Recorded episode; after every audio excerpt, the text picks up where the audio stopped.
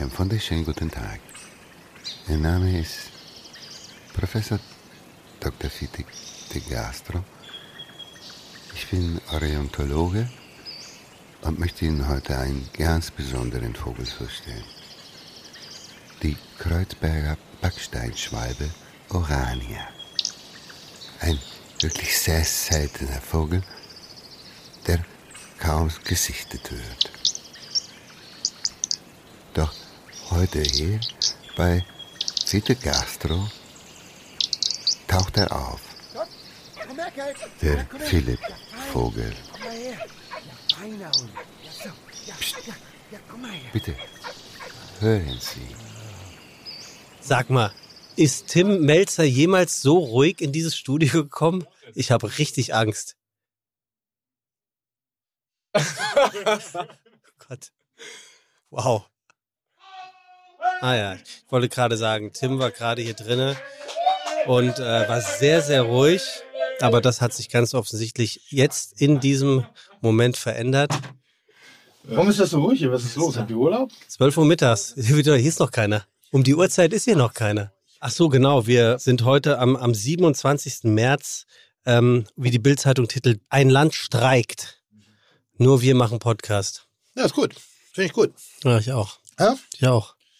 Dann Leistung zeigen, wenn andere Leute sich zurückhalten. So. Ja. Geht's dir gut? Du siehst so aus, als wärst du geladen. Nö. Warte mal, ich krieg gerade aus der Redaktion eine WhatsApp. Okay. Tim ist im Studio. Der Vogel ist gelandet. Sag mal, du bist ein richtiges Arschloch. Wieso? Nee, nicht du. Sag, fragst mich, ob Licht heute okay wäre und ich sag, ja, ist richtig geil, ist nicht so hell. Kaum sind wir in der Aufnahme, machst du das Ding so hell und denkst dir, ich sag da nichts oder was. Das ist hinterfotzig, wirklich. Hey, hey, hey. das ist hinterfotzig. Perfide. So, wollen wir Gut. anfangen? Wir haben ja. Gast. Ja, Tim. Ja. Nee, wir, wir, wir müssen erst über Hundefutter reden. Warum? Das ist jetzt ein Ding. Warum?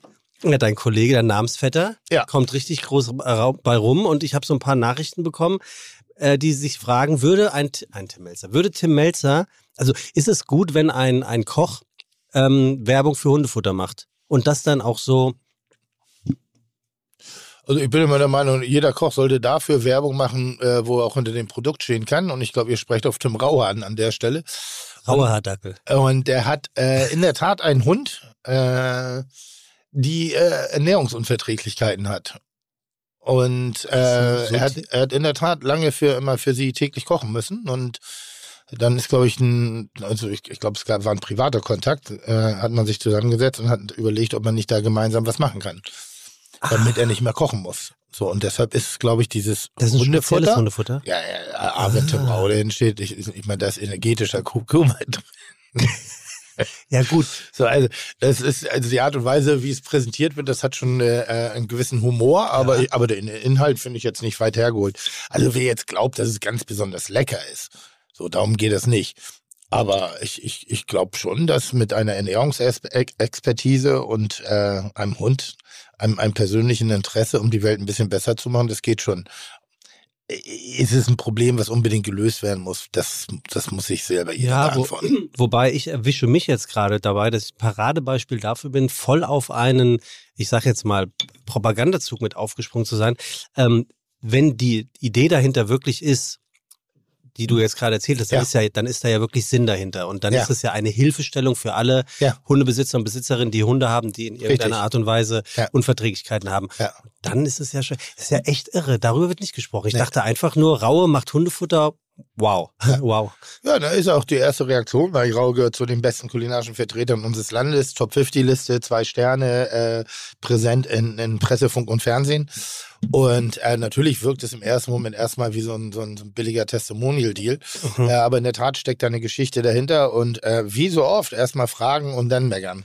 Ich habe eben gerade Elvis gehört, Walk a Mile to My Shoes. Und äh, das ist so, wo ich sage, ja, es ist so, oh Gott, ich bin manchmal so genervt von den Meckerern und den Pöbelern und dem ganzen Drumherum. Leider haben die zu viel Fläche, respektive wir schenken dem oft zu viel Aufmerksamkeit. Ja. Also das Ganze würde ja kein, kein Schwein interessieren ohne, ohne, ohne das Social Media. Na gut, aber es muss ja auch verkauft werden. Also insofern Gut, ja, ist das ja. Social Media dann auch. Ja, aber ich finde es ja gut. Also wenn du dich was für, also ich bin ja immer der Meinung, wenn du dich für was begeistern kannst, begeister dich dafür. Warum soll ich es denn schlechter machen, als ich es, wenn es mich nicht berührt oder mich auch gar nicht betrifft? Mhm. Bist du schon mal gefragt worden, ob du äh, Rezepte für etwas entwickeln willst, was so außerhalb deiner kulinarischen Welt, wo, für die du bekannt bist, ist? Ja, Hundefutter. Also also auch Hundefutter. Ja. Aber jetzt nicht für ähm, Hunde mit Unverträglichkeiten, sondern ganz klassisches. Ganz klassisch. Pedigree-Pal ja, beim das, das wäre so ein Testimonial-Deal gewesen und da habe ich gedacht, das ist, äh, und ich habe jetzt den Bezug nicht so sehr dazu und dann habe ich gedacht, das wäre echt unglaubwürdig. Weil? Naja, warum sollte ich Werbung für Hundefutter machen? Weil du dich zumindest mit, sagen wir mal, Kulinarik auskennst. naja, mit, mit, mit, Oder vielleicht ist es zu wie dicht dran, dass Raue glaubt, dass mein Essen sowieso Hundefutter ist. jetzt war ganz blöd gefragt. Wa- Was, passi was passiert denn, wenn ich Hundefutter esse? Ich habe keine Ahnung, ich habe es nicht gemacht. Musst du den, also ich glaube, da passiert nicht viel. Es sind, sind oft gute Produkte, also zumindest verwertbare Produkte drin und am Ende des Tages, ja, musst du selber probieren. Also Katzenfutter finde ich riecht wirklich nicht, nicht schön, aber Hundefutter kann man doch vielleicht machen. So, da haben wir aber den, einen Einstieg, du. Wow. Das ist Bin ich 12 mal Uhr ges- mittags. Ja, bin mal gespannt, wie das Wie- hier heute Wie weiterläuft. lange bist denn du schon wach? Hä? 12 Uhr mittags. Seit 6.30 Uhr. Seit 6 Uhr, oder hast Ja. du schon, hast du, hast du schon was geleistet Nein. heute? Nix, also du hast richtig den Tag gelebt? Ja. Ich habe gestern ein Interview gelesen in der Sonntags-FAZ, Mhm. oder ich glaube, sie heißt nicht mehr so, also in der FAZ, mit Herbert Grönemeyer. Ja. Und ähm, Entschuldigung, ja. es gibt hier ähm, eine Frage des Journalisten, die lese ich jetzt mal vor. Es Mhm. gibt diese alte Geschichte über Falco. Falco, weißt du? Hm? Sehr Als er erfährt, dass Rock Me Amadeus Platz 1 der Billboard-Charts in Amerika geworden ist. Ja. Mhm. Er freut sich nicht, er ist am Boden zerstört und sagt, das schaffe ich nie wieder. Mhm. Jetzt kommt die Frage.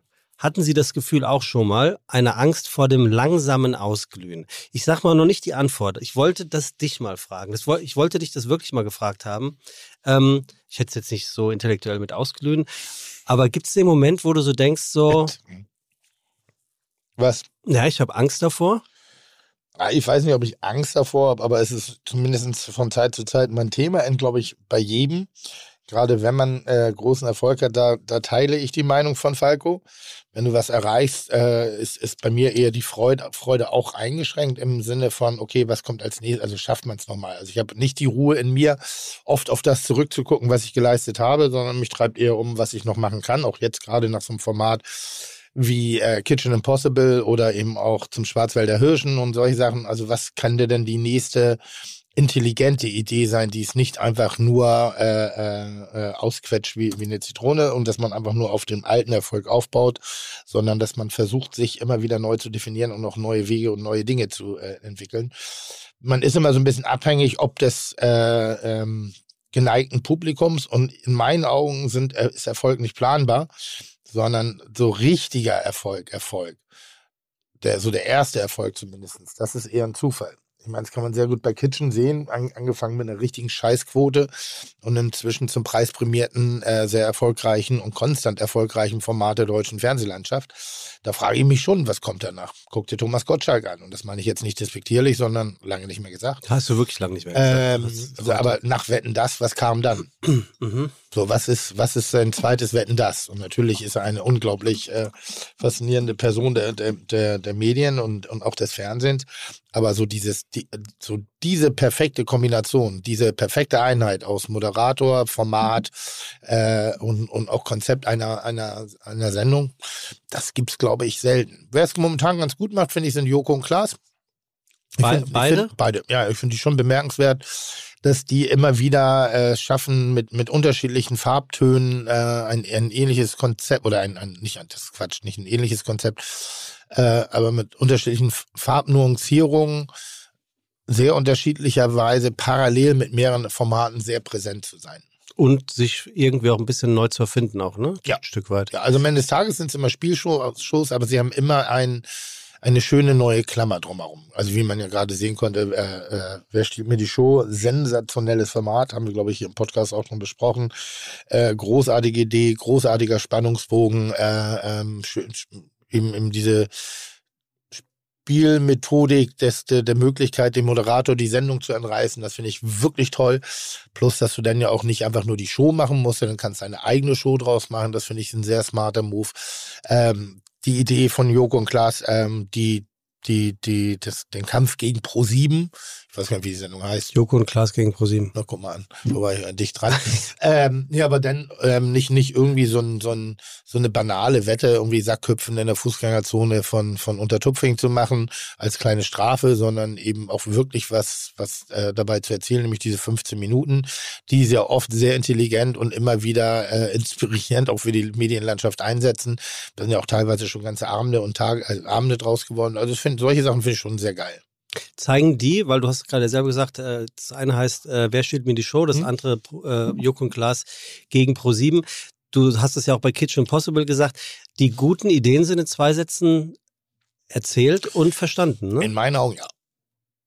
Also in meinen Augen ja. Und wenn man, und, und dann ist es die Art und Weise, äh, wie, wie jemand die Geschichte erzählt. Ich glaube, jeder kennt das mit Vorlesen.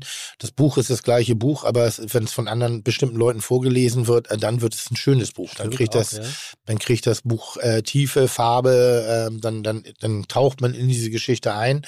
Äh, also auch äh, bestimmte Formate sind bestimmt für bestimmte Leute perfekt und für bestimmte Leute komplett ungeeignet. Also ich finde interessant, dass du gesagt hast, Erfolg ist nicht planbar. Ich bin die ganze Zeit aber überlegen, ob ich dir das glaube, ob du als Geschäftsmann überhaupt dir diesen Luxus nehmen kannst, zu sagen, ich möchte keinen Erfolg planen oder ob du zum Erfolg verdammt bist, weil du halt Gehälter zu bezahlen hast und auch ein Image hast? Der Erfolg der Bullerei ist, war nicht planbar, ihn am Leben zu halten. Das, das, äh, da gibt es strategische Überlegungen und da gibt es bestimmte Dinge, da gibt es Up and Downs, da gibt es Rückschläge und, und Fortschritte, ganz normal gibt manchmal Momente, wo du denkst, boah, Alter, haben wir denn gar nichts dazugelernt? Und dann gibt es äh, Tage, wo ich denke, krass, da sollten die jetzt alle gerade mal hingucken, wie innovativ und wie, wie fortschrittlich wir hier gerade denken. Ähm, aber im Großen und Ganzen, wenn der Erfolg erstmal da ist, ihn zu halten, ist schwierig. Ja, voll schwierig. Ist schwierig, wenn du immer denkst, dass du immer was Neues machen musst. Also ja, wenn du denkst, du musst im stetig alles neu machen, manchmal ist es die Sicherung der, der Qualität und ähm, der Anpassung an Veränderungen von außen. Aha. Konsumverhalten, Preismentalitäten, solche Sachen. Aber kannst du denn zurück, um zu Herbert Grönemeyer zu kommen, äh, lebst du dann gar nicht in der Gegenwart eigentlich? Wenn du. Oh, gute Frage. Ähm, Was wäre. Also nicht so wie ihr. Oder anders gefragt, kannst du den Moment dann des Erfolges, und das kann jetzt ja viel sein, ein volles Restaurant, eine gute Quote, du hast gerade, herzlichen Glückwunsch, zweifach, äh, zweifacher ja. Grimme-Preisträger bist ja. du jetzt. Ja. Ähm, Freut euch scheinbar mehr als mich. Also ich war, ich ja, wollte ihn dann, immer. Dann ist es jetzt schon genau. Ich wollte ihn halt immer haben. Ich wollte, dachte wirklich so, aber nicht haben im Sinne von Grimme-Preis, sondern ich dachte, Mensch, was wir machen, ist nicht nur Kochfernsehen was wir machen, hat auch eine, eine, eine also das ist herausragend. Wir, das will ich nicht sagen, aber wir haben ein, wir haben herausragend gemachtes äh, Fernsehen mit allen äh, äh, Gruppierungen drumherum, sei es der Schnitt, sei es die Redaktion, sei es diese unfassbar gute Kameraarbeit, das Storytelling. Ja, und bei, bei uns fällt manchmal das Wort Pipi KKA. Und ähm, aber von der Machart habe ich, und es ist eine Eigenentwicklung da habe ich schon gedacht, dass eigentlich hat, hätte Kitchen Impossible auch für äh, die Arbeit äh, einen Grimme-Preis verdient. Und ich glaube, in jeder zweiten Sendung sage ich das auch. Okay, wieder am Grimme-Preis vorbei, wenn ich mal wieder verbal mich daneben be benommen habe.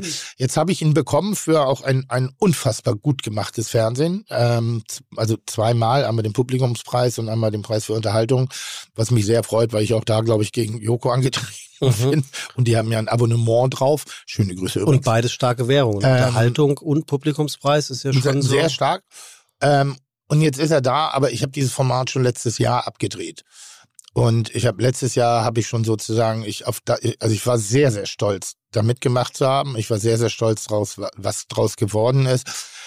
Und das ist meine höchste Währung am Ende des Tages. Also wenn ich so gutes, so ein gutes Programm mache, dann weiß ich das auch dann stelle ich das auch nicht das, in Frage. Dass das Programm gut ist, aber du ja. weißt nicht, dass es den Grimme-Preis gewinnt. Das ist mir dann auch egal. Ja, also ich, mir ist es, also es ist toll für die Leute, die es machen, die hinter der Kamera stehen, die praktisch alles drumherum machen. Dafür ist es fast wichtiger als das, was ich da mache, weil ich bin einer derjenigen, der einen Farbton da reingibt, der auch wichtig ist, der auch das Format eben auch mit unter anderem zu diesem besonderen Ding macht.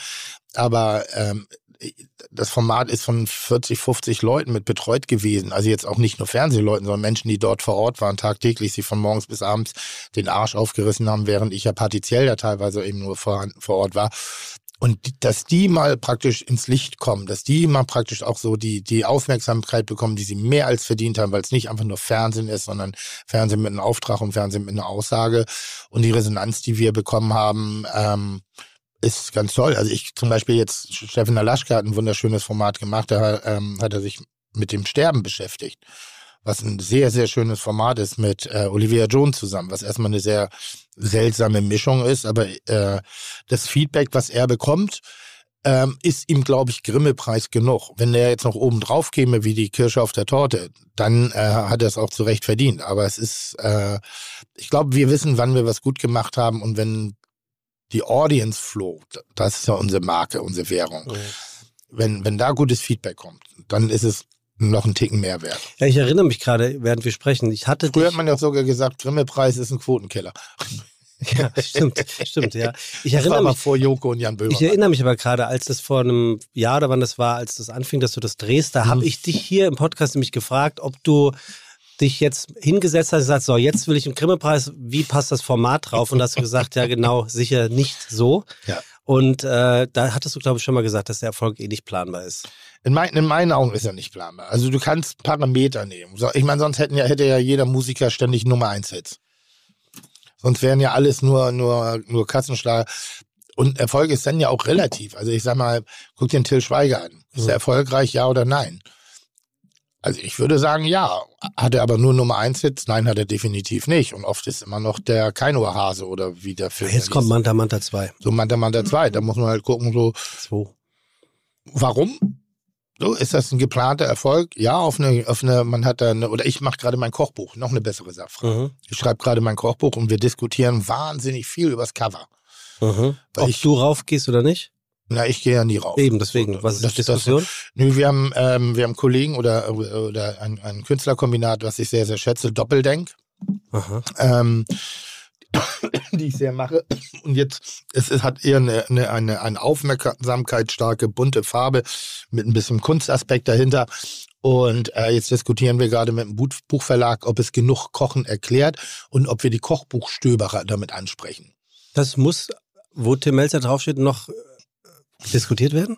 du willst ja, ich, ich mache ja keine Tim Melzer Bücher, sondern ich mache Kochbücher. Ja, und, aber du machst doch keine ähm, Sachen. Und die einen, und die einen Leute mögen Tim Melzer, die anderen mögen Tim Melzer nicht. Und äh, wenn Tim Melzer das einzige Argument wäre, dann äh, wäre das schade. Also versucht man jetzt eben, und das ist schon krass, was da inzwischen so abgeht. Dann, dann werden so Google-Listen, nee, wie heißt das? Äh, ich weiß gar nicht, so Search Ergebnisse, ja, ja, nach welchen ja. Ergebnissen ne, wird gesucht, etc., wo hast du einen guten, äh, was mir am Ende des Tages egal ist. Weil ich arbeite an dem Buch, ich arbeite an dem Inhalt und ich versuche, dass dieses Buch ein Erfolg ist. Genau. Aber nicht, nicht nach Erfolgsparametern, sondern ich versuche äh, vom Inhalt her das zum Erfolg zu Aber du sagst ja auch nicht nein, wenn das Buch von mehreren, mehr Leuten dann gekauft wird, als, als es ohne. Die Frage stellen wir uns gerade, sind wir bereit, Kompromisse zu machen oder nicht? Ich bin momentan noch in der kompromisslosen Phase. Also wo ich sage, ja, aber ich möchte ein Buch machen. also nur Kunst und Handwerk. Ich will ein gutes Buch machen. Ja. Und zwar nach meinen Kriterien, mit denen ich äh, äh, mit meinen Leuten daran zusammenarbeite. Also sei es Layout, sei es Grafik, sei es Fotografie, sei es auch Kunst. Ich meine, ich bin der Experte. So, und äh, oft genug, damals mit äh, Greenbox zum Beispiel, da hat man, gab es auch viele Diskussionen, ob das richtig cool ist, jetzt ein vegetarisches Buch rauszubringen oder ein, wie ich es ja genannt habe, ein Kochbuch und auch schon Fleisch. Jahre. Also zwölf Jahre her. Und dann gab es viele Diskussionen mit dem Verlag drum, ähm, ob die, die Aufmachung mit dem Pinken und dem Grün, ob das so richtig geil ist. Und ich dachte, ja, aber vertraut mir. Ich, ich, mein Gefühl ist ja. Und ich bin derzeit so ein bisschen gelangweilt von sicheren Covern bei Kochbüchern, die so die schöne Welt andeuten, die so ein bisschen Nachhaltigkeit, so ein bisschen selbstgepflanztes und selbstgetöpfertes anbieten. Und ich bin der Meinung, hin und wieder darf man auch mal eine Ecke und eine Kante setzen. Aber es ist noch eine Diskussion, das ist eine sehr offene, eine, eine sehr konstruktive Diskussion. Aber darum geht zum Beispiel, würde es, ich meine, woher soll ich es wissen? Wenn ich das, das Cover nehme oder das, dazu müsste ich zwei auf den Markt bringen.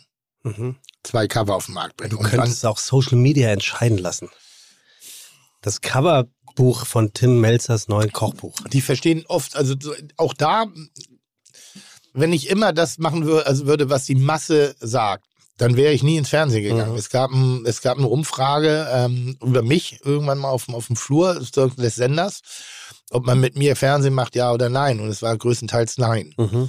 So, wenn meine Optik halt nicht stimmt, muss, dann musst du dir halt schon das Gesamtpaket angucken. Ja, ist interessant.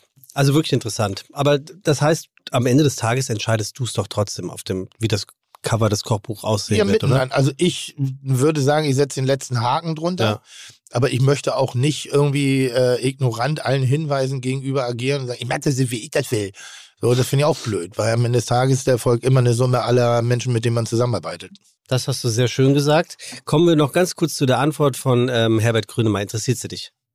Ja, ich überlege gerade, der ist, also ich würde, also wenn er gänzlich Nein sagt, dann glaube ich es nicht, weil ich halte ihn eigentlich auch für einen düsteren Menschen, also auch, dass jemand, der, dass er auch so seine düsteren Phasen im Leben hat und als Künstler auch an seinem Schaffen zweifelt. Ich glaube, Erfolg ist ihm wichtig, aber er ist nicht, er tut nicht viel dafür. Ah, Du hast das Interview aber nicht gelesen. Nee. Das ist interessant. Nein, noch nie. Aber eine ziemliche Arroganzphase bei Luxus. Das ist eine Platte von ihm. Da dachte ich wirklich, ich bin der Größte. Ich habe Musik aber nie gemacht, um berühmt zu werden. Erfolg kann man nicht planen, sondern so wie ich Fußball spiele oder küsse, weil es mir Spaß macht und den lasse, mich, lasse ich mir auch von schlechten Kritiken nicht nehmen. Das wäre wär deine Flurfunkgeschichte. Da ist es mir nämlich ziemlich egal, ob ich gerade sehr oder wenig erfolgreich bin. Von sowas hängt doch nicht mein Glück ab. Das sagen sehr oft erfolgreiche Menschen. Weil sie sich leicht machen oder weil sie schon Nee, weil's, weil's gefressen eine, haben nee, weil vorher? es eine, eine Form der Bescheidenheit an, andeutet. Aber es ist, ich, ich, ich sag mal, diejenigen, die keinen Erfolg haben oder hatten, also ich glaube schon, dass sie viel dafür tun, um da auch wieder hinzukommen. Ich kann mir das, also ich glaube, es gibt ganz wenige Leute, die sich wirklich würdevoll zurückziehen. Stefan Raab gehört für mich so ein bisschen dazu. Ja, voll. So, weil der keine Eitelkeit mehr im, im Auftritt hat. Ähm, bei Harald Schmidt zum Beispiel bin ich hin und her gerissen. Schwuppler Harald. Hä? Ja, Weißt du? der hatte ja ein So, bisschen. weil er, äh, wenn er sich zurückzieht, warum, warum meldet er sich denn zu Themen, äh, wo seine Meinung nicht mehr interessant ist? ja, das stimmt. Ist ein bisschen schade um ihn. Das find kann ich. ich nicht sagen. Das ist äh, soweit, soweit beobachte ich es nicht.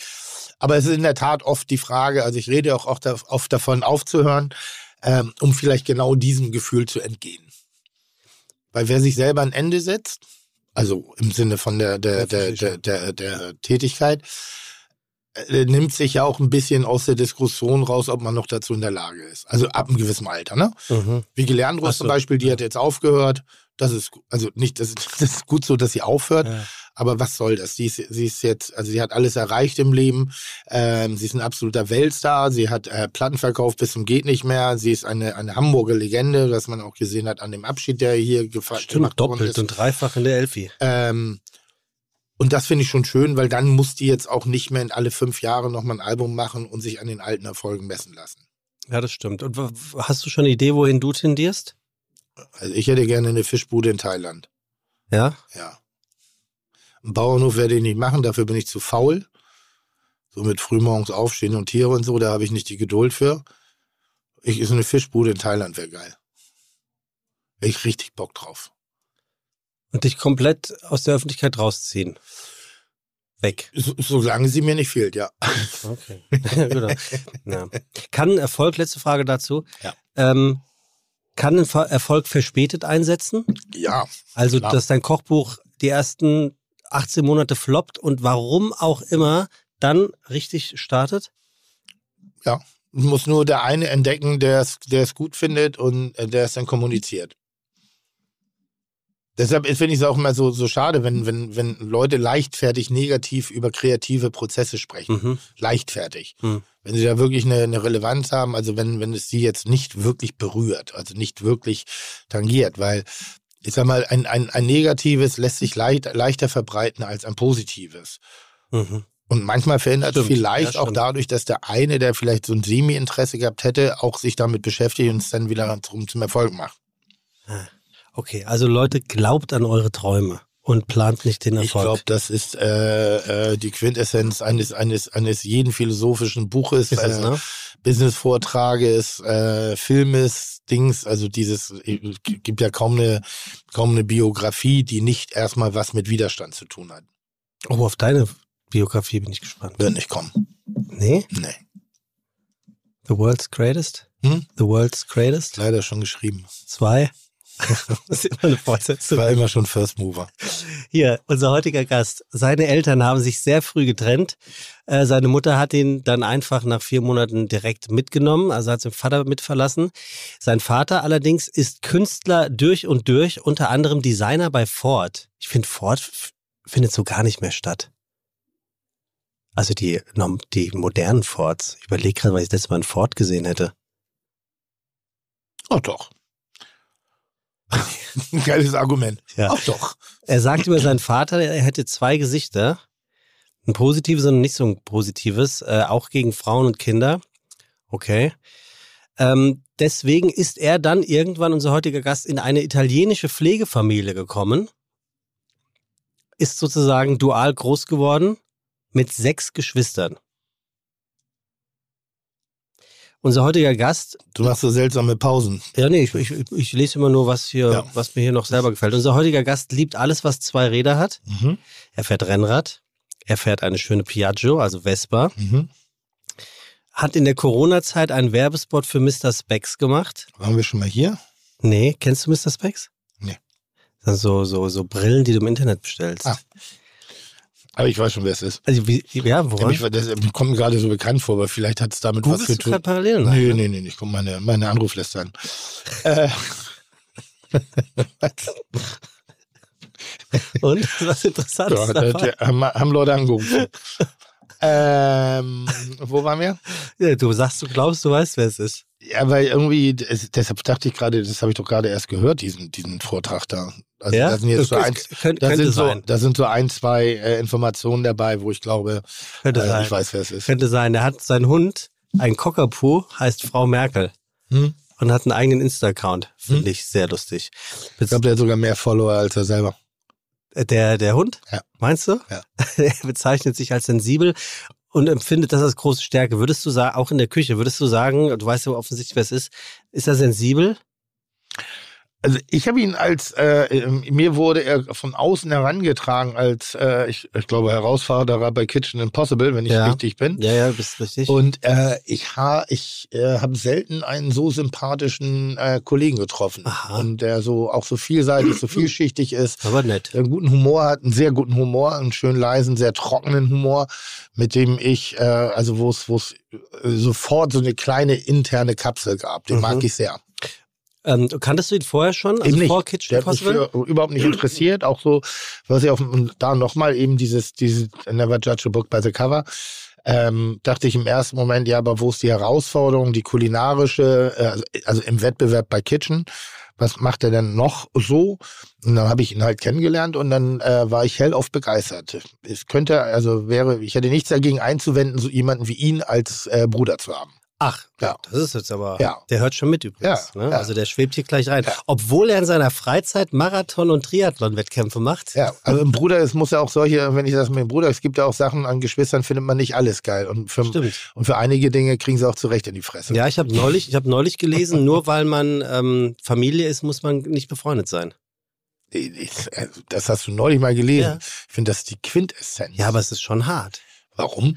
Weil ich finde, ich, ich würde jetzt niemanden vorverurteilen, der per se erstmal sagt, ey, wir sind doch Familie, das ist erstmal was Besonderes und muss so sein, dass wir uns mögen. Muss es aber ja nicht. Nein, überhaupt nicht. Ganz im, Gegen, ganz im Gegenteil. Ist doch toll, wenn Familie sogar unterschiedliche äh, Menschen schafft, die, was man, die Fähigkeit äh, zu verzeihen, sich zu versöhnen und miteinander zu reden, die sollte die wichtigste Ja, sein. Also wichtiger als alles andere. Das stimmt. Guck mal hier, um Ja. 12 Uhr morgens, Ja, wenn du noch nicht so viel geredet hast. Dass viel. Willst du ihn ankündigen? Was glaubst du, wer es ist? Herzlich willkommen, Philipp Vogel. Wir können froh sein, dass er da ist. Warum? Er streikt ja alles. Ja, die sollen mit dem Fahrrad fahren. Wenn der Marathon Triathlon fährt, also dann ist die Strecke von Hamburg-Berlin nur wirklich ein Katzensprung. Da soll er mal, soll er sich mal nicht so, so einmachen. Nee, aber ich glaube Philipp Vogel. Ja, es ist Philipp Ja, Vogel. schön, da freue ich mich. Guck mal. Meine Freude fällt noch verhalten aus, weil 12 Uhr mittags ist irgendwie so. Da, da spiel, machen die Emotionen keine Sprünge, aber ich freue mich wirklich von Herzen. Ja.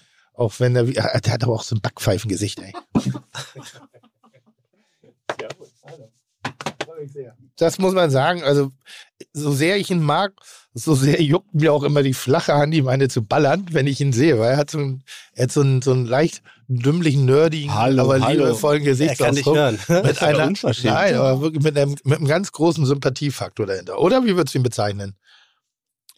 Wer fragt dich? Oder mich, Nee, fragst du di- mich? Dich hat er gefragt, wie du mich, mich, bezeichnen mich würdest. erinnert er visuell zumindest ein bisschen an ähm, Oliver Koritke. Ja gut. Alter, das Ne? habe ich Das, schon mal. das hat er das schon, glaube ich, tausendmal gehört. Das Also, ist so. Ja, Ja. nicht Ne? so geil. Und ich, also ich weiß, ich Deshalb weiß, würde ich noch mit meiner Frau im selben Bett schlafen lassen. ja, er, er hat dich wahrscheinlich auch bei seiner.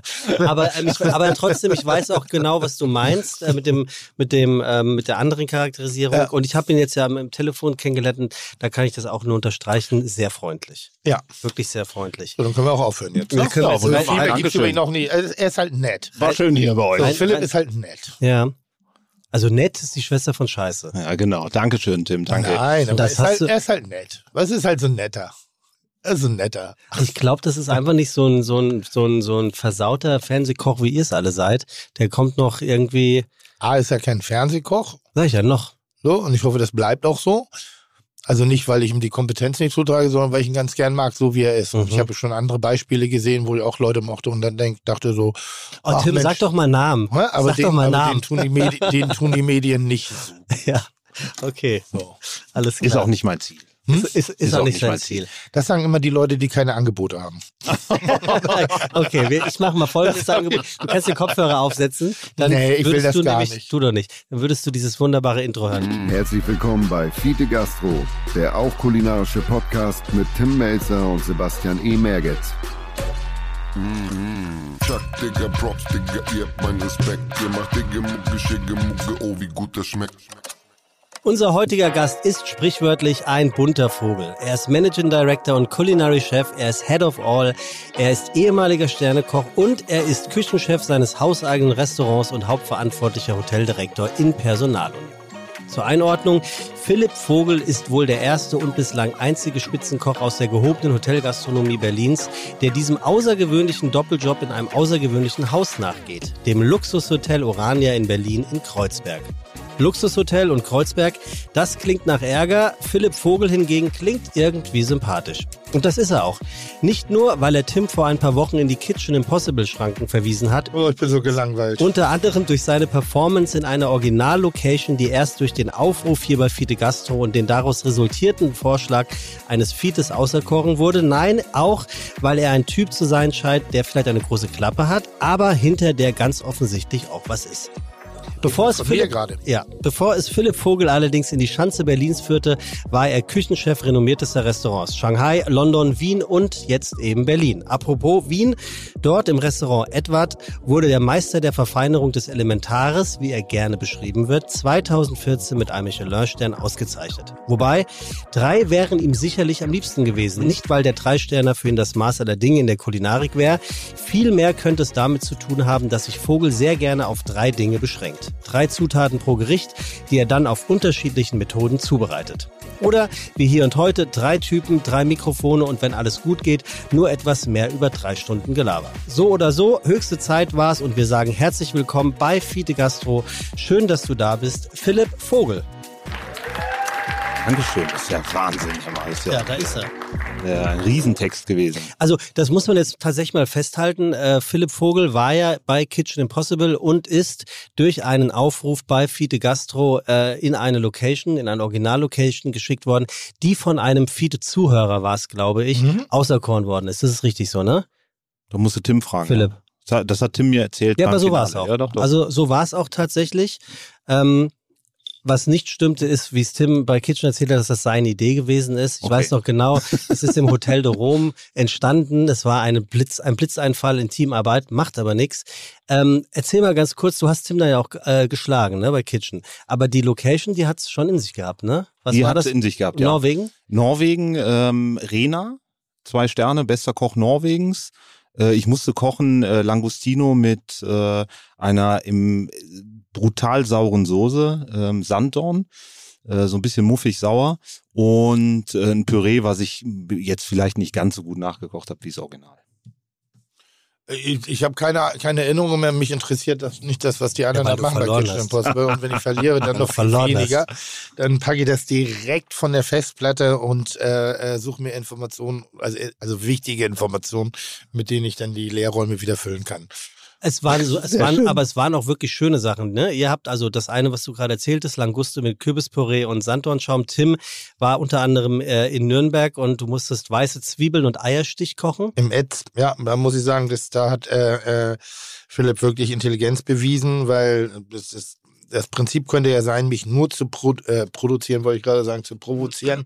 Ähm, aber die Küche, die ich dort kennengelernt habe, äh, von den Jungs, ich habe die Namen gerade vergessen. Felix Schneider, Felix Sternekoch. Ähm, ja, ganz, ganz, ganz, ganz toll, sehr emotional, sehr warm, sehr soßig und äh, ich glaube, für viele Kritiker, die ähnlich sich dieser Küche positionieren wie ich oder gegenüber dieser Küche positionieren, denen sei ein Besuch da aufs Wärmste ans Herz gelegt, äh, weil es wirklich eine andere Art und Weise der brutal regionalen Küche ist. Eine andere Art und Weise des fer fermentsauren äh, Zusammenkloppens von sinnbefreiten Dingen, die wirklich sehr viel Freude und äh, wahnsinnig lecker sind. Mhm. Und lecker sage ich selten in dem Wort, also in dem Zusammenhang bei philosophisch-intellektueller, analytischer Küche. Ähm, da sage ich, das ist sehr gut, das ist interessant, das ist spannend und das meine ich dann auch nicht abwerten, aber lecker sage ich selten. Lecker ist so für mich äh, lecker. Und Felix ist ein cooler Typ. Ah, super. Ganz Also toller Charakter. Ja. Kein, keine, äh, ähm, man, man dachte mal so, ich sei so ein bisschen arrogant, aber ich, ich erwehre mich oft auch nur, äh, weil eben die Leute so ein bisschen Angst vor mir haben, mich dann auch teilweise eben mit Ablehnung eher bestrafen oder so ein bisschen auf Distanz halten, weil sie nicht genau wissen, was sie von mir zu erwarten haben. Und äh, daraus eben teilweise auch so ein bisschen, ja, wie, ja, so, ein bisschen- also mir gegenüber oft auch, eine, nicht oft, aber kommt schon vor, eine gewisse Überheblichkeit haben, eine gewisse Arroganz haben und sagen, ja, der Fernsehkoch. So, Ja, die und- wollen gegenüber dir bestehen, ne? und ähm, gerade wenn Menschen wissen, was sie tun und so souverän sind in diesem Schaffen, haben sie auch keine Angst davor, äh, ich sag mal, entblättert zu werden. Und das war das Schöne da im AIDS. Das war ähm, ganz, ganz, ganz, ganz toll. Und es Mhm. hat auch sehr viel Sinn gemacht und ich war sehr begeistert. Leider fehlt mir gerade die Zeit, wieder mich damit intensiver auseinanderzusetzen, äh, äh, also gerade mit den Jungs. Weil auch da habe ich tolle Leute kennengelernt, genauso wie ich Philipp äh, kennengelernt habe. Das liegt immer so in der Natur des Terminplans, was wir heute Morgen ja schon festgestellt haben. Deshalb freue ich mich sehr, dass du heute wirklich da bist, weil ein bisschen vermisst habe ich dich schon. Oh, das freut mich. Ich habe dich auch ein bisschen vermisst. Siehst du? Das ist ja schön. Ja. Was, was ist denn mit denen auseinandersetzen? Also dann treffen, um sich gegenseitig kulinarisch zu befruchten, um, um, Ich glaub- um Trends nee, ich, nee, ich glaube, dass Philipp und ich das Potenzial haben, Freunde zu sein. Ganz simpel.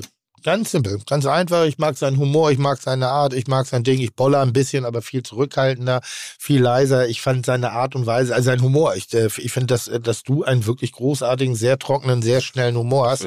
Ohne immer nur in den Pimmel gegen Pimmel äh, ranzugehen, also höher, schneller, härter, beleidigender, sondern einfach so, es sind viel so Drop-the-Mic-Sätze. Also habe ich gerade beim Finale gemerkt, äh, Timing, Dinge. So, ich mag seine Kulinarik. Er hat bei mir auf dem Geburtstag gekocht, hat seine legendäre Peking-Ente von Berlin mit nach Hamburg mitgebracht und hat für meine Gäste äh, äh, dort großartig aufgekocht, hat dafür viel äh, Eindruck gesorgt und, und hat einen schönen Eindruck hinterlassen.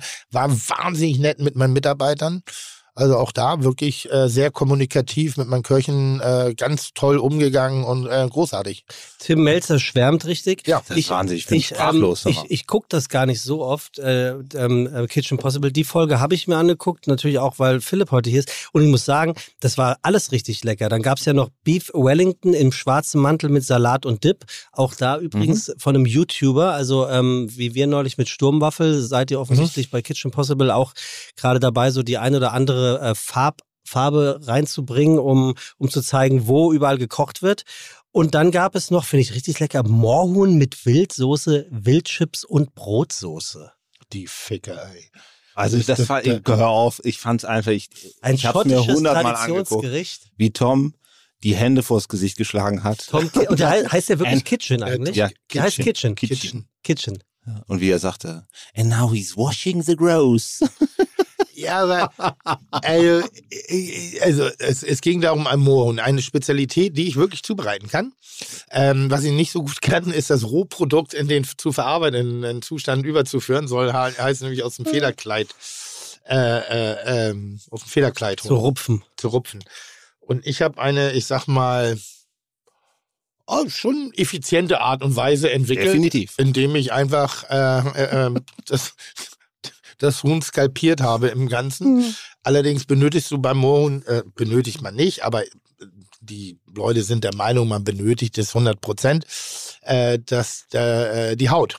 Und die habe ich halt Mhm. in einem Rutsch mit abgerissen und dann war das Ding eben, äh, und das habe ich aus hygienischen Gründen gemacht, weil ich keine Kontrolle über das Reifen hatte oder das, Huhn reift halt mit seiner Scheiße, mit seinen ganzen Gedärmen, mit seinem Federkleid, mit dem Ding unausgenommen, reift das eine Woche, damit da überhaupt Geschmack äh, steht. Und da muss ich sagen, bin ich inzwischen auch kritisch, weil ich nicht weiß, von wem sowas gemacht wird und habe das Huhn gewaschen. Hätte ich auch gemacht. Mit kaltem Wasser, nicht mit. Seife und so, einfach abgespült. Da waren Federfetzen dran, da war, da war Rotze dran, da war ein bisschen Kacker noch dran. Also da war alles rein. Und da fand ich, den Gästen zuliebe war es besser, dass ich es abgewaschen habe. Kann ich aber auch nachvollziehen. Und ich habe das Ja. toll zubereitet. Ich habe das auf den Punkt, also wirklich, wirklich auf den War Punkt gut, ja, gegart. super. Und äh, bin bitterböse da bestraft worden, nur weil ich das, keine Ahnung, also da Ich denke, das, das war wahrscheinlich, heute, weil du einen Tag zu spät warst. Ich, ich glaub, bin, das war also das es gibt so, so, so, so Bewertungen, die ich extrem schwierig finde. Das ist die Schwarzwälder Kirschtorte damals bei, äh, wie hieß er? Ähm, Aqua. Sven Elberfeld. Sven Elberfeld, ja. Wo ich sage, ein Punkt für eine Schwarzwälder Kirschtorte, die so aussieht, muss man echt nicht machen. Ne? Also auch ein bisschen Respekt den Köchen gegenüber. Und meine zwei Punkte, drei Punkte, die ich da bekommen habe, für ein wirklich perfektes Mohn, fand ich auch hochgrenzwertig. Das ist das Problem manchmal bei Kitchen. Oft wirst du emotional bewertet, das, und das kann ich ja, das werden die Zuschauer nie verstehen, dass ich äh, Gerichte so kochen kann, dass die Leute es wirklich gut finden, obwohl es anders ist. Also ich trigger die Punkte. Das Im ist Moment, oft Moment, Moment, was, was meinst du jetzt? Also, dass du ein Hühnerfrikassee kaufst, was scheiße aussieht, aber geil schmeckt? Oder was? Ich mache einen Hühnerfrikassee aus Kabeljau und äh, äh, ohne Pilze und stattdessen Karotten. Ja. Und trotzdem hat es irgendwie die Emotion, die das Gericht erzeugt. Das ist eigentlich meine eigentliche Stärke. Oder vielleicht meine aber sie Soße. gehen manche- erstmal skeptisch dann daran. nee, die Zuschauer, die können es ja nicht essen, Ah, die können es okay, ja nicht schmecken. verstehe. Das ist ja die ganz große Kunst. verstehe Das ist ja Essen und Trinken. Und das ist ja gerade mit dem Nachkochen. Ich meine, Philipp weiß es jetzt auch. Du wirst nie 10 von 10 Punkten kriegen. Also wenn, das ist unmöglich. Und zumindest wenn du 10 von 10 Punkten bekommst, wirst du das Gericht trotzdem anders gekocht haben. Es wird trotzdem Fehler drin haben, aber du hast es geschafft, dieses Gefühl Die aufzubauen. Emotion, ja. Und dann gibt es immer halt so, so Leute, die halt nichts gönnen, die werden dann härter und Leute, die nicht. Äh, Es war ein schöner Wettkampf, mir Ja. hat's großen Spaß gemacht. Es war Ähm, kein Wettkampf. Doch, das war ein Wettkampf. Ich habe in, in, in Serbien auf dem Boden kochen müssen. Ja, du hättest ja auch einen Baum fällen können und Ja, einen Tisch draus bauen können. Also ich ich habe ja gedacht, nicht. jemand, der einen Marathon läuft und Triathlon und also sonst irgendwie Ich, so li ich die. liebe übrigens dieses marathon -Tri Also ich habe vor vielen, vielen Jahren Marathon und Ja. äh, Mara ich bin noch nie einen Marathon gelaufen. Dieses Ja. Jahr sollte mein erster sein in Berlin. Ich weiß gar nicht, ob ich es schaffe, weil ich das letzte Mal laufen war 2021. Also Ja. nur so viel Das ist doch zum nächstes Thema. Wochenende, Aber oder? das ist ein bisschen wie Nächstes bei, Wochenende ist Halbmarathon. Halbmarathon. Den Das- laufe ich tatsächlich auch. das ist ein bisschen wie bei Christian Rach, der hat auch mal Philosophie studiert vor 40 Jahren. Wer?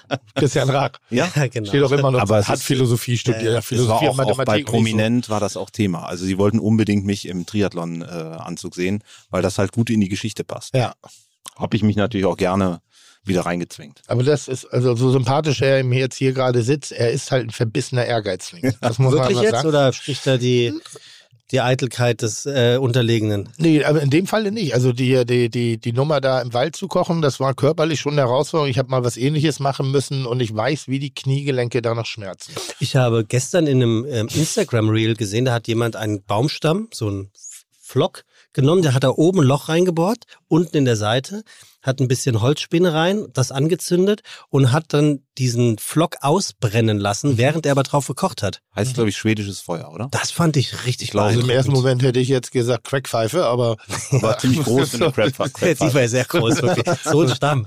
Ja, aber, spannend. Aber, aber hat dann zwei, äh, drei Steine rauf und auf diese Steine hat er den, den, den Topf und hat dann Tomahawk Steak und weiß ich nicht, was alles drauf gemacht.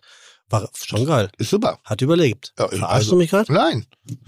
Halte ich jetzt nicht für, für sonderlich alltagstauglich, aber, aber Nee, grundsätzlich finde ich, das ist eine tolle Idee. Finde Aber ich ist auch. doch auch ein Trend. Also jetzt im Moment, alle machen Ra- Fahrradreisen, alle wollen raus in die Natur. Das ist doch auch irgendwo ein Trend, den wir, äh, ja, die einen oder anderen auch mitleben. Also man kriegt ja nur noch so Videos gezeigt. Das stimmt, ja. Das stimmt. Was sind denn, was, Seven was, vs. was Wild kriegst du für Videos gezeigt? Was sind deine, deine Bubble, Instagram, Reels? Thailand Fischbude. Na, vielleicht jetzt. Während Tim guckt, wir haben ganz viel Alkoholfreies heute hier, weil Philipp, heute ist ja ähm, A, Mittag und B, bist du im Auto hier, weil die Bahn streikt. Ähm, dementsprechend haben wir alles, was das Herz begehrt, von Wein über alkoholfreien Gin, über jede Menge unterschiedliche alkoholfreie Biersorten, Kaffee und den ganzen Spaß, Grandios. kannst du natürlich auch haben. Ich habe Worauf tatsächlich hast du auch, ähm, pass auf, ich habe nämlich was mitgebracht. Auch Zuerst hätte ich mitgebracht einen White Port, Port Tonic. Alkoholfrei. Ähm, nee, nee, den gibt's nicht alkoholfrei, Ach, deswegen. Und dann ähm, war Mittagszeit und dann habt ihr auch gesagt, oh, wir wieder saufen. wir sind nicht alkoholfrei. Mittagszeit. Fide Gastro ist alkoholfrei geworden. Seit wann? Seit dieser Folge? Oder? Wir machen das jetzt einfach mal. Ja? wir, Stark. wir können auch ohne Alkohol lustig sein. Ich hab, ich pack mal ganz kurz aus. Ich habe ja auch äh, kleine Geschenke mitgebracht. Guck mal, einmal für dich hier. Guck mal. Kleine Sowas Box. kriege ich. Katzen. Oh Katzen. Gott, Geh, Katzenbilder. was? Bist du am, am Bist du am Katzenbild, da steht drauf, bist du am Kacken. Dann kriege ich Ravioli, selbstgemachte Ravioli, Tim? Pünktchen. Dann kriege ich raumfüllender Sound, dann Lachs, Essen. Also ich habe relativ viel Essen. Aber wo kommt das wohl her? Ich habe keine Ahnung, was interessiert mich eigentlich nicht. Guck Und ich mal, habe nämlich ist ja, mitgebracht, Seedlip ist nämlich auch alkoholfrei, der alkoholfreie Gin Tonic. Und was ich mitgebracht habe, das könnt ihr dann mal, wenn ihr wieder Alkohol trinkt, müsst ihr bis dahin kalt stellen. Meine Frau macht den weltbesten Eierlikör. Ah, ich glaube, da hätten wir das nächste Battle, Oh. weil ähm, der, Bu der Bullerei-Eierlikör, der ist wirklich auch sehr gut. Ja, dann- aber das, ich habe das einfach mal aufgemacht schon. ja, ja, ist ja So. gut, ist ja gut. Was ja ist denn dich. das Schönes? Guck das- mal, das ist ja, vielleicht findest du es selber raus. Also ich meine, es, Also es ist eine Schale. der Entenbreter äh, von Berlin es bringt natürlich alles im Thema der Ente mit. Ähm, unsere schöne Reisschale mit der Ente. Also eine Kooperation mit denen? Ja, oder? richtig, richtig. Ernsthaft? Ja, die Wieso zwei? Brüder, Kannst ruhig die sagen. sehr gerne mag, die Nee. Zwei Dippern-Brüder. Also, Tim, hör auf. Bitte, Tim. Bitte. Wir haben, wir haben einen riesen Shitstorm nach dem letzten Intro von Bo, Warum? weil es viel zu artifiziell war. Es, keiner, entschuldige, es tut mir echt leid, äh, Fides, das wird jetzt sehr persönlich, aber ihr seid offensichtlich zu doof zu verstehen. Hallo, hallo, hallo, hallo. Ich sag doch gerade, es wird Nein, persönlich wir offensichtlich nein, muss zu doof zu verstehen, was Bo damit gemeint hat. Er hatte natürlich eine Idee dahinter und du hast es Du jetzt bist gerade so dicht am, am Nobelhart und schmutzig. Nur weil die Leute es nicht verstanden haben, musst du sie nicht gleich als doof bezeichnen. Nein, ich habe sie nicht Man- als doof bezeichnet. Der ich Empfänger, habe es ja nicht Konjunktiv. Wichtig, ist nicht der Sender, sondern der Empfänger. Nee. Und wenn du falsch gesendet hast oder wenn es falsch empf- Hm. empfangen worden ist, hast du es vielleicht falsch gesendet. Aber bitte, bitte rede nicht so Weißt du, despektierlich weißt, du, was über das Pro- Hörer. weißt du, was das Problem deines riesen Egos in dem Moment ist? Das, was ich gerade gesagt habe, machst du jetzt viel schlimmer und viel größer, als es unsere Zuhörenden gehört hätten. Jetzt schlägst du dich auf die Seite unserer Zuhörer, positionierst dich gegen mich Ja. und je, erst jetzt denken die sich, stimmt. Was für ein kleiner blöder Pisser, dieser Merget. Ja. Tim hat vollkommen recht, hätte sonst keiner gedacht. Ja. Also ein das ist ein klassischer Bärendienst, den du mir jetzt erwiesen hast. Ja. ja. Du kannst es ja auch rausschneiden lassen. Das, Nee. das kommt davon, Nein. wenn du schon anfängst. Nein, ich lasse nichts au- rausschneiden. So, Tim, Ja. guck mal, auch, auch hier, ähm, ich habe ein ähnliches Geschenk, wahrscheinlich das gleiche Genau bekommen. das gleiche drin, Spricht richtig. für das, was du über Philipp sagst, scheint ein netter Kerl zu sein, Ja. äh, der doppelt mitbringt. Mhm. Äh, Erzähl doch mal, du, du hast ja diese Dibbern, also Schüssel. Und dann, was isst du gerade? Was isst du gerade? Ich sag mal so, es ist die äh, Philipp Vogelsche Rumkugel. Das ist das, was bei, nach, bei einem, nach, nach dem Enten ausnehmen oder ne- Enten servieren im jetzt auf dem Schneidebrett zurückbleibt. Das kratzt er zusammen, packt es nochmal in ein Glas rein und konfiert das Ganze. Hoppelgepoppt. Das ist Wahnsinn, dass du das rausschmeckst. Ja, okay, ich bin begeistert. Ein hübsches kleines, äh, hübsches kleines Entenkonfi. Ist jetzt so, ich würde es lieber einen Ticken wärmer. Ja, ich würde es lieber einen Ticken wärmer haben. Das liegt aber am Entenfett, weil das ist jetzt Kühlschrank kalt. Aber mach's doch wieder zu und ess es einfach, wenn es ein bisschen wärmer Ist ist. aber sehr, sehr lecker. Konfi steht für was? Meine Frau hat den Experten, der es Wohl- wohl- mitgebracht wohl hat. kaum- Ja, er hat es gerade wohl kaum gesagt. für Die ganzen Konferenzraum. Reste der Ente, die wir so abends da haben, die schmeißen wir wieder in den Topf, kochen die auf und dann habe ich gedacht, dann kann ich euch das auch mal mitbringen. Nein, es sind die Keulen von der Ente, die natürlich konfiert sind im eigenen Fett, also quasi im Entenfett gegart äh, mit den Aromaten der Peking-Ente. Äh, und das Ganze haben wir als, äh, gibt so alle ähm, zwei, drei Monate koche ich mal eine große, ähm, ja, eine große Fuhre für unsere Gäste, für Freunde. Und es ist noch ein sehr schöner Hoodie mit dabei in äh, unserer aller Lieblingsfarbe Schwarz. Ähm, also ein schönes Geschenk. Sehr schön. Ja. Ich bin Rauchende, die rauchende Ente, extra ich für bin, Tim. Ich bin, ich bin gerade, ich bin, ich bin gerade so überrascht. Und da denke ich manchmal, Mensch, ich muss echt dazu. Warum hast du eine Merch-Linie mit Dippern? Warum? Weil wir, Ja. also wir haben angefangen mit der Ente vor fünf Jahren. Ja. Äh, und das ist ja durch Zufall entstanden. Ja. Geschichte habe ich schon oft genug erzählt, glaube ich, brauche ich jetzt planen. nicht wieder äh, wiederholen. Äh, und irgendwann haben wir Gäste gesagt, Mensch, äh, die Ente, wie sieht die denn aus? Und dann hat es bei mir sofort geklickt im Kopf und ich habe gesagt, ja, die brauchen Gesicht. Ich Das, die gefragt, Ente muss irgendwie, die, die braucht was. Ähm, und habe dann äh, befreundete äh, ja, Agentur, äh, Künstler äh, damit beauftragt. Die haben die ersten Enten gemacht, die waren alle dünn und waren alle happy und haben alle gut. Und ich habe gesagt, eine Ente kann ja nicht happy sein, wenn die danach in Entenrufen kommt. Also die muss grumpy sein, die muss ein bisschen Berlin sein, ein bisschen Kreuzberg. Und so ist diese äh, dicke grumpy Ente entstanden. Äh, und dann haben wir natürlich gesagt, okay, wir brauchen jetzt Geschirr. Ja, was passt irgendwie zu der Ente? Und ich wollte unbedingt so dieses chinesische klassische Billiggeschirr, was man im Asia-Shop, dieses blaue. Da bist du zu Äh, Dippern gegangen. Und dann habe ich gedacht, die waren der richtige Ansprechpartner, genau. Dibbern ist ein, ein traditionsreiches Hamburger ähm, Richtig. Unternehmen, ne? sitzen hier in, äh, also äh, brennen tun sie nicht in Hamburg, sondern ähm, Gott, jetzt kann ich nichts Falsches sagen. Ist egal, Im halt Osten, billiger ja. chinesischer. Äh, Genau, richtig.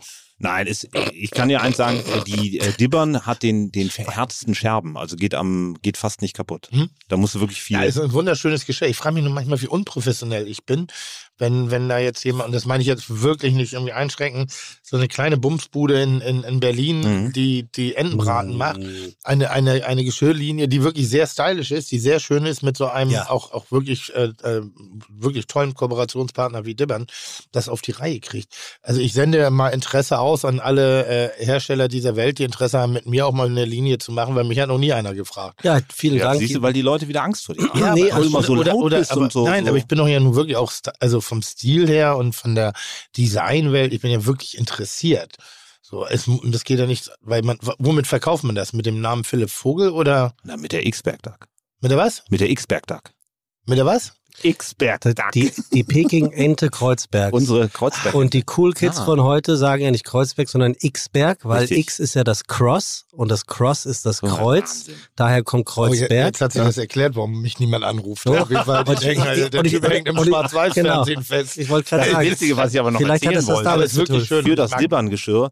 Ähm, ich habe den tatsächlich als Vorlage diese weiß-blauen Teller aus dem China-Shop mitgebracht und habe gesagt, ja, ob die da mal gucken könnten, was wir da machen. Dass ich nicht wusste, ist, dass die eine chinesische äh, Chefdesignerin haben bei Mhm. Dibbern. Und das war mir so peinlich, weil ich gedacht habe, meine Güte, was denkt die von mir, wenn ich denen diesen Billigteller da zeige und sage, ich möchte das Design äh, auf einem wertigen Teller haben. Äh, die fand das aber total witzig und fand das Design auch cool. Vor allem, Ähm, weil es äh, große Kunst ist in China. Also dieses, es ist kein Ja. Scheiß jetzt, dieses, Ja, ja, ja. Blau bei den chinesischen, äh, beim chinesischen Geschirr hat eine ganz besondere Bedeutung, ist eigentlich ein Qualitätsmerkmal, weshalb gerade die preiswerteren Chinesen auf eine solche Variante zurückgreifen, um sozusagen anzudeuten, dass sie eben auch die Haute Cuisine sind. sozusagen Ja, bedienen. ja, ja. Aber schöne Serie entstanden und äh, ich glaube, wir haben genug Werbung für Dibbern gemacht. Sind zwei Brüder, die das jetzt machen. toll. ähm, total lieb, total nett. Äh, ist eine Freundschaft entstanden. Sind Ja. große HSV-Fans. was willst du denn jetzt trinken? Ähm, ich würd, Möchtest du einen alkoholfreien ein Wein? alkoholfreies Also er, trinken. er kann welches? trinken, er kann doch saufen. Nimm, ja, wir haben heute nur Nee, nee, alkoholfrei. Ich möchte auch gar nicht. äh, was, du sagst gerne was und ich mach's dir auf. Ähm, in der so Zwischenzeit probiere ich mal. In der Zwischenzeit Tim, kann ich dich ja mal fragen, ähm, wie passt denn das zusammen, Kreuzberg und also das, das, das Hotel und Restaurant, das sozusagen äh, unter den Fittichen äh, von Philipp und seiner Frau läuft, Mhm. ähm, ist ja ein, ein, ein Hotel, das zum bayerischen Schloss Elmau gehört. Mhm. Und äh, Dietmar Müller, Elmau, so heißt er, ne? Mhm. ist ja jetzt nun nicht irgendwer. Tim, ähm, Menschen wie du, die es im Leben geschafft haben, haben natürlich schon mal im Schloss Elmau genächtigt. Mhm. Das ist ja schon State of the Art, ne? Ja. So. Und ähm, wie, wie kommt das jetzt, bevor äh, wir hören, wie es denn kommt? Was wäre deine Idee? Warum sagt sich ein äh, Dietmar Müller-Elmau, ach, ich gehe mal nach Xberg, da ist der bunte Vogel Philipp, der hat schon all over the world gekocht. Und ähm, da investiere ich jetzt mal Kohle, weil es ist ja, ich habe mir das mal angeguckt, das Hotel. Kennst du sein Hotel? Nein. Das ist schon ordentlich. Ja? Ja, da kann ein Hotel Drogen, kann aber mal einpacken. Also ich habe da, also ich, natürlich habe ich Bilder, aber ich war noch nicht da. Äh, gut aus. Das, das ist ja genau einer der Momente, was ich immer noch sehr bedauere, weil es mich wirklich interessiert, äh, was Philipp da macht. Ja, das ist so eine, so eine Frage, die ist schwierig. Ich bin, bin momentan so ein bisschen in diesem, ah, ich, ich sag mal, nur weil man sich mit den schönen Dingen des Lebens beschäftigt, heißt es ja nicht, dass man keinen Tiefgang hat und dass man nicht vielschichtig aufgestellt ist. Und ähm, grundsätzlich auch monetär äh, äh, aufwendigere Dinge äh, herzustellen, zu kreieren, zu machen, anzubieten, bedeutet ja nicht, dass man jeglichen Aspekt der Bodenhaftung verloren hat und ähm, insbesondere Kreativität. Und ich glaube, dass jeder Mensch, der sowas wie im Schloss Elmau, das ist ein, ein es hat eigentlich einen schlechten Ruf in meinen Augen durch den Gipfel bekommen, irgendwie, weil da die Großen der, der Welt sich alle getroffen haben. Es ist ein wunderbar geführtes Familienhotel für Familien, äh, wo Leute auch mit Kindern, wobei praktisch beides angeboten wird. Ein Angebot für die Erwachsenen als auch für die Kinder. Ähm, das Ganze ist nicht ganz günstig, aber das bedeutet ja nicht, dass jeder Bewohner oder jeder, der dort äh, gewohnt hat, gelebt hat, äh, genächtigt hat oder die Betreiber, dass das äh, Idioten sind. Ganz im Gegenteil, Elmo ist kulturell sehr interessiert, haben eine kleine Veranstaltungshalle, haben einen ganz spannenden Veranstaltungskalender, auch für die Menschen der Region, nicht eben einfach nur für die Gäste sondern die finanzieren das teilweise eben auch dadurch, dass sie diese Gäste haben. Das ist ein bisschen wie die Uli Hoeneß-Diskussion damals mit der VIP-Loge, also mit den VIP-Gästen, denen sie halt etwas mehr Geld abnehmen, um dann auch diese Kultur an die Leute zu kriegen. Und wenn du erstmal in diesem Bereich bist, ich will ja auch nicht bis in mein Lebensende nur die Bullerei machen. Mir juckt es in den Fingern, äh, kleine Pop-up-Dinger zu machen, diese äh, äh, Peking-Ente nee, aber natürlich in der Asiatik, in der Nordik, in der Regionalküche meine Dinge zu machen.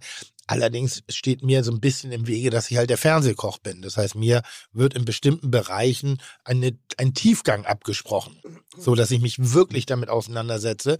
Alles, was ich tue, äh, wird erstmal einer Überprüfung der Kommerzialität unter, unterworfen. Was nicht ganz einfach ist für mich, aber ich habe mein Schicksal da akzeptiert und ich stricke ja an vielen kleinen Baustellen immer noch so ein bisschen drumherum. Ähm, und ähnlich sehe ich das genau so. Wenn du im Schloss Elmau bist, manchmal brauchst du auch vielleicht genau das Gegenteil um das auch zu machen. Und vielleicht ist es auch einfach mal die Überlegung, äh, Luxus trotzdem sympathisch darzustellen. Und ich glaube, das ist das alles, was ich an Quintessenz aus dem Hotel habe und mit den Betreibern hier, der, der hier sitzt, der Philipp, mit der sympathischen äh, Grundhaltung und auch mit dem Verständnis für die Ecke, in der er seinen Laden macht. Ähm, ich glaube, das ist kein Blindflug, den sie da machen, ist uns alles egal, sondern wir sind ein Teil dieser Diversität Kreuzbergs. Du hast ein 14-köpfiges Küchenteam, du hast 41 Zimmer im Hotel und du hast insgesamt, glaube ich, 40 Angestellte. Ja, fast so. 50 jetzt. Äh, ich muss mal ein, ganz kurz eingreifen. Müller-Elmau und Elmau ist äh, nicht derjenige, der das Ganze bezahlt, ähm, ganz im Gegenteil, sondern ist derjenige, der. Das machen die Gäste. genau, richtig, richtig, richtig. Nein, ähm, es ist immer so diese, diese Finanzierfrage. Ähm, einer der besten Freunde von Müller-Elmau, ähm, der vom Bötticher, der hat das Gebäude gekauft am Oranienplatz und hat gesagt, wir müssen da was machen, was äh, früher äh, schon drin war. Wir müssen was Schönes machen. Wir wollen ähm, den, den, dieses alte Gebäude, was äh, über 15 Jahre leer stand, wieder schön machen. Mhm. Äh, und hat sich dann, hat äh, Müller-Elmau gefragt und hat gesagt, komm, mach doch ein Hotel. Der hat gesagt, um Gottes Willen, ich werde niemals ein Hotel in Berlin machen, weil damit gehen wir sofort pleite. Ähm, dann kam der äh, gutgläubige und ein bisschen ähm, ja äh, noch grün hinter den Ohren äh, äh, der Philipp, der kam dann mit seiner Frau Jennifer und hat gesagt, ich will mich selbstständig machen, ich will ein Restaurant machen. Ähm, wir haben uns dann zu dritt zusammengesetzt, Müller, Elmau, Bötticher und ich, äh, und dann hieß es ganz schnell, nee, nee, du machst das ganze Haus, das betreibst du wunderbar. Äh, und wenn du Fragen hast, dann kann der Dietmar äh, dir ja beiseite stehen. Der hat ja in, in, in äh, Bayern ein ganz gut laufendes Haus und so ist das entstanden. Ähm, ich schätze unheimlich den Austausch mit Müller-Elmau. Ähm, ihr habt es eben schon gesagt, die Kultur spielt eine Riesenrolle in Elmau und die spielt auch bei uns eine große Rolle. Und das ist genau auch der Schlüssel. Ähm, Kultur, Konzerte, Live-Musik. Ähm, ich meine, die Bullerei macht's ja auch. Ähm, das ist das, wo jeder, wir haben Konzerte, die kosten nichts. Also wir haben fünf Tage die Woche Live-Musik und da kann jeder kommen und sich diese Konzerte anhören. Ähm, ich bin natürlich froh, wenn er da noch ein Bier trinkt. Äh, noch glücklicher bin ich, wenn er eine Ente isst und eine Flasche Wein dazu trinkt. Ähm, aber das, ähm, wie Uli Hoeneß schon, das muss ja auch irgendwo so sein. Es muss, müssen Leute geben, die sowas finanzieren. Die Künstler kommen nicht umsonst, die spielen nicht aus der Freude, sondern die wollen auch eine Gage haben, äh, die wollen anständig auch behandelt zu werden. Zu Recht, ganz klar zu Recht. Und äh, das ist so dieses Konstrukt Orania Berlin. Und ähm, ich bin unheimlich stolz, äh, dass ich da äh, mitwirken darf und äh, dass wir das, äh, ja, dass ich das mit meiner Frau be betreiben darf. Äh, und wir haben dem Ganzen auch einen Charakter gegeben und wir haben mit Sicherheit auch die ein oder andere Diskussion mit Elmau und mit Herrn Müller-Elmau geführt, weil die natürlich auch nochmal eine andere Vorstellung von Hotellerie haben. Und wir haben gesagt, nein, das muss cool sein, das muss äh, auf einer lässigen Art und Weise sein trotzdem noch auf einem sehr, sehr hohen Niveau und trotzdem auch auf einem Service. Zu welchem Zeitpunkt bist du in diese ähm, Entscheidung oder in, in, die, in die kreative Phase eingestiegen? Ein Jahr bevor wir eröffnet haben, ähm, habe ich angefangen. Das heißt, was war da schon vorgegeben? Der, das Design, okay. ansonsten nichts. So, und, und wie, wie muss man sich dann so einen Prozess vorstellen? Du bist ja eigentlich Koch gewesen, mhm. richtig? Richtig. Also, ich habe vorher Chef, schon Koch. immer, äh, war immer schon sehr interessiert, über den Tellerrand hinauszuschauen, habe mich sehr für Finance interessiert, ähm, weil ich irgendwo immer die Zahlen äh, spiegeln eigentlich immer alles das, was wieder was, was äh, die Gäste auch gut finden und nicht gut finden, mhm. ganz einfach.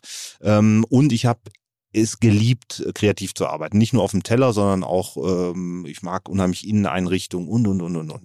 Dann seid ihr jetzt, habt ihr euch zusammengesetzt wir haben uns, war von vornherein klar, dass deine Frau mit an Bord ist? Absolut, ja, ja, weil alleine, also meine Frau macht den, den war der gelernte Hotelier. Ich hab ja, bin ja Koch, meine Frau äh, ist, ist gelernte Hotelfachfrau, Guest Relation und es war also ganz klar, dass wir das zusammen machen.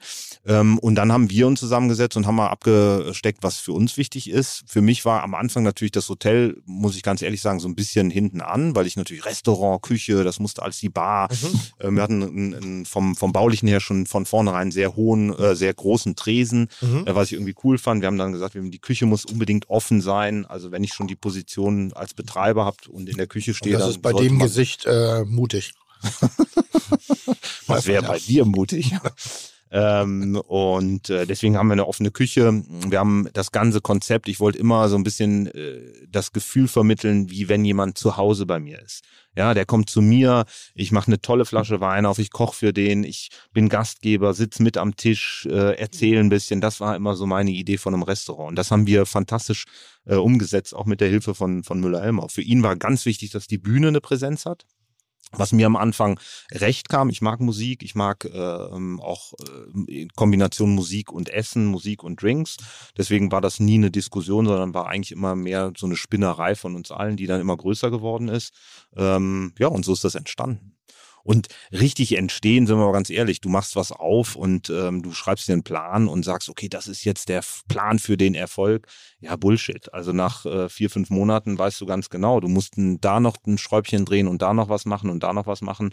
Ähm, und eigentlich entwickelt sich sowas ähm, ja mit der Zeit und mit den Gästen ähnlich wie, wie damals, als die Bullerei vor jetzt knapp 13,5 Jahren hier äh, ihre Pforten geöffnet habt, gab es ja auch bei euch ähm, ordentlich Anfeindungen. Backsteine sind geflogen, äh, dann gab es irgendein Plakat, eurer Luxus ist unsere Armut. Ähm, also es war natürlich absolutes, äh, absolutes Öl aufs Feuer der Gentrifizierung, ne? Total, das war ja, mein klar, jetzt hast du, Elmau hat ja zweimal den G7-Gipfel jetzt ausgetragen. Ähm, das war damals äh, einmal, dann war der Schlossherr aus München, kommt nach äh, Berlin, nach Kreuzberg und macht da ein Hotel auf. Das war einfach äh, schon mal gesetzt, obwohl das ja so nicht stimmt, habe ich ja eben schon gesagt. Ähm, dann ging es natürlich los, äh, Farbattacken, äh, Scheiben eingeschmissen, äh, Vermummte, die bei uns im Restaurant waren und, und, und, und, und. Wir wussten, dass was passiert. Wir wussten nicht, dass es so aggressiv ist. Also ich, ich mag ja, wenn Menschen äh, ihren Unmut äh, nach außen tragen. Das, wir leben in der Demokratie. Ich habe lange in China gelebt. Wir können sowas von dermaßen stolz darauf sein und froh sein, äh, dass sich jeder hier äußern darf von seiner Meinung her. Das ist ja äh, ein Gut, äh, was uns geschenkt worden ist, mehr oder minder. Da müssen wir äh, auch viel für tun. Ähm, was ich nicht mag, ist aggressiv. Also warum muss äh, was kaputt gemacht werden? Warum muss äh, irgendwie die Scheiben eingeschmissen werden, Gäste angefahren werden? Ich bin beleidigt worden äh, und und und. Da hört es dann irgendwo auf. Ähm, aber das ging relativ schnell, dass wir einen Großteil von den Leuten, die im Kiez leben, überzeugen konnten, dass wir nicht böse sind. Ich meine, wir haben über 50 Mitarbeiter oder 50 Arbeitsplätze geschaffen. Äh, wir haben sehr viele äh, ähm, Leute, die in Kreuzberg leben, die bei uns arbeiten, die einen Job haben, die Familien ernähren. Ähm, man muss mal ein bisschen weiterdenken. Wir haben viel für die äh, Obdachlosenhilfe getan, ähm, haben gekocht, haben über Corona unheimlich viel gekocht, haben nie gesagt, oh, das ist unser Werbebanner, das machen wir jetzt hier äh, und erzählen das den Zeitungen. Das haben wir einfach gemacht, weil wir denken, das gehört zu unserer Verantwortung dazu, was zurückzugeben. Ähm, und ich glaube, nur so kann man auch im Dialog sein und nur so kann man ähm, dann auch irgendwo in Anführungsstrichen erfolgreich sein. Also bis zum jetzigen Zeitpunkt äh, schon ein sehr guter und ordentlicher Redeanteil unseres Gastes heute, Tim. Das freut mich sehr. Ähm, ist aber, steckt ziemlich viel auch drin, wie du das mit der Bullerei gemacht hast. Ja, ich bin hast. immer so ein bisschen am überlegen. Das sind immer so heikle Themen, die, die, die man kaum in dieser Kürze wirklich beantworten kann, wenn du jetzt nicht verbal geschult bist. Und das bin ich jetzt auf der, an der Stelle wirklich nicht. Also ich kann immer schon verstehen, ähm, und das ist immer schwierig zu formulieren. Ich bin ein Freund von drastischen Protestmaßnahmen. Mhm. Wenn dir, wenn dir die Bühne fehlt, wenn dir die Möglichkeiten fehlt und wenn das, wenn du grundsätzlich gegen eine scheinbare Übermacht antrittst, dann, und, dann bin ich zumindest so aufgestellt, dass ich sage, wie willst du denn seiner Stimme sonst Gehör verleihen, wenn nicht auch durch plakative äh, Mechanismen?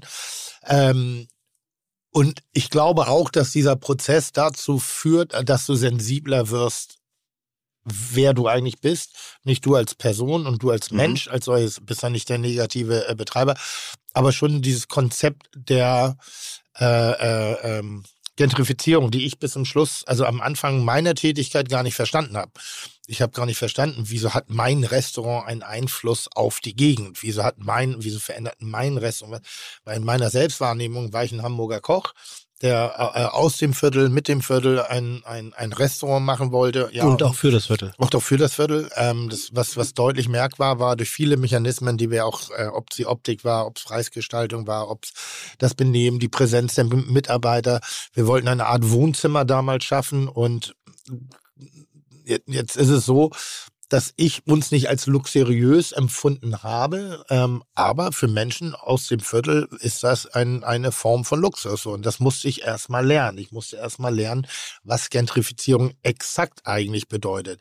Es ist nicht zwangsläufig das Haus, sondern es ist auch ein, teilweise der Vorbildcharakter, aber den gibt es in Berlin, gerade in Kreuzberg schon in den, in den 90ern. Da haben schon die, die Sportwagen gebrannt, irgendwie, wenn da ein, ein, ein etwas besseres oder, oder aufwendigeres Restaurant geöffnet hat. Das ist keine ganz neue Geschichte. Was ich dahinter immer so ein bisschen blöd finde, dass man auch vergisst, dass eben hinter einem Hotel oder hinter einer Gastronomie, hinter einem Ding eben auch Menschen stecken, die mit sehr viel Herzblut, mit sehr viel Leidenschaft was machen und gar nicht in dem Moment den, den negativen Aspekt sehen. Also nicht jeder, der, der, der, der es mag, in einem Hotel zu wohnen, wo warm Wasser aus der Wand kommt und wo man seine eigene Toilette hat, äh, ist nicht gleich ein Snob, sondern manchmal ist es auch ein Teil des Lebens. Und wie gesagt, Kultur ist ein wichtiger Bestandteil. Aber ich verstehe schon, dass da auch eben protestiert wird. Leider oft von den Falschen. Das muss man einfach sagen. Das ist das, was man dahinter immer sagen muss. Also ich kenne die Mechanismen ja auch teilweise. Auch ich bin auf der Straße angegangen worden von Menschen, die vor mir ausgespuckt haben und gesagt haben, ich würde das ganze Viertel äh, zerstören, steht aber selber mit der Lidl-Tüte äh, vor mir und wo sagt, tut mir leid, junge Frau, ich verändere es. Vielleicht ja, dass, dass da so aber ich zerstöre es nicht. Zerstören tun das namenslose Großunternehmen, die das Geld aus dem Kreislauf ziehen und nicht ins Viertel wieder reinpacken. Und ich bin auch nicht in der Position, ihn darstellen zu müssen, mit welcher Nachhaltigkeit ich hier wirklich agiere und arbeite. Und ich weigere mich, das auch nach wie vor zu tun. Ich weiß, dass ich abends ins Bett gehen kann und dass ich bestimmt Fehler gemacht habe, aber dass, wenn man mich darauf aufmerksam gemacht hat, äh, ich versucht habe, diese Fehler zu verändern oder, oder anzupassen. Und ähm, nach diesen 14 Jahren glaube ich sogar, dass wir ein starker Partner sind, eine Gentrifizierung auch zu verhindern, also zu verlangsamen. Ne? Also ein, Mhm. ein Wohnviertel, das liegt in der Natur, das Viertel äh, äh, sich verändern. Das, wir haben einfach keinen Stillstand. Das ist ganz gut, weil sonst, wenn wir keine Veränderung hätten, hätten wir vielleicht auch immer noch 1945, um das mal auf die Spitze zu treiben. Ähm, es ist gut, aber auch, also es ist ein wahnsinnig komplexes und, und aufwendiges Thema und äh, ja, jetzt wieder Hast- Philipp. Hast du, hast, hast, hast du Leute oder habt ihr Leute, die ähm, euch mit sehr viel Argwohn und Skepsis und eventuell ja auch Gewalt und Aggressivität in den ersten Monaten der Eröffnung begegnet sind und die ihr heute noch kennt und die sich vielleicht so ein bisschen geläutert zeigen? Nicht geläutert, aber, aber zumindest so, dass sie, dass sie sehen, dass nicht alles, wovor sie Angst haben, auch wirklich ein Grund ist, Angst zu haben, wenn Mhm. man ihnen den anderen jeweils auch die Möglichkeit gibt, vielleicht in die Kommunikation einzutreten. Also da glaube ich schon, dass sich was verändert. Deshalb, wir werden, sind immer noch keine Brieffreunde, aber es ist auf jeden Fall so, dass es, also schon, das ist so, es ist in Ordnung. Es ist nicht meine Welt, es ist nicht meine Art und Weise zu leben, aber trotz allem ist es nicht so, dass diese beiden Welten so im Konflikt miteinander sein muss, dass man sich auf die Fresse haut. sondern dass da auch, es gibt in jeder Welt viele Schnittstellen, sehr viele Schnittstellen. Absolut. Also Bei uns auch so. Also wir haben auch Gäste, die am Anfang sehr kritisch waren, jetzt also aggressiv nicht, sondern kritisch Leute, die im Kiez gewohnt haben, die gesagt haben, nee, brauchen wir nicht, die jetzt regelmäßig zu Konzerten kommen und sagen, ach, eigentlich ist es schon ganz cool. Also das haben wir schon, ganz klar. Aber es ist nochmal gesagt, ich, man nähert sich an und ich meine, das ist, äh, ja, ich glaube, das Thema ist einfach äh, äh, bodenlos, da kann man tausend Stunden drüber diskutieren. Man muss Leute falsch. verstehen, ne? wenn sie in einer Welt leben. Und, und das ist so ein bisschen das, was ich auch schwierig finde. Gerade in solchen Ecken halt auch, oder auch hier in der Schanze eben, dass man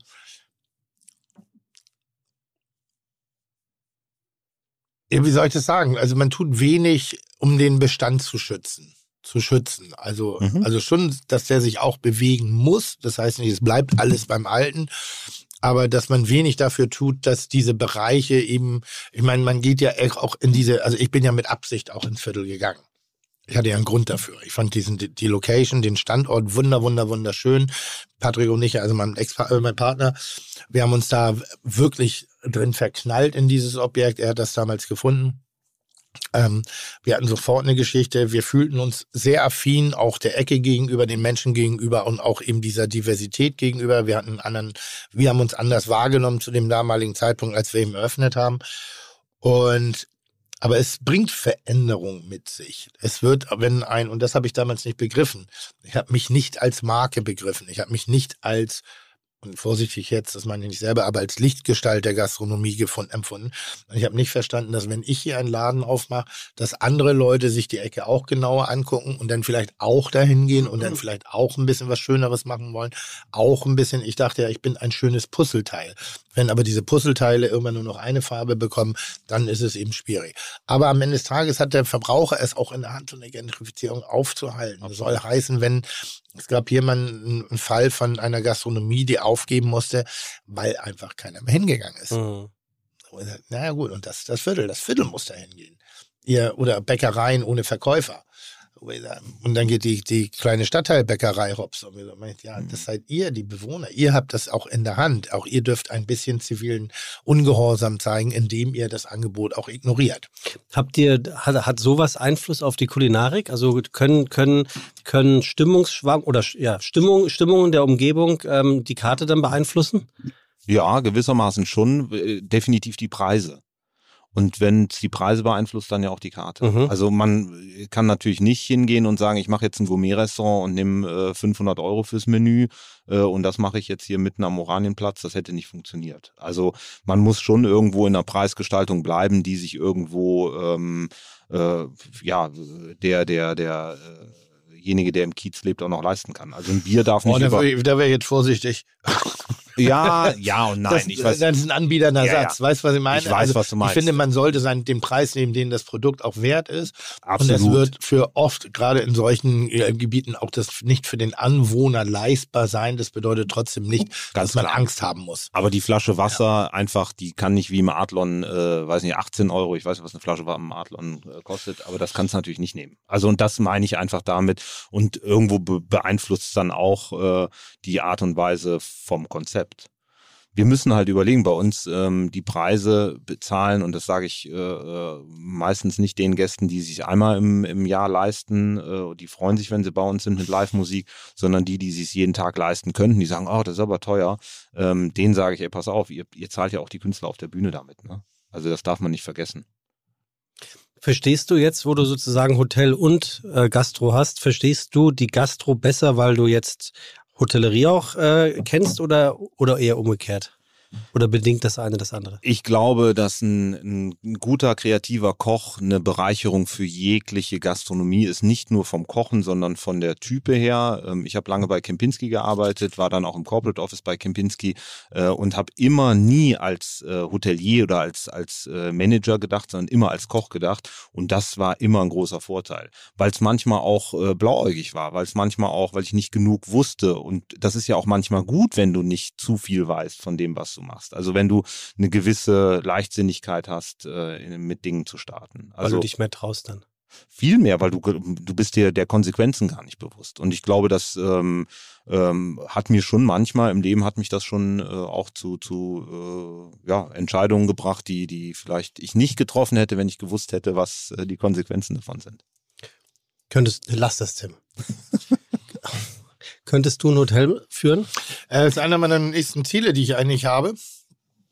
Und da, das ist temporär nicht, aber ich hätte gerne, Kormelzer? nee, ich hätte ger- gerne ein kleines Bed and Breakfast. Das hätte ich jetzt, aber ich glaube, das ist immer Hohe so, Luft. aber ich glaube, das ist immer so, also mein Lieblingsding, Hohe Luft, das Motel, das Ja. hätte ich wirklich gerne. Ähm, Sensationell. Wer es nicht kennt, guckt es euch an. ähm, Wirklich. a- a- aber so, so ein bisschen Übernachtung hätte ich schon gerne, weil ich übernachte ja auch relativ oft irgendwo auf der Welt. Und ich merke eine Ermüdung im Luxussegment bei mir. Ne? Und natürlich Mhm. äh, schlafe ich sehr oft vier, fünf Sterne. Oder was heißt natürlich? Ich schlafe sehr oft vier bis fünf Sterne. Aber so richtig reizvoll finde ich es gar nicht mehr. Und ich überlege die ganze Zeit nochmal, wie ich gerade eben Luxus definiere. Und ich habe so eine komische, krude Idee, eben das kleinen Bed and Breakfast mit einem familiären Ansatz, was auch definitiv vielleicht nicht, also nicht neu ist. Aber ich hätte gerne eine Nonna, die da abends steht und um 19 Uhr zu Tische ruft und man setzt sich mit allen Hotelgästen, die es brauchen, setzt sich da gemeinsam hin, isst eine Kleinigkeit. Man hat einen sehr guten Roomservice, weil ich esse oft im Zimmer, weil ich danach immer müde bin, irgendwie so. Oder man hätte so eine gemeinsame Sharing-Küche. Das habe ich mal in Frankfurt gesehen, Mhm. wo rein theoretisch kannst du mit deinen Einkäufen da hingehen und kannst dir selber was brutzeln.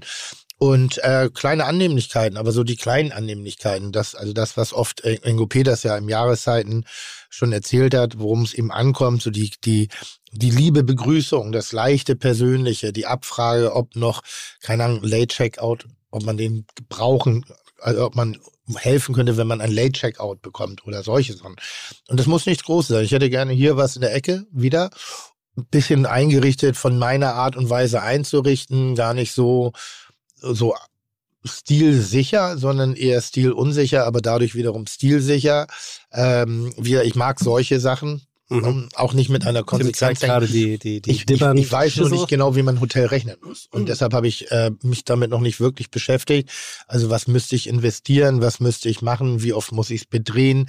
Wie, wie rechnet man Zimmer? Weil ich Was? Be bedrehen? drehen. Also Drehen. wie oft muss ein Zimmer, wie, wie, also wie, wie schaffe ich Preissensibilität? Aber ich hätte gerne so ein, so ein, so ein, so ein, so ein, so ein ja, eigentlich ein Landgasthof, wenn ich ehrlich bin, in der Stadt. Wie So, rechnet, wie so rechnet von man? Wie rechnet, du hast ja gesagt, du interess- interessierst dich für Finance. Wie rechnet man denn so ein Hotel? Ja, es gibt eine Auslastung der Stadt. Also jede Stadt hat eine unterschiedliche Auslastung, die wird errechnet. Da hast du Äh, schon mal eine gute Karte. Hamburg ist auf jeden Fall nicht schlecht, Ja. ganz klar. Äh, Dann gibt's eine Average Rate, also die durchschnittliche Rate in der Stadt. Ähm, da ist Hamburg, ich müsste jetzt lügen, ich glaube Nummer 4, 5 in Deutschland. Wie heißt das? Neville Rate? Average Rate, Average Durchschnittsrate. Rate. Ähm, und da, so geht man ran. Ne? Was braucht eine Stadt? Und das ist ja das, was viele falsch machen und was viele Unternehmen, gerade die Großen aus, aus dem Ausland, die kommen und sagen, okay, Berlin, wir müssen da jetzt fünf Sterne, wir müssen da jetzt eine Bude hinbauen. Ähm, Hotel de Rom, schönes Hotel, beste Location in Berlin meiner Meinung nach. Äh, so richtig voll und so richtig äh, Vor kurzem auch sehr gute Gastronomie. sehr gute. Noch immer? Oder ich habe gehört, du Nee. bist raus? Nein. Spaß. Ähm, böse. Uh. Ähm, nein, äh, aber äh, es ist ein Haus, wo, wo jeder hingeht, wo die Berliner hingehen, das ist es nicht. Also, ähm, und äh, da gehört viel dazu. Also da gehört sehr viel dazu. Aber ich Dazu glaube, muss man sagen, dass auch nicht so viele Berliner wohnen in der Ecke. Ja, Ja, also auch Ja, das ja. Standort äh, ist aber. Nee, aber grundsätzlich ist die Frage, wenn ich jetzt ein, ein Hotelzimmer habe, so ich kann ja zum Beispiel sagen, wenn ich ein, eine, eine Wohnung kaufe, dann habe ich ungefähr ein Gefühl für einen Quadratmeterpreis der Stadt.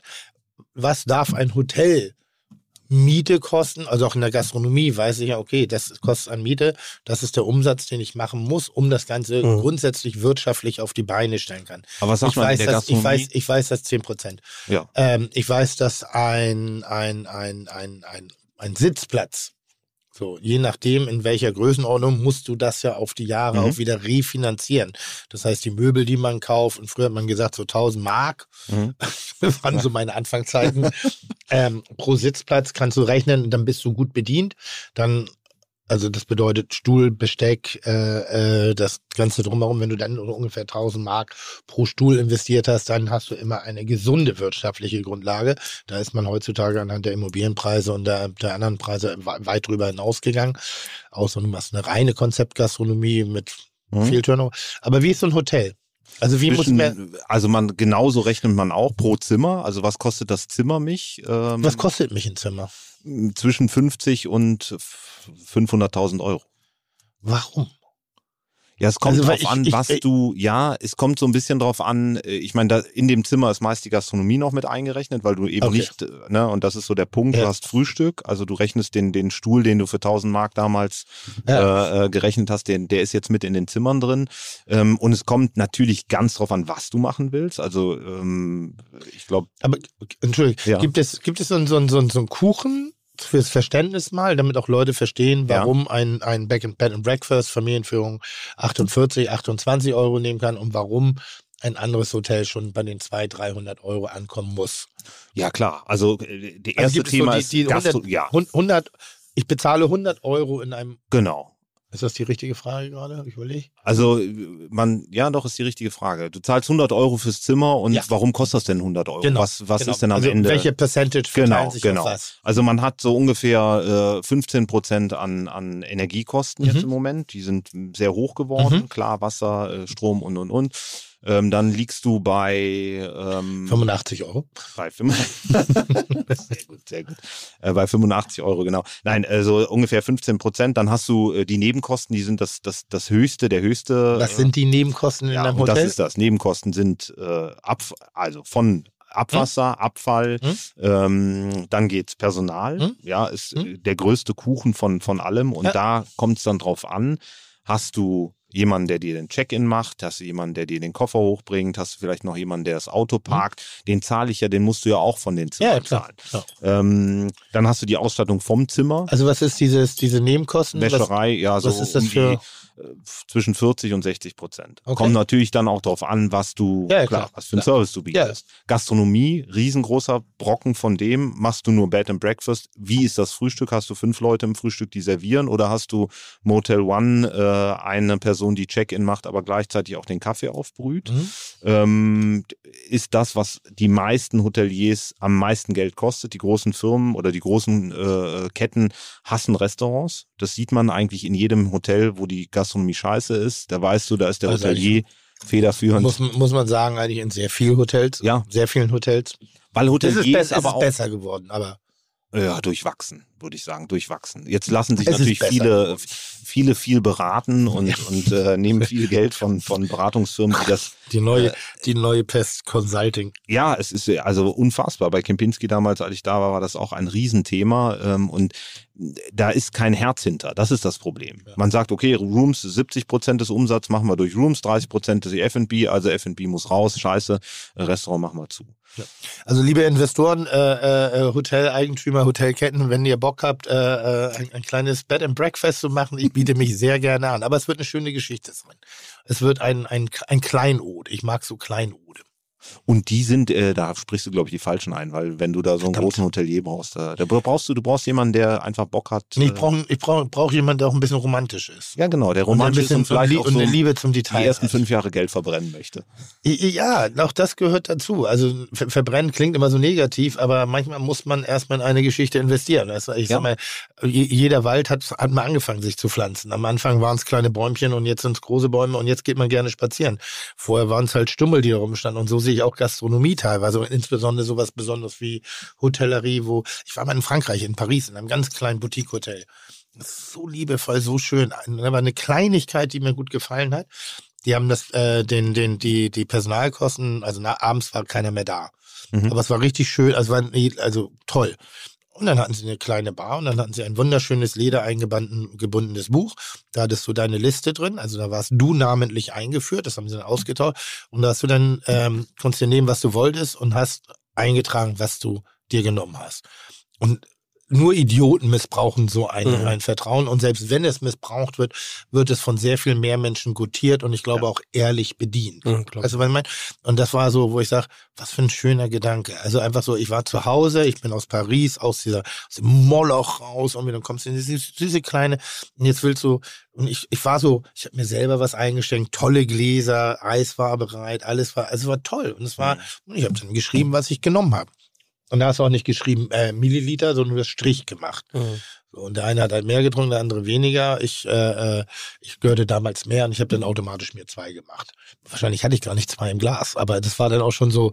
Und wenn die so großzügig sind, dann bin ich auch großzügig. Weißt du, Aber das toll. ist doch das Wichtigste. Das ist doch auch das Wichtige bei uns in der Gastronomie, Großzügigkeit. Ja. Und es ist so schade, wenn Leute sagen, wie du sagst, ja, das, das wird missbraucht. Es gibt so viele Leute, die sagen, ah ja, nee, das mache ich nicht mehr, weil äh, Zeitung, ich habe nur noch zwei Zeitungen da liegen, sonst kommt der Nachbar immer und holt die Zeitung. Ja, scheiß drauf, dann kommt der Nachbar und holt die. Zeitung. Ist doch schön, da hat er eine. Zeitung von dir und freut Mhm. sich. Meine Güte, dieses, Ja. äh, also und das ist schön, dass du sagst, es kommt auch immer wieder zurück. Wenn man großzügig Das ist dann Meinung, kommt ja. es zurück. Und er hatte ganz früher immer ein Konzept, das war Pay What You Want, irgendwie fürs Essen. Das ist inzwischen auch ausgelutschte Geschichte. Aber in, meinem, in meiner Bullerei aufgrund von Not musste ich irgendwie entscheiden, was kriege ich irgendwie hin. Und dann habe ich überlegt, ich verschenke mein Essen. Das ist ja am Ende des Tages die Entscheidung gewesen. Da ich es aber nicht zu verschenken habe, habe ich gesagt, dann zahlt ihr halt, bevor ich es verschenke Hm. oder bevor ich es wegschmeiße, esst und gebt mir das, was ihr glaubt, was man dafür geht. Also eigentlich ein sehr bedürftiger Move, der aber sehr schön ankam, weil seitdem habe ich ein wahnsinnig gutes Verständnis für mein, für meine Preislichkeit. Also was Leute gerne bereit sind, für mein Essen zu bezahlen. Ä- Ähnlich hattest du es auch im Weißen Haus, oder? Das war im Weißen Haus. Ach so, weil du gerade Bullerei sagtest. Habe ich gesagt? Ja. Nein, nein, also Bullerei durch Du das meinst nie. das Also Weiße bitte Haus. nicht missverstehen. Also Ja. hier bezahlt man das, was ich. Genau, also das war, So, ich war perfekt. gedacht, ich wollte heute noch Ist, ist denn, ist denn das. Aber wir sind ja nicht rangekommen. Wer jetzt? Äh, So ent, also wie der, also wie, wieso haben die dich gefragt und deine Frau? Und nicht mich. die Nee, Elmauers. äh, du, das Ja. war du, äh, auch wieder ein Freund, der gesagt hat, ich habe einen, einen Laden gesucht in Berlin. Ja. Und wir haben gesagt, wir geben Berlin ein halbes Jahr Zeit. Ja. Äh, wenn wir was finden, machen wir das in Berlin. Wenn nicht, hauen wir ab aus Berlin. Ihr beide. Ja. Ja, du und deine Frau. Ähm, weil ich Berlin ähm, nicht unbedingt geliebt habe. Ja. Lassen wir das mal so stehen. Ja. Ähm, und äh, so bin ich durch einen Freund, der hat dann gesagt, du, äh, ähm, mein Chef damals, also Müller-Elmau, Mhm. äh, die, die suchen jemanden, der das, das Hotel da betreibt. Da Mhm. ist ein Restaurant, die wollen das Restaurant äh, verpachten. Mhm. Da hab ich gesagt, ja super. Und so ist das gekommen. Ich habe dann angerufen, habe gesagt, können wir uns treffen, sind über die Baustelle gegangen, war alles noch im Rohbau, äh, sind durchgegangen und irgendwann sagte der von Bötticher, also der, der es äh, alles finanziert hat, sagte, naja, dann machen Sie das. Und dann sag ich, naja, wir müssen mal über eine Pacht sprechen. Nee, nee, vergessen Sie jetzt mal Pacht und vergessen Sie mal Restaurant. Sie machen das ganze Haus. Und äh, wir fangen einfach mal an und dann gucken wir. Und dieses, das war für uns wie ein Sechser im Lotto. Wir konnten, Das ist für jeden Sechser ja, im Lotto. ja, Generell aber- rate ich allen Leuten ab, solche Angebote anzunehmen. weil du sie sonst annehmen möchtest. nee, nee, nee, aber generell so, wenn, wenn jemand sagt, ja, jetzt, also erstmal, wir gucken einfach erstmal. Ja, Dann denkst du, ja, das machen die ein halbes Jahr und wenn Scheiße läuft, dann haben sie sich an, an den Eiern.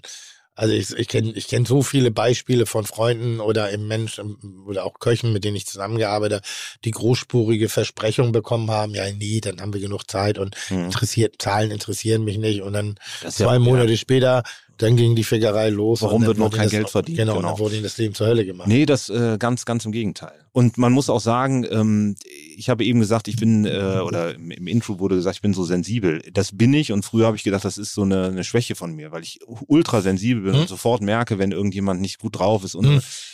ich habe das als Stärke empfunden mittlerweile, weil ich genau wusste, als ich von Bötticher kennengelernt habe, das ist, der meint der ernst. Ja. Der ist so. Das ist ein, der äh, will das Schöne wieder aufmachen und das und ich meine, wir haben es erfolgreich, wir führen es erfolgreich. Also das muss man auch mal sagen mit mit all den äh, Querelen, die wir hatten, mit all dem Stress, den wir am Anfang hatten. Corona war da. Ähm, wir äh, führen ein erfolgreiches, auch finanziell erfolgreiches Unternehmen. Ähm, dann, was ist eure Position jetzt? Seid ihr angestellt, Pächter? Wie, also wie würdet ihr das, das, das darstellen? Wir sind im, äh, ich bin Angestellter, also ich bin äh, Angestellter äh, Geschäftsführer von der ähm, von der äh, Betriebsgesellschaft Hm. quasi.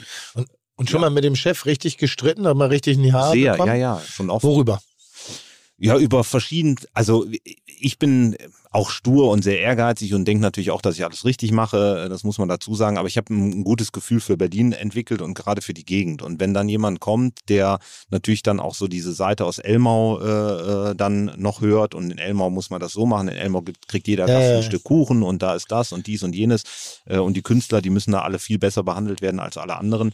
Ähm, dann äh, hat schon sehr oft geknallt. Gerade am Anfang hatten wir die, die, die das, das ähm, witzig war so, dass das erste ähm, Musikprogramm war sehr klassisch ausgerichtet. Mhm. Gesagt, also Klassik, ich kenne mich weder aus, äh, noch bin ich jetzt Riesenfan von der klassischen Musik.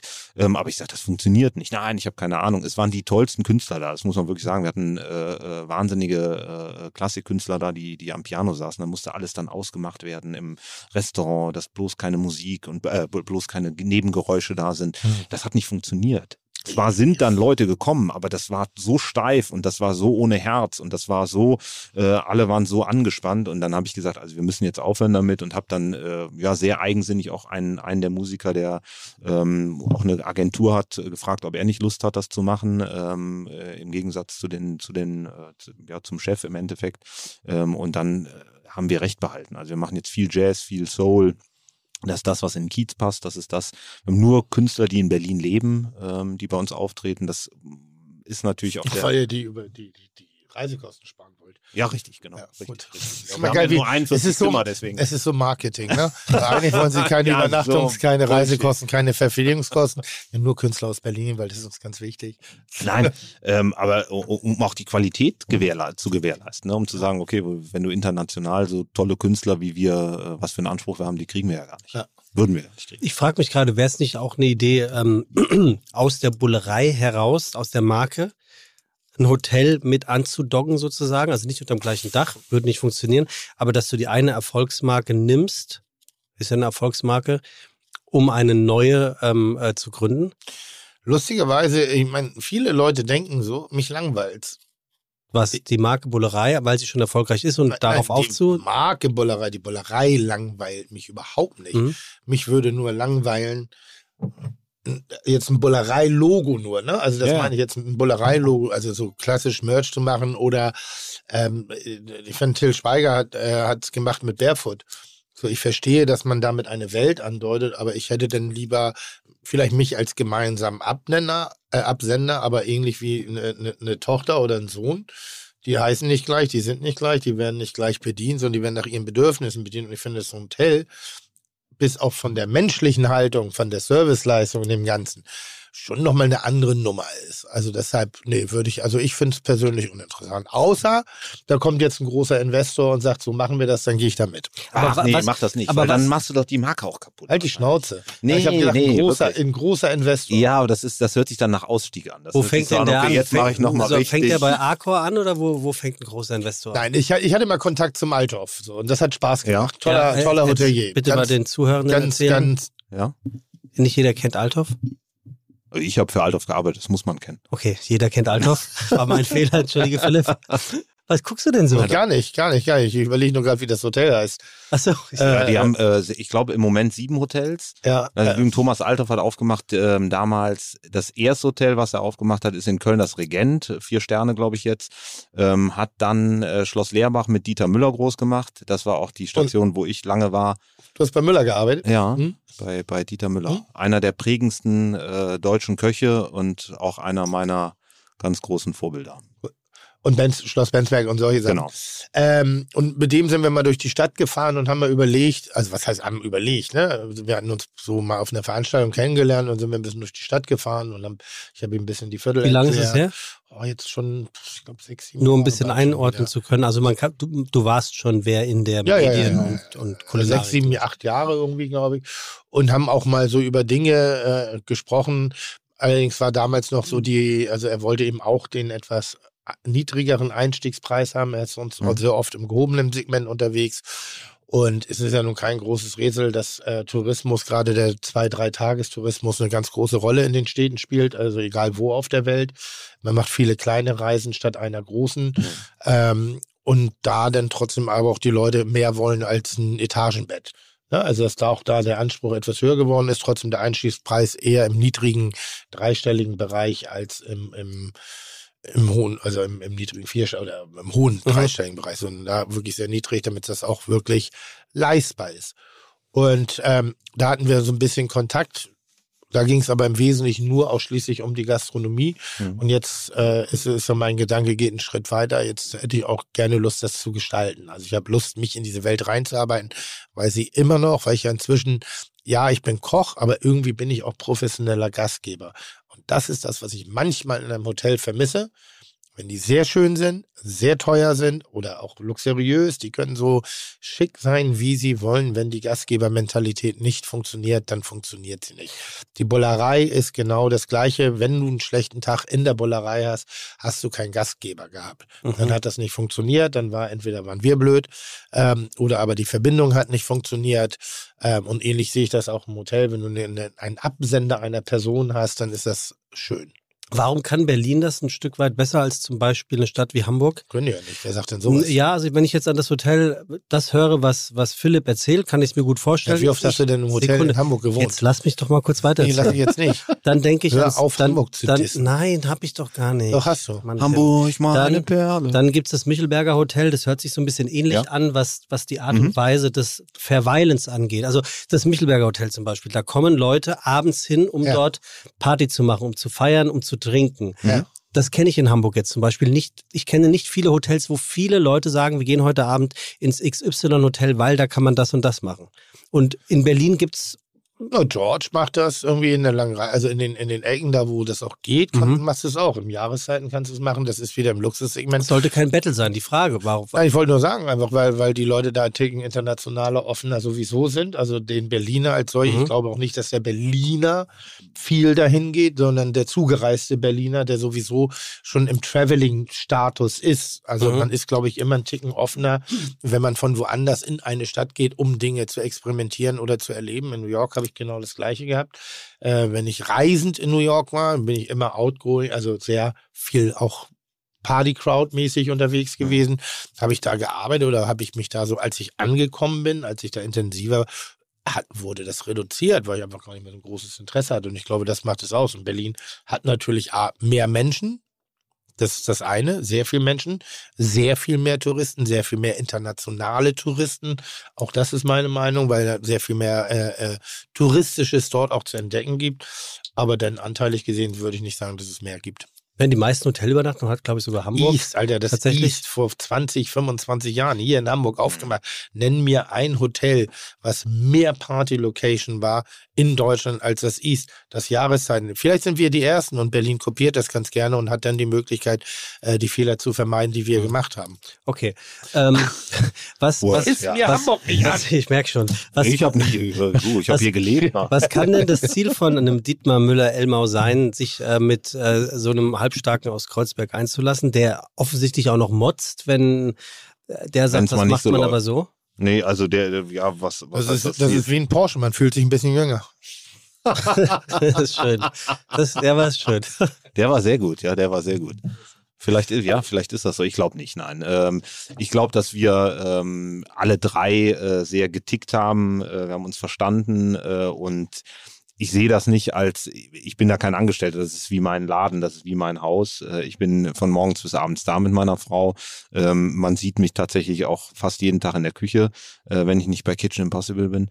Ähm, Nein, Spaß. Aber es ist äh, einfach, das ist eine Bereicherung für, für beide Seiten. Also sowohl zwei so motivierte Leute zu haben, wie, wie mich und meine Frau, die das als ihr eigen sehen, äh, und zum anderen dann ähm, ja auch einen, einen, einen, äh, Partner zu haben, jetzt mit Müller-Elmau, der natürlich eine ganz andere Sicht auf Hotellerie hat, das muss man ja auch sagen. Also auch wer Elmau kennt oder wer mal in Elmau war, das ist nicht nur der, der äh, das Gipfelhotel, äh, das ist viel mehr. Das ist eine Institution, das ist eine Kultur, äh, die da entstanden ist. Das ist atemberaubend. Also das ist schon was Einzigartiges. Bist du denn umgekehrt auch in der Lage oder darfst, darfst du in großen Anführungen ähm, einem, ähm, einem Schloss Elmau Tipps geben, Ratschläge geben, Beobachtungen mitteilen? Oder Also ich finde es immer schwierig, äh, äh, also ungewollt würde ich niemals Ratschläge geben. Das mache ich generell nicht, weil das nervt mich selber auch, wenn Leute sagen, ah, es war ganz toll, aber ich muss Ihnen sagen, das und das müssen Sie aber so und so machen.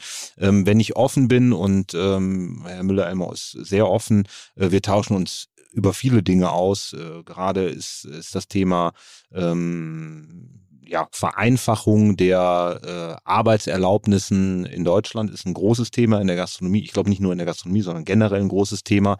Ähm, was braucht man, um, um in Deutschland zu arbeiten, wenn man aus Asien kommt, als Beispiel. Ähm, das sind schon Sachen, da tauschen wir uns auch aus, ganz klar, weil er da auch die Dinge äh, äh hören möchte, die, ähm, ja, die uns vielleicht äh, was gut läuft, was nicht gut läuft, ähm, wo wo es hapert. Ähm, was man besser machen kann. Also da ist schon ein reger Austausch. Und habt ihr, habt ihr Ziele? Also gibt es sowas wie einen Businessplan für dieses Hotel in Kreuzberg jetzt, wo du und deine Frau, wo ihr wisst, ähm, wir haben einen, weiß ich nicht, ob es ein Point Even ist, aber irgendeinen Punkt, wo ihr euch dann messen lassen müsst und dann ähm, wird der Kassenschutz gemacht? Ja, das gibt's schon immer. Also ich meine, man in erster Linie ähm, kann man immer so romantisch sein, wie man will. Man äh, muss ja irgendwo Geld verdienen. Also man hat Mitarbeiter, die wollen Geld verdienen. Man hat einen, einen, einen äh, Investor, äh, der äh, das Ding da gekauft hat. Der will natürlich in erster Linie nicht, dass es Geld verliert. Also das, da geht's jetzt gar nicht drum, dass man das, äh, dass man einen riesen Return on Investment sofort hat, sondern da geht's darum, dass das Gebäude auch, auch erhalten bleibt, so wie es ist, dass das gepflegt wird.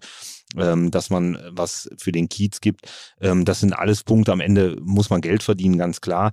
Für mich und meine Frau war es eigentlich, wir haben geliebt immer schon äh, und deswegen lieben wir uns, glaube ich, auch so diese Freiheit. Wir mussten nie sagen, oh, wir können jetzt hier nicht weg oder wir können das nicht machen. Wir sind da eingeschränkt. Wir haben keine Kinder. Ähm, wir sind total flexibel und diese Freiheit, ähm, die wollen wir uns auch beibehalten. Und das war immer so der Punkt, wo wir gesagt haben, wir wollen eigentlich nie sagen, wir machen was für, für die Ewigkeit und wir legen uns jetzt hier fest, dass wir hier äh, jetzt äh, für immer bleiben, sondern wir haben immer gesagt, ähm, eigentlich brauchen wir immer einen schnellen Ausstieg. Also eigentlich mögen wir den Gedanken zu wissen, naja, wenn es irgendwie, wenn, wenn alle Stricke reißen, dann würden wir morgen auch wieder woanders auf der Welt arbeiten können. Ähm, und deswegen ist es nicht so, dass wir sagen, wir wollen das und das erreichen. Also die Zeit, ich hatte eine Zeit, für mich persönlich, wollte unbedingt einen Michelin-Stern. Das war für mich so brutal wichtig, weil ich mein Leben lang irgendwie in Sternegastronomie gearbeitet habe, dann war ich bei Dieter Müller, alle Freunde, die ich da kennengelernt habe, alle Köche waren nach mir dann raus, die haben alle sofort einen Stern bekommen. Äh, ist mir nicht gelungen, weil ich irgendwie auch die falschen Locations gewählt hatte, äh, war dann in London, ähm, bin kurz vorher gegangen, war dann in Shanghai, da gab es noch keinen kein Michelin. Also es war mir brutal wichtig. Ähm, und in Wien, als ich dann den Stern bekommen habe, habe ich mir gedacht, na, geil, super. Also dieses, wow, jetzt bist du, ne, jetzt bist du angekommen in der Riege der Sterneköche. Hab dann aber auch fest, schnell festgestellt, naja, gut, okay, das hat dein Leben jetzt auch nicht verändert. Das war 2014 schon. 2014, oder? ja. Also und ich weiß noch, ein Journalist hat mir gesagt, ja, und jetzt wollen sie sicherlich einen zweiten Stern angreifen. Ich habe gesagt, nee, eigentlich nicht. Und dann hat er gesagt, ja, das ist ja wie wenn der, der deutsche Fußballer sagt, er will nicht Weltmeister werden. Das begreife ich bis heute nicht, diese Aussage. Auf der einen Seite verstehe ich das, auf der anderen Seite ist Kochen ja viel mehr als nur ein Stern oder als Punkt oder was weiß ich. Und da ist bei mir so dieses Umdenken auch gekommen, ich will Gastronom sein. Ich will eigentlich der Gastronom sein, wo die tollen Köche zum Essen kommen. Das war so irgendwie mhm. dann meine große äh, äh, ja, Herausforderung zu sagen, das willst du eigentlich. Du willst nicht irgendwie nur in Anführungsstrichen immer wieder die Gäste begeistern und, und, und äh, immer wieder den Trends hinterherlaufen und, und das kochen, was alle kochen und irgendwie die Produkte, die dir dann, ah ja, der Zwei-Sterne-Koch kauft jetzt das und das Fleisch, willst du das auch haben? Ich habe das auch noch, oh ja, unbedingt, damit ich auch irgendwo, nee, da hatte ich keinen Bock mehr zu. Und dann ähm, war das irgendwie ganz gut, auch, auch bei Kempinski, dass ich dann auch den äh, Blick in, ins Corporate Office hatte, weil dann ging es auf einmal um Konzepte weltweit, ja, um, um was ist authentische Küche. Äh, und das war sehr interessant zu sehen, wie ein, wie ein GM, wie ein äh, Hoteldirektor, was der, die haben alle wollten immer nur Steaks, äh, irgendwie haben immer gesagt, ja, wir brauchen ein Steakhouse, egal wo, ob in Thailand, ob in äh, äh, Bukarest oder wo auch immer, die wollten alle nur Steaks, Steakhäuser, wo ich gedacht habe, um Gottes Willen, das kann ja nie erfolgreich werden.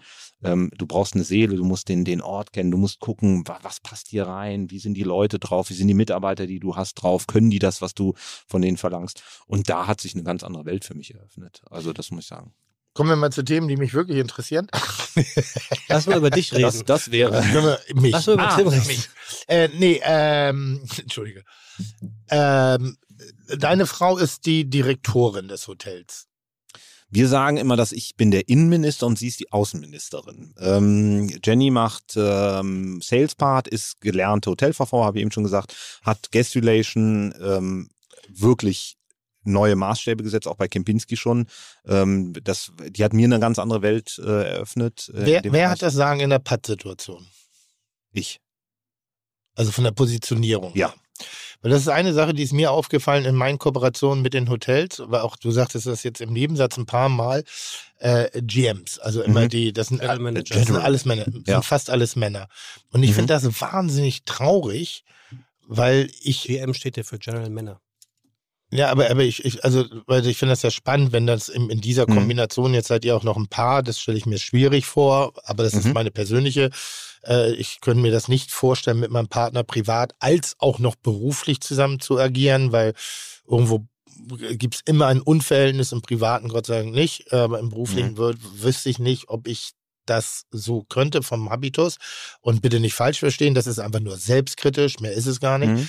Ähm, aber in der Zusammenarbeit mit den Hotels, mit denen ich ja, äh, fand ich es wahnsinnig langweilig und un uninspirierend, weil so so wenige Frauen da waren. Die wesentliche Frau, mit der ich da gearbeitet habe, habe ich gemerkt, ist in der Gruppe, obwohl sie in, an der obersten Front war, also in der Positionierung war sie ganz oben, trotzdem von dem Männerklüngel so ein bisschen nicht ernst genommen worden ist, auf einer, auf einer sehr komischen Art und Weise, was mich hochgradig irritiert hat.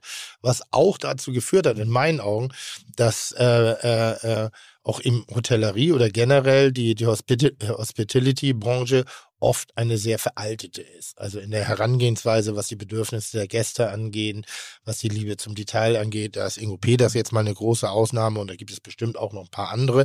Aber grundsätzlich ist das so eine männliche Domäne, was ich nicht verstehe, weil doch gerade die Hospitality, also die Hotellerie, doch ein brillantes Arbeitsumfeld in der, in der Gastronomie auch für Frauen wäre, weil dann würden die gängigen Argumente, die sonst immer rangezogen werden, Körperlichkeit, äh, Arbeitszeiten etc., könnte man dort ja ein wenig besser anpassen. Aber warum ist das so? Warum siehst du das, dass es so männlich besetzt ist? Das ist eine gute Frage, die stellen Dankeschön. wir uns auch. Nee, wirklich, weil es ist, ähm, es ist schlimm. Und es ist schlimm, wenn du mal auf dem äh, Dehoga Sommerfest gewesen bist, da Dankeschön. willst du kein zweites Mal. Alleine. Ja, Also, also nichts gegen die Dehoga, Nein, aber, um aber Gottes Willen. ja. Und auch nichts gegen die Kollegen, die da sind. Also äh, es ist aber eine ähm, Männerdomäne, die im größten Teil auch von äh, da passt der weiße alte Mann äh, Spruch passt da extrem. Also das ist Hotellerie durch und durch. Die jungen Hoteliers, die haben gar keinen Bock darauf, überhaupt sich zu, zu engagieren. Ich nehme mich da mit rein. Hm. Ähm, ich bin auch mal gefragt, ja, du, du bist immer so äh, suffisant gegen die Deroga und nee, ich habe ja nichts gegen die Deroga. Ja, aber dann mach doch was. Dann äh, fang doch auch mal an. Äh, lass dich doch mal wählen. Äh, veränder doch mal was. Ähm, vielleicht mache ich das im nächsten Schritt, äh, wenn ich dann mal ein bisschen äh, mich freigeschwommen habe. Ähm, aber es ist ganz klar, dass die Hotellerie, ich sehe es so, dass sich das gerade so ein bisschen teilt. Man sieht die jungen, hippen Unternehmen, äh, wo dann auch mal eine Frau als GM ist. 25 Hours hat sehr viele äh, Frauen in, in General Manager Positionen. Hier, East Hotel auch. East Ja. ist auch Hast eine du da prozentuale Zahlen? Also Nee, noch wenn du nicht. sagst, noch sehr nicht. viele. Aber vielleicht, äh, äh, Christoph Hoffmann, vielleicht hörst du mich jetzt und äh, nein. Nein, weil oft Nein. wird ja aus mehr viel, ne? Das meine ich. Also mich, mich Ja. würde das halt wirklich interessieren, warum das so ist, weil ich habe das nicht verstanden. Also ich verstehe bestimmte Mechanismen in der Küchenwelt. Das hat jetzt nie was mit Talent oder Fähigkeiten zu tun, sondern was auch immer dahinter steckt, die ist, ist ins Männer dominiert. Mir ist nur auch das Verhalten aufgefallen. Es ist so ein bisschen die letzte äh, ähm, Hochburg der, der, die Grand Hotellerie, finde ich, ist nochmal so ein bisschen eine, eine Hochburg von den Männern, die, ähm, Gott, jetzt werde ich sehr beleidigend. Äh, ich hoffe, dass ich da keinem auf die Füße trete. Aber viele GMs, die Jeder, der jetzt beleidigt habe, ist, den treffen wir mit den Worten. Also deshalb. es, in meiner Karriere habe ich das Gefühl gehabt, dass ähm, es sehr einfach war, Hotelmanager und, und GM zu werden und viele Leute gedacht haben, Jetzt um da hochzukommen, Okay. ähm, äh, ich muss immer weniger tun, je höher ich werde, je, je höher die Position. Aber das ist ja nicht nur, haben ja nicht nur Hotels exklusiv für sich gebracht. Ja, diese, das- Art, diese okay. Art der Karriereleiter. Nee, Nein, aber aber, aber schon so, insbesondere, äh, wenn da eine Frau ah. mit in der Führungsposition ist, hat die ja auch die Macht, äh, Dinge zu verändern. Ja, klar, natürlich. So, das meine ich ja. Also, also merkt ihr, dass, dass dadurch, dass deine Frau mit in der Führungs-, also auf, ich sage jetzt Ja, mal auf ja, ja, ja. gleichberechtigte Art und Weise, dass sich dadurch, dass die, die Betriebszusammenstellung, die Mitarbeiterzusammenstellung verändert hat? Mm, Ja und nein. Also meine Frau ist eine, eine ähm, wir saßen letztens äh, zu Hause und dann sagt sie, Mensch, eigentlich bin ich eine totale Feministin, tue aber eigentlich viel zu wenig, ich müsste eigentlich viel lauter werden, Mhm. aber habe eigentlich gar keinen Bock laut zu werden, Mhm. ähm, weil ich bin nicht der Typ, der so da äh, plakativ nach draußen. Ich habe gesagt, naja, wir sind aber doch ein feministisches Unternehmen eigentlich. Wir haben mehr Frauen als Männer im Betrieb. Ich habe in der Küche ähm. Nee, nee, nee, nee, nee, witzig. Unsere äh, äh, Cleaner sind alle Männer. Also, Ach, cool. Ja, Ja. also da. Ja, aber äh, das ist ja tatsächlich mal. ja. Oh ja, ist, Ja. ist jetzt mal ein Punkt, ja. Nein, aber äh, wir haben viele Frauen in der Küche. Wir haben äh, äh, zu Hochzeiten fünf, fünf Frauen gehabt von 14, ähm, was nicht einfach ist. Also auch die zu finden. Das weil es sagen. einfach. Ja, es ist ja nicht immer nur die Ja, Tatsache, dass ja, man es ja. nicht will, aber es ist auch schwer, das zu Ähm, finden. und man muss auch damit, das muss man auch. Wir haben äh, zeitgleich zwei äh, Frauen in, in Mutterschutz in der Küche. Ähm, ich finde das super. Die letzte Kollegin, die äh, schwanger geworden ist, die war fix und fertig. Ich gesagt, Gottes Willen, jetzt bin ich schwanger. Ich sag, freu dich, das ist das Geilste, was passieren kann. Ist doch super, ist doch geil. Ja, aber Karriere. Ich sag, scheiß auf Karriere, scheiß auf das, du kommst einfach wieder. Was ist das? Ein Jahr Pause? Was, was ist das denn heutzutage? Wollte ich gerade sagen, gerade in der Gastronomie Also machen jetzt auch drei Jahre Pause keinen großen Unterschied, Eben. solange du interessiert bist an wenn an- du die Passion hast und wenn du das, ja. genau das ist es. Und ähm, ich glaube, dass viel mehr, also das fürs Muttersein muss viel mehr passieren, nicht nur in unserer Branche generell. Also es, es müsste äh, eigentlich ein Muttergeld geben von der Stadt. Das muss als Beruf anerkannt werden. Das, das, das ist total albern, dieses äh, Thema, äh, ich werde Mutter, ich muss mich entscheiden, Mutter zu werden oder nicht. Das, das hindert ja die Leute daran oder die, die jungen Paare auch Eltern zu werden. Also und das muss sich ändern. Und äh, dann ändert sich vielleicht auch so ein bisschen die, die äh, Hierarchie und vielleicht auch, ich arbeite unheimlich gerne mit Frauen zusammen, ähm, habe totalen Spaß, ähm, wird niemals sagen, das eine ist besser und das andere ist besser. Das ist irgendwie auch Bullshit. Also es gibt heutzutage, äh, sind die Männer ja auch nicht mehr so Männer, wie wir vielleicht noch großgezogen, wo- groß erzogen worden sind mit, mit äh, blauem T-Shirt und nur männlichen Dingen und dürfen nicht mit Puppen spielen und so. Das, Ich- das übrigens falsch ist. Rosa ist die Farbe der Jugend schon immer gewesen. Das ist ja Schon immer. Wie meinst du da? Erklär mal. Wie kommst du darauf? das muss ich jetzt mal bei Wikipedia kurz googeln, aber Jung, äh, Rosa war die Farbe der Jungs. Für Wikipedia googeln, das finde ich schön. Macht man was? Nee, das, das ist schön. Das hätte Nein, ich gerne aber- als T-Shirt. aber hier, mach mal, das ist ja die, die, die, die Prinzen, Prinzensöhne, die Königssöhne, es waren, waren immer in rosa ge, äh, gekleidet und erst, ich glaube, im letzten Jahrhundert oder so hat sich das gedreht, dass rosa auf einmal zur Mädchenfarbe wurde und blau für Jungs. Wahnsinn, Hab jetzt ich habe ich glaub ich, sogar auch was gelernt. Das wusste ich nicht. Also das ist Ja. so, ein, so ein altes Klischee, muss man gucken. Klischee. Aber es ist, nein, aber was ich meine, ist einfach, ähm, ich bin bei zwei Müttern groß geworden. Meine Pflegemutter war äh, mehr, äh, äh, die, die war eine Übermutter. Also das, das ähm, Mama Graziella, die, die hatte sechs eigene Kinder, hat mich noch nebenbei mit äh, äh, abgeholt, hat, äh, als sie sich von ihrem Mann getrennt hat, das Ehebett mit der Kettensäge zersägt. Ähm, also da war Power. Da war, meine Mutter war immer erfolgreich im Beruf. Ähm, klar, hatte dementsprechend auch wenig Zeit, äh, auch in meiner Kindheit. Wir haben schöne Dinge gemacht. Das war nicht, ich war viel alleine, war viel war klassische Schlüsselkind dann, als ich nicht mehr bei der Pflegemutter war. Ähm, aber für mich waren Frauen immer die, die, die stärksten Personen und Persönlichkeiten. Das Aber in der Tat findet man sie nicht. Und äh, äh, bevor jetzt irgendwie irgendwelche Leute sagen, hier, das ist aber auch äh, äh, diskriminierend. Ich hatte mal eine, also eine Idee für ein, Mhm. für ein Hotelrestaurant, was ausschließlich von Frauen geführt wird. Ausschließlich. Mhm. Frauen in der Küche, Frauen im Restaurant, also ausschließlich. Und zwar einfach, weil ich dachte, das ist, also weil es auch sehr gut zu der Küchenstilistik gepasst hat, die mir eigentlich vorschwebte, wo ich den oft Männer doch für etwas zu rustikal für empfunden habe. Also eine sehr florale, eine sehr atmosphärische, eine sehr ätherische Küche, die ich beherrsche, aber die jetzt nicht aus jeder meiner Pore kommt, aber die ich wahnsinnig gerne esse. Und da hatte ich wirklich lange drüber nachgedacht und wir haben es nicht gefunden. Also wir haben das nicht, nicht mehr ansatzweise geschafft, ein Team zusammenzustellen, was sich auch von der Weiblichkeit aus, also auch von der Frauenseite aus, auch bereit erklärt hat, nur mit Frauen zusammenzuarbeiten. Da Nee, haben viele ja. abgewungen. Das war, war ganz drollig zu sehen, irgendwie, wo ich gedacht habe, ja, das verstehe ich jetzt nicht. Ich dachte, man schafft da ein cooles Arbeitsumfeld, wo, wo, wo äh, die Kommunikation, die Art und Weise, das soziale Miteinander irgendwie so auch äh, einfach so sicher ist auf eine Art und Weise. Und das, das mochten Frauen gar nicht so sehr. Also die jeden- jedenfalls Mhm. viele, mit denen wir dann gesprochen haben, sagen, ja, nee, das ist also nur unter Frauen ist auch blöd. Was ich total verstehen kann, weil nur unter Männern ist genauso dämlich. Schlimm, ja, ja, ja, ja. Also es ist, äh, man braucht wie bei allem eine gute Mischung. Was wäre, wenn deine Frau das sagen hätte? Was wären da die Herausforderungen? Was wären da so für dich im, im, im inneren Prozess? Das, also ist die, kann ich gar nicht beantworten, weil es ist nicht so, dass äh, ich das Sagen habe und jeden Tag sage, ich bin der Chef und du hast das zu tun, was ich äh, sage, sondern wir sind sehr harmonisch miteinander. Meine Frau ist sehr rational und ich bin sehr emotional, was äh, wäre es besser, wenn sie das sagen hätte. Nein. No, ich bin auch rational. Äh, Herr, emotional. Herr Elmo sieht Ja. das auch so. Nee, nee, es ist die Mischung macht's. Die Mischung macht's. Natürlich macht sie Mischung, aber was Ja. würde mit dir, also, weil ich, ich denke da viel drüber nach, äh, Mhm. ob, ob es bei mir wirklich was aufmacht. Und ich muss sagen, äh, am Ende des Tages ist es mir egal, ob das Arschloch im Stehen oder im Sitzen pinkelt.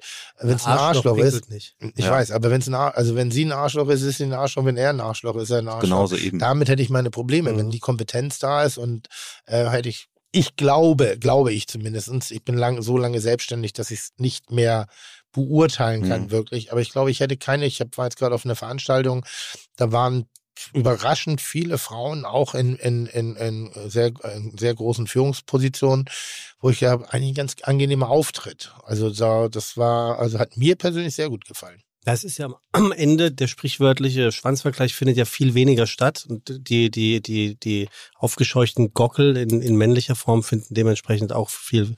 War ganz, das Viel war ganz lustig. Also ich, ich muss ja auch sagen, also da ging es dann viel so über, über Female Empowerment und die Verbalität dazu finde ich wahnsinnig anstrengend.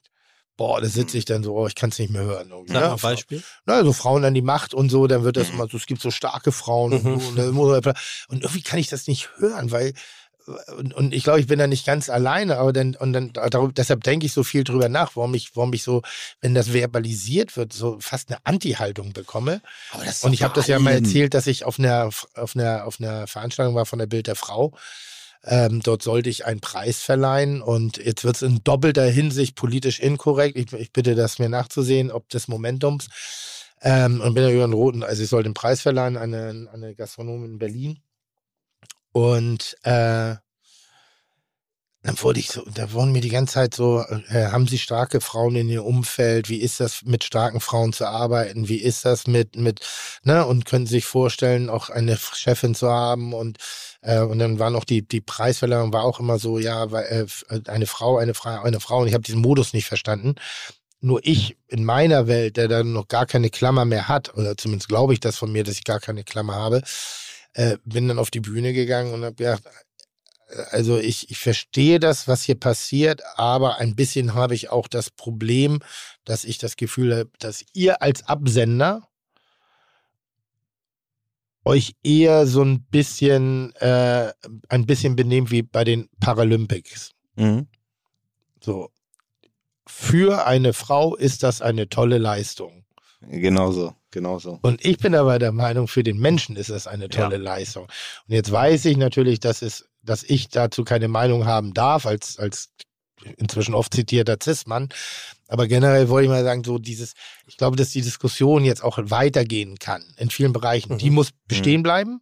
Ja, also die muss auch weiter bleiben, weil es gibt genug Leute, das habe ich dann auch im Publikum gesehen, dass viele dann auch so da dr- drüber geschmunzelt haben. Ähm, aber es gibt eben auch die Generation und ich glaube, dass da viel mehr dazugehören als, äh, äh, als, als äh, eigentlich oft dargestellt, die sagen, okay, jetzt aber weiter, jetzt müssen auch eben den vielen Empowerment-Frauen, die müssen auch mehr Frauen nachziehen. Uns wirft man vor, also den Männern wirft man ja oft vor, Klüngelei zu betreiben. Ja, das glaube ich, das ist definitiv vorhanden. Aber dann müssen wir die eben mit den eigenen Mitteln schlagen, die in dieser Klüngelwelt denken. Und dann müssen halt auch die Weiber zusammenhalten. Ja. Also, ich habe jetzt Hunger bekommen und Ist doch geil, deswegen. ne? feministisches Gespräch zu enden mit, dann müssen die Weiber Ja, zusammenhalten. genau. Und, Genau. äh, So. ich habe Hunger. Dann kommen, dann kommen wir doch zum Kochen und ich habe jetzt Hunger und ich dachte mir, ich bestelle heute mal etwas, Ja. von dem unser Gast Tim Vogel meint, er wäre besonders gut da drin Peking und äh, und äh, Boah, äh, schon, was und, kommt. und schlage zwei Fliegen mit einer Klappe und kann mich auch nochmal äh, persönlich äh, für mein ähm, Glutamat-Gate entschuldigen. Ähm, wir machen jetzt mal hier die Türen auf und, und fluten diesen Raum. ein, ein liebgewordener Lieferservice. Geil. Und du weißt, wer kommt, ne? Ich denke. Tim zum Haus. Hallo! Na, Mary. Einen wunderschönen Mary guten Tag, Mary. Hallo. Hi.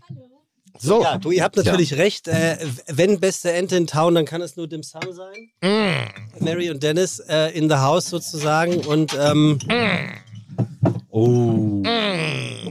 Hi. moin Dennis. Ach, Dennis auch. Hallo. Ja, ist ganz Der großes seine- Tennis hier Der heute. lässt seine Frau auch nie alleine los. Schade eigentlich. Ha? ja, So, und als zweites haben wir natürlich auch noch ein paar Dumplings dabei, weil auch die schreibt sich, schreibt sich unser heutiger Gast Tim ja ganz groß auf seine Fahne. Und das meine ich jetzt nicht despektierlich, Mhm. sondern es soll auch kein Wettkampf sein, sondern ich möchte gerne den Moment nutzen und wir haben auch Mary ein, ähm, ein Mikrofon hingestellt, Toll. um mal ein bisschen über die, über die Geheimnisse einer Peking-Ente und dann später sogar über ähm, kulinarische Aneignung zu sprechen, Ah. um hier mal so ein ganz klein bisschen Oh. Niveau in diese Sendung reinzubringen. ich gut. Finde ich Hallo. gut. Geht's gut? Schön, dass du da bist. Nimm gerne Ich hab Platz. schon Ente im Mund. Mhm. Schön, dich zu sehen. Wo ist denn Dennis? Schon wieder weg? Der holt das restliche Essen. Hey, Gott, es sieht Geil. unfassbar lecker aus. Wirklich, wir sollten immer mittags aufzeichnen. ihr übertreibt immer gnadenlos. Das wird auch zu spät. Das, das ist nicht übertrieben. Das schaffen wir locker. du mir mal ein Stäbchen geben? Ich Ich, muss- esse ich- normalerweise hier nie was. Ich Ich muss das heute, ich muss heute noch nach Warschau. Was? Nach Warschau. Mit dem Auto. Mit dem Auto, ja. Was? Grüße Mhm. gehen raus an den Flughafen. Danke. Ach ja. Ist alles da niedergelegt und ich habe morgen früh. Aber hä, wie? Was? Wie kommst du nach Mit dem Warschau? Auto. Du, Mit äh, dem Auto. Neun Stunden und ich habe mir schon die ganze Zeit überlegt, wo ich mir noch was zu essen, mal was Anständiges zu essen na hole. hier, Und ja, jetzt habe ich gerade eine Idee. Ich glaube, ich hole mir nachher noch mehr von euch ab. du, äh, das ist so einfach so. noch eine ganze Kiste Hubschrauber voll, die streiken kannst du gleich nicht. mitnehmen. Ach so, ah. ah. Du? Ja, der, der fliegt ja auch gerne privat, deswegen. Auf. Was, wurde bestellt? Peking-Ente, ne? Ja, ich habe eine Peking und, und, und äh, Dumplings bestellt. Das war eigentlich die Idee. Aber Dürfen wir das Pato reden? Ja, ne? Ja, cool. wir, wir dürfen über alles reden. Hier, hier gibt es ja auch noch was zu verkünden aus dem Dim Sum Haus. Was denn? Ach so, ja. Ähm, Erzähl könnt ihr euch noch erinnern? Wir waren ja vor drei äh, Jahren ungefähr. Ja. Hier mit der Box. Da haben wir schon mal eine Ente geliefert. Ne? Ja, Und das war ja, ich weiß nicht, war da noch Lockdown? Nee, wahrscheinlich Ja. nicht. Oder war da doch. Lockdown? Und Doch. Genau, und dann, han, äh, dann hatte äh, Dennis doch verkündet, dass wir jetzt mit dem Online-Shop live gehen und bundesweit versenden. Stimmt. In der, äh, während der Aufzeichnung Ja. sozusagen. Und dann äh, war das ja so ein bisschen eine Überraschung. Und jetzt haben wir das noch weiter auf die Spitze getrieben. Ähm, wir haben das ja jetzt losgelöst sozusagen. Das musst du gleich nochmal in, in, in Ruhe erklären, aber ja. Genau, ähm, wir äh, haben das, äh, den Online-Shop quasi Cool. jetzt losgelöst vom Restaurant Ja, unter dem Namen Mary Kwong, Oh, einen ist geil. eigenen Brand sehr geil. gemacht. Das, das heißt, ihr gehört nicht zu den Hunden, die ähm, zu Lieferando äh, äh, im, im Online-Versand gewechselt sind. Was meine ich jetzt mal? Naja, es gibt, es gibt ja, Ach es so, gibt ja, es gibt ja. Online-Anbieter, die Ja. das in großen Stile genau, die wir, produzieren. die wir jetzt nicht Äh, nennen die, die nennen wir niemals nie. Niemals. Und Hunde meine ich auch liebevoll. Also nochmal muss man sich immer merken, wenn ich so rede, dass es dann auch ein bisschen respektvoll ist. Aber äh, also ihr macht das in Eigenregie. Genau, ja, wir ma- machen, äh, machen das ja schon seit drei Jahren in Ja. Eigenregie und das lief ja auch die ganze Zeit weiter, auch als der Lockdown schon zu Ende war. Ja. Und äh, jetzt gibt's ähm, am Montag sind wir damit jetzt in der Höhle der Löwen Ach was, guck mal an. Und? und haben jetzt quasi ein Startup draus gemacht und suchen jetzt Investoren. Wie viel denn? Was muss man denn investieren? Ähm, das wissen wir noch. Also das äh, äh, wird am Montag dann. Also darüber. Ja, aber also, Die Details also werden am ihr, Montag ach so, dann. ihr sucht jetzt, also ich, also ich kann mich schon nicht mehr beteiligen. Doch, kannst du machen. Also um es auf den wenn Punkt der zu Preis bringen. stimmt, kannst du auch das mit- jetzt. Punkt zu bringen, das ist. Das Dim Sum Haus ist bei den Höhle, in der Höhle der Löwen sozusagen vertreten in Form von der neu gegründeten Firma Genau, wir machen da mit. Mary Kwong. Mary Genau. Kwong Und- und, ähm, Und die Aufzeichnung war ja äh, schon länger her. Ja. achso, ihr kennt das Ergebnis schon. Genau. Ihr wisst, ob ihr einen Deal oder keinen Deal habt. Geheimhaltung. Ja, genau. Und wir dürfen jetzt erst drüber sprechen, weil das ja erst, ähm, das kommt am 3.4. Ja, das ist ja ist der Start bald. der neuen Staffel, ist ja irgendwie die 13. perfektes Staffel jetzt Timing. schon. Und das ist die allererste Folge der neuen Staffel und da werden wir ähm, direkt Ihr auftreten. seid da hingegangen. Ihr habt euer Konzept präsentiert. Genau. Ihr habt so der, der, der Ente in der Kiste sozusagen. Der, der Mhm. Die Peking-Ente to go. genau. Hm? Dann habt ihr die mitgebracht. Und dann habt ihr gesagt, wie viel ihr verkauft habt, in welcher Zeit. Mhm. Und ihr würdet jetzt gerne expandieren. Mhm. Und jetzt braucht ihr jemanden, der euch an die Hand nimmt, um diese Expansion durchzuziehen.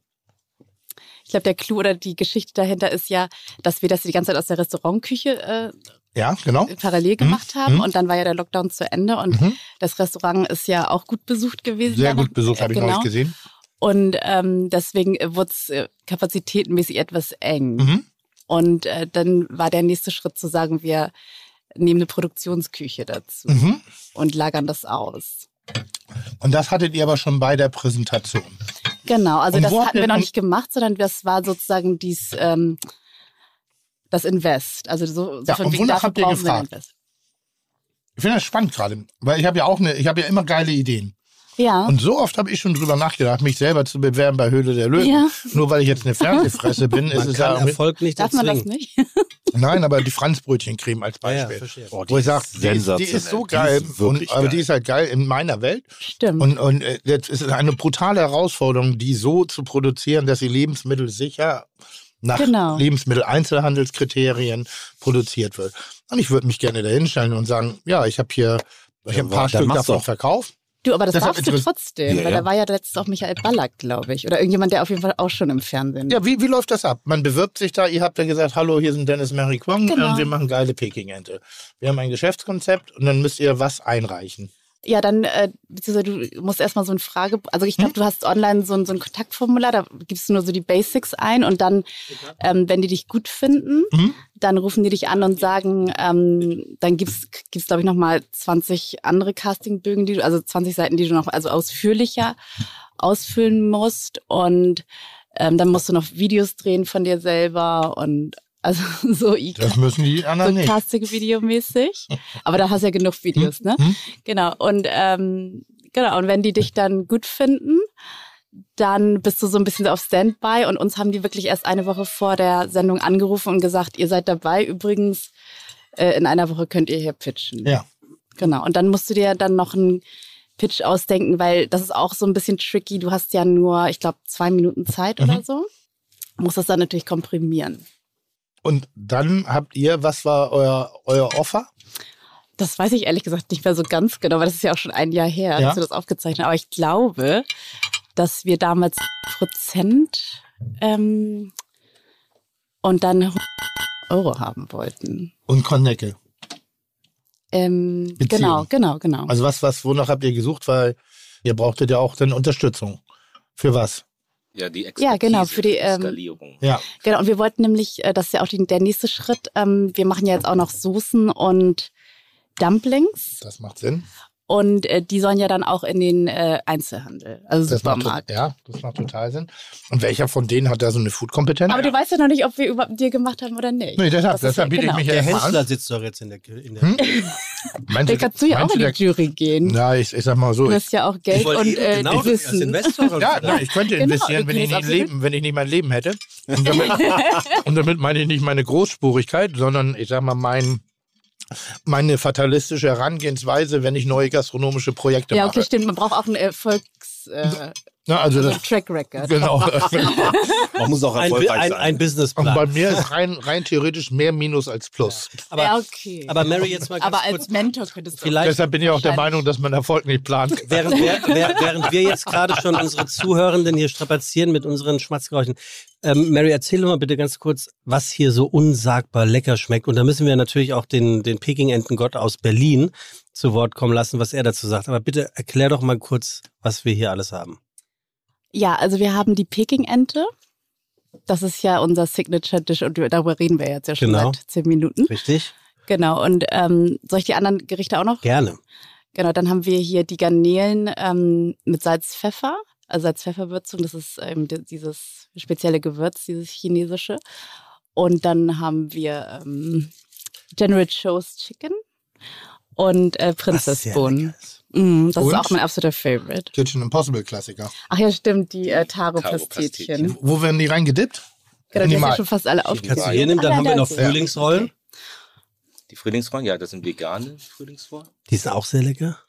Bambus und Pilz. Dumplings. Ah ja, die Dumplings. Hagar, Ja, die sehe ich gerade das erst. ist, Äh, Chinalauch mit Garnele und mit einem Reisteig. Und das, was jetzt aufgegessen wurde, das war Siu Mai. Und dann äh, ist auch ein Klassiker das von Dumpling. Und welche kann ich davon zukünftig käuflich erwerben? Wer- Vorausgesetzt, ihr habt einen Deal. Also man würde ja auch ohne, einige machen ja auch trotzdem ohne Deal weiter, Mhm. weißt du? Und warum? Ähm, Habt ihr euch entschieden, Mary Kwong zu machen? Die Firma und nicht Dim Sum House. ja, das hat, ähm, Finde ich geil. das ist jetzt so ein bisschen unsexy, der, ähm, der Grund. Nö, Mary Kwong ist man, sexy. ähm, ja, danke, äh, dass äh, man das Also als schützen, dass man das schützen lassen kann, weil äh, wir hatten ja ganz am Anfang ja pekingente.shop ähm, als Webseite und das ist natürlich Schwierig. Also das, das war natürlich noch nicht so weit Ist nicht so vorausgedacht. genau, Mhm. das war noch nicht so weit nach vorne gedacht, weil da wollten wir einfach nur unsere Peking-Ente im Internet Ja. prä präsentieren. Und dann, wenn es so um Markenrechte geht und Namensrecht ist Peking-Ente-Shop natürlich ein bisschen schwierig. Wobei der Enteverbraucher, dem ist es ja egal. Der liebt beides. Nicht drauf hören. Ja, aber ähm, ich sag mal, möglichen Nachahmern ist schon es gut. vielleicht nicht egal. Philipp lacht. Philipp, Philipp, erzähl mal. Also, nee, eine Frage habe ich noch. Aber ich Was bin ist noch das nicht fertig. Ich wollte noch nicht beantwortet. Jetzt siehst du mal, wie es mir Warum geht. nicht Dim Sum House? Das ist auch generisch. Auch schon. Oh, krass. Aber ähm, ich weiß nicht, ob. ja, gut. Nein, ich, Also hab nicht- ja, ich, ich gebe ja Dinge, ich habe versucht, Franzbrötchen Creme schützen zu lassen. Und? Ging das? Das ging nicht. Siehst du. Wegen des Wortes Ich habe mal Franzbrötchen. versucht, hm? ähm, ich habe versucht, schützen zu lassen, Heimat für ein Restaurant, für Kulinarik. Geht auch nicht. Nur mit Zusatz. Heimat, Heimat Hamburg, Heimat New York. Dann genau. geht das Hamburg Das ist dann, dann ist das zwar auch hart an der Grenze, der ne? Heimatschutz. aber es wäre dann ständig immer wieder, äh, ähm, also da es hätte immer wieder Follower gegeben. Also das finde ich schon ganz spannend, irgendwie, welche Sachen man schützen kann und welche nicht. Und deshalb finde ich aber eure Entscheidung, Mary Kwong draus zu machen, das finde ich genauso wie bei Philipp Vogel. Ähm, seine Ente, seine Grumpy Duck da, die er hat, hat die Namen? Nee, Also nicht. Okay. Dann ist die Bindung zu groß. Ich dachte, Wird ja das große Ganze ist ja X-Berg. Okay. Ähm, ähm, ma- macht total, macht total Sinn. Aber Entschuldigung, ich wollte nicht unterbrechen. Diese Soße, was ist das für eine Soße, die, die braune? Das ist ja die Häuschensoße. Und wa was genau Oder ist wie der Franzose sagt, Hanson. Hausfrau? Und, und was genau ist eine Hausfrau-Soße? Außer saulecker, Äh, entenlecker. Fermentierte Sojabohnen. Und äh, so Klassiker für Fleischgerichte bei uns in der Chine, chinesischen Küche. Da dippt man das zur Pekingente zu, oder auch zu äh, Spanferkel zum Beispiel. Wir haben ja eine ganze Range von äh, Grillprodukten in der chinesischen Küche. Und natürlich, und natürlich, wie, wie äh, Sebastian immer gerne sagt, viel Glutamat. Ja, danke für die Brücke, Tim. Wolltest du noch mal was sagen? Nee, unsere sind ohne. ja, natürlich. Ich habe mich ja Nee, schon entschuldigt, aber, aber- ich mach's gerne nochmal. Aber Glutamat ist da ferment, durch Fermentierung entsteht der Glut. Mir musst du das nicht erzählen. Ich wollte dich meine Aussage Hattet ihr das eigentlich jetzt schon, ähm, aber es war jetzt auch gar nicht wäre sonst eigentlich gar nicht aufgefallen, aber schön, dass Genau, es- vielleicht wäre es nämlich gar nicht aufgefallen. Ähm, mich hat aber Benny aus dem Fischereihafen darauf aufmerksam gemacht. Er hat gesagt, es geht ja gar nicht, was du da gesagt Echt, hast. Eierkuh, ja. liebe Grüße nochmal. Ne? Und dann, dann war das so. Danke, Benny. Erzähl mal, Benny, ähm, ähm. Philipp Vogel, dein, dein Eindruck? Ja, grandios. Wir, ich war schon zweimal bei äh, euch essen. Ach so. Ähm, Ja, der, die bin Idee her. total. Ich habe viele Fotos Tim, ey, musst du das, musst du das jetzt sagen? Weil Das gibt's doch gar nicht. Nein, äh, ich finde die Dim Sum sind super, super lecker, äh, Hammer. Die Peking-Ente ist anders als bei uns und das ist so ein bisschen der Unterschied. Original. Ähm, die chinesische Variante ist mit Fleisch. Also wir essen jetzt Fleisch und Haut. Und in Thailand, so habe ich es gelernt, wird nur die Haut gegessen. Und das ist das, was wir bei uns im Restaurant auch machen. Bei uns gibt's vorweg Suppe mit dem Dumpling drin, also mit den Innereien der Ente. Äh, der chinesische Botschafter war bei uns essen, der hat gesagt, also es war alles toll, aber ein Dumpling in Suppe, das geht gar nicht. Das ist Todsünde, das dürfen sie nicht machen. Wir machen es trotzdem noch, ähm, weil es wirklich lecker ist. Und dann gibt's bei uns nur die Haut und danach gibt's bei uns nur das Fleisch. Also eine andere Herangehensweise. Ich, war- ich, ich kenne die Geschichte, dass der thailändische König nur die Haut mochte und deswegen die ähm, in, in äh, das wurde mir tatsächlich in, in China erzählt. Ich habe in Thai gelebt und da ähm, vielleicht war es auch ein großer Ach so, Geschichtenerzähler. Thailand. Und den, der thailändische König nur die Haut der Peking-Ente gegessen hat, und deswegen das so diese thailändische Variante ist der Peking-Ente. Ich glaube, das ist ein bisschen wie Brust oder Keule. Also auch ich kenne eine Mhm. Variante, wo dir erst die Haut serviert wird und Ja. dann das Fleisch serviert wird. Wahrscheinlich. Also mit denselben Elementen. Ähm, aber ich glaube, das ist wirklich so eine Auslegungssache. Es gibt da kein Gesetz dahinter, sondern die Zubereitung der oder die Behandlung der Ente ist das alles Entscheidende, oder? Genau. ist äh, regional unterschiedlich. Ne? In Thailand die ja. Haut und in, zum Beispiel wir, wir sind ja aus Hongkong, Mhm. äh, Südchina, Kanton. Und wir sind so eher, ähm, wir mögen es nicht zu äh, deftig, sage ich mal so. Und ähm, das ist ja so wie Das sind die Feingeister. ja, Ja, ja. die Italiener. Die Italiener. Die, Italiener, die Hongkonganer, die Italiener der Chinesen. Oh Gott. Richtig. das sagen? Ja, natürlich. Das war schön. Italiener ist kein Schimpfwort. Nee. Also jedenfalls nicht in meiner Welt. Ich weiß nicht, wie es bei euch ist. Aber das ist so geil, ne? wenn, wenn die auch sagen, hey, Lieblingstürke, alles, das kannst du doch nicht sagen. Wie sind- Das ist doch Türke. Mhm. So, da ist doch kein Schimpfwort. Und nicht in meiner Welt. Stimmt. Ja, aber also ja, interessant, weil es gibt verschiedene, verschiedene, tatsächlich viele verschiedene Arten. Ich habe in, in Shanghai lange, ge- lange, äh, zweieinhalb Jahre in Shanghai gelebt und äh, war auch viel in Hongkong und selbst da war natürlich die Küche also so unterschiedlich. Äh, für uns ja immer, äh, wenn man es nicht kennt, wir kennen jetzt die, das chinesische Essen, der klassische Chinese. Ich war mit meinem Papa immer beim Chinesen essen, das war so das Restaurant in Köln, wo Heino immer essen war, deswegen mussten wir da auch hingehen. Na, da, muss das, da muss das gut sein. ja, genau, genau das war das Argument. Hier auch nur in die Vaters Restaurants muss man immer drauf warten. Wenn ein Heino sitzt, so, dann kann das gar nicht Da schlecht darf sein. man aber nur um 12 Uhr hin, wegen Hainon. Entschuldige, Mary, Entschuldige. Und äh, das war so, äh, äh, ja, äh, das war das, was man kannte, wo ich in China dann gearbeitet habe. Das ist natürlich eine, eine Küche. Ich finde, der Ursprung der Küche kommt aus China. Also die Italiener haben viel übernommen vom, von der chinesischen Küche, ist meiner äh, Meinung. Wir haben die Ähm, Nudeln und die Pizza geklaut. die Chinesen, nein. Nee, die Italiener. die Italiener. Die Pizza? Ja, ja, Ja, auf jeden Fall die Nudeln. die Nudeln auf jeden Fall, ja, definitiv. Und ähm, atemberaubende Küche. Also muss man wirklich sagen. Und eigentlich schade, dass äh, jetzt nicht mehr so, aber vor 20 Jahren ja noch immer so, äh, ja, irgendwie so ein bisschen, ja, der Chinese, ne? Oh, da gehen wir Hm. heute, hm, ah, weiß ich nicht, äh, kann man Ja, da hingehen. Eigentlich, äh, so bin ich groß geworden. Das war bei einer Italienerin, das war sowieso, äh, Graziella hat immer nur äh, gegessen in Restaurants, die sehr viel Licht hatten. Also sie musste, hat immer gesagt, ich will sehen, was ich esse. Und eigentlich hat sie nur zu Hause wirklich das Essen gemocht. Also alles, was äh, außerhalb war.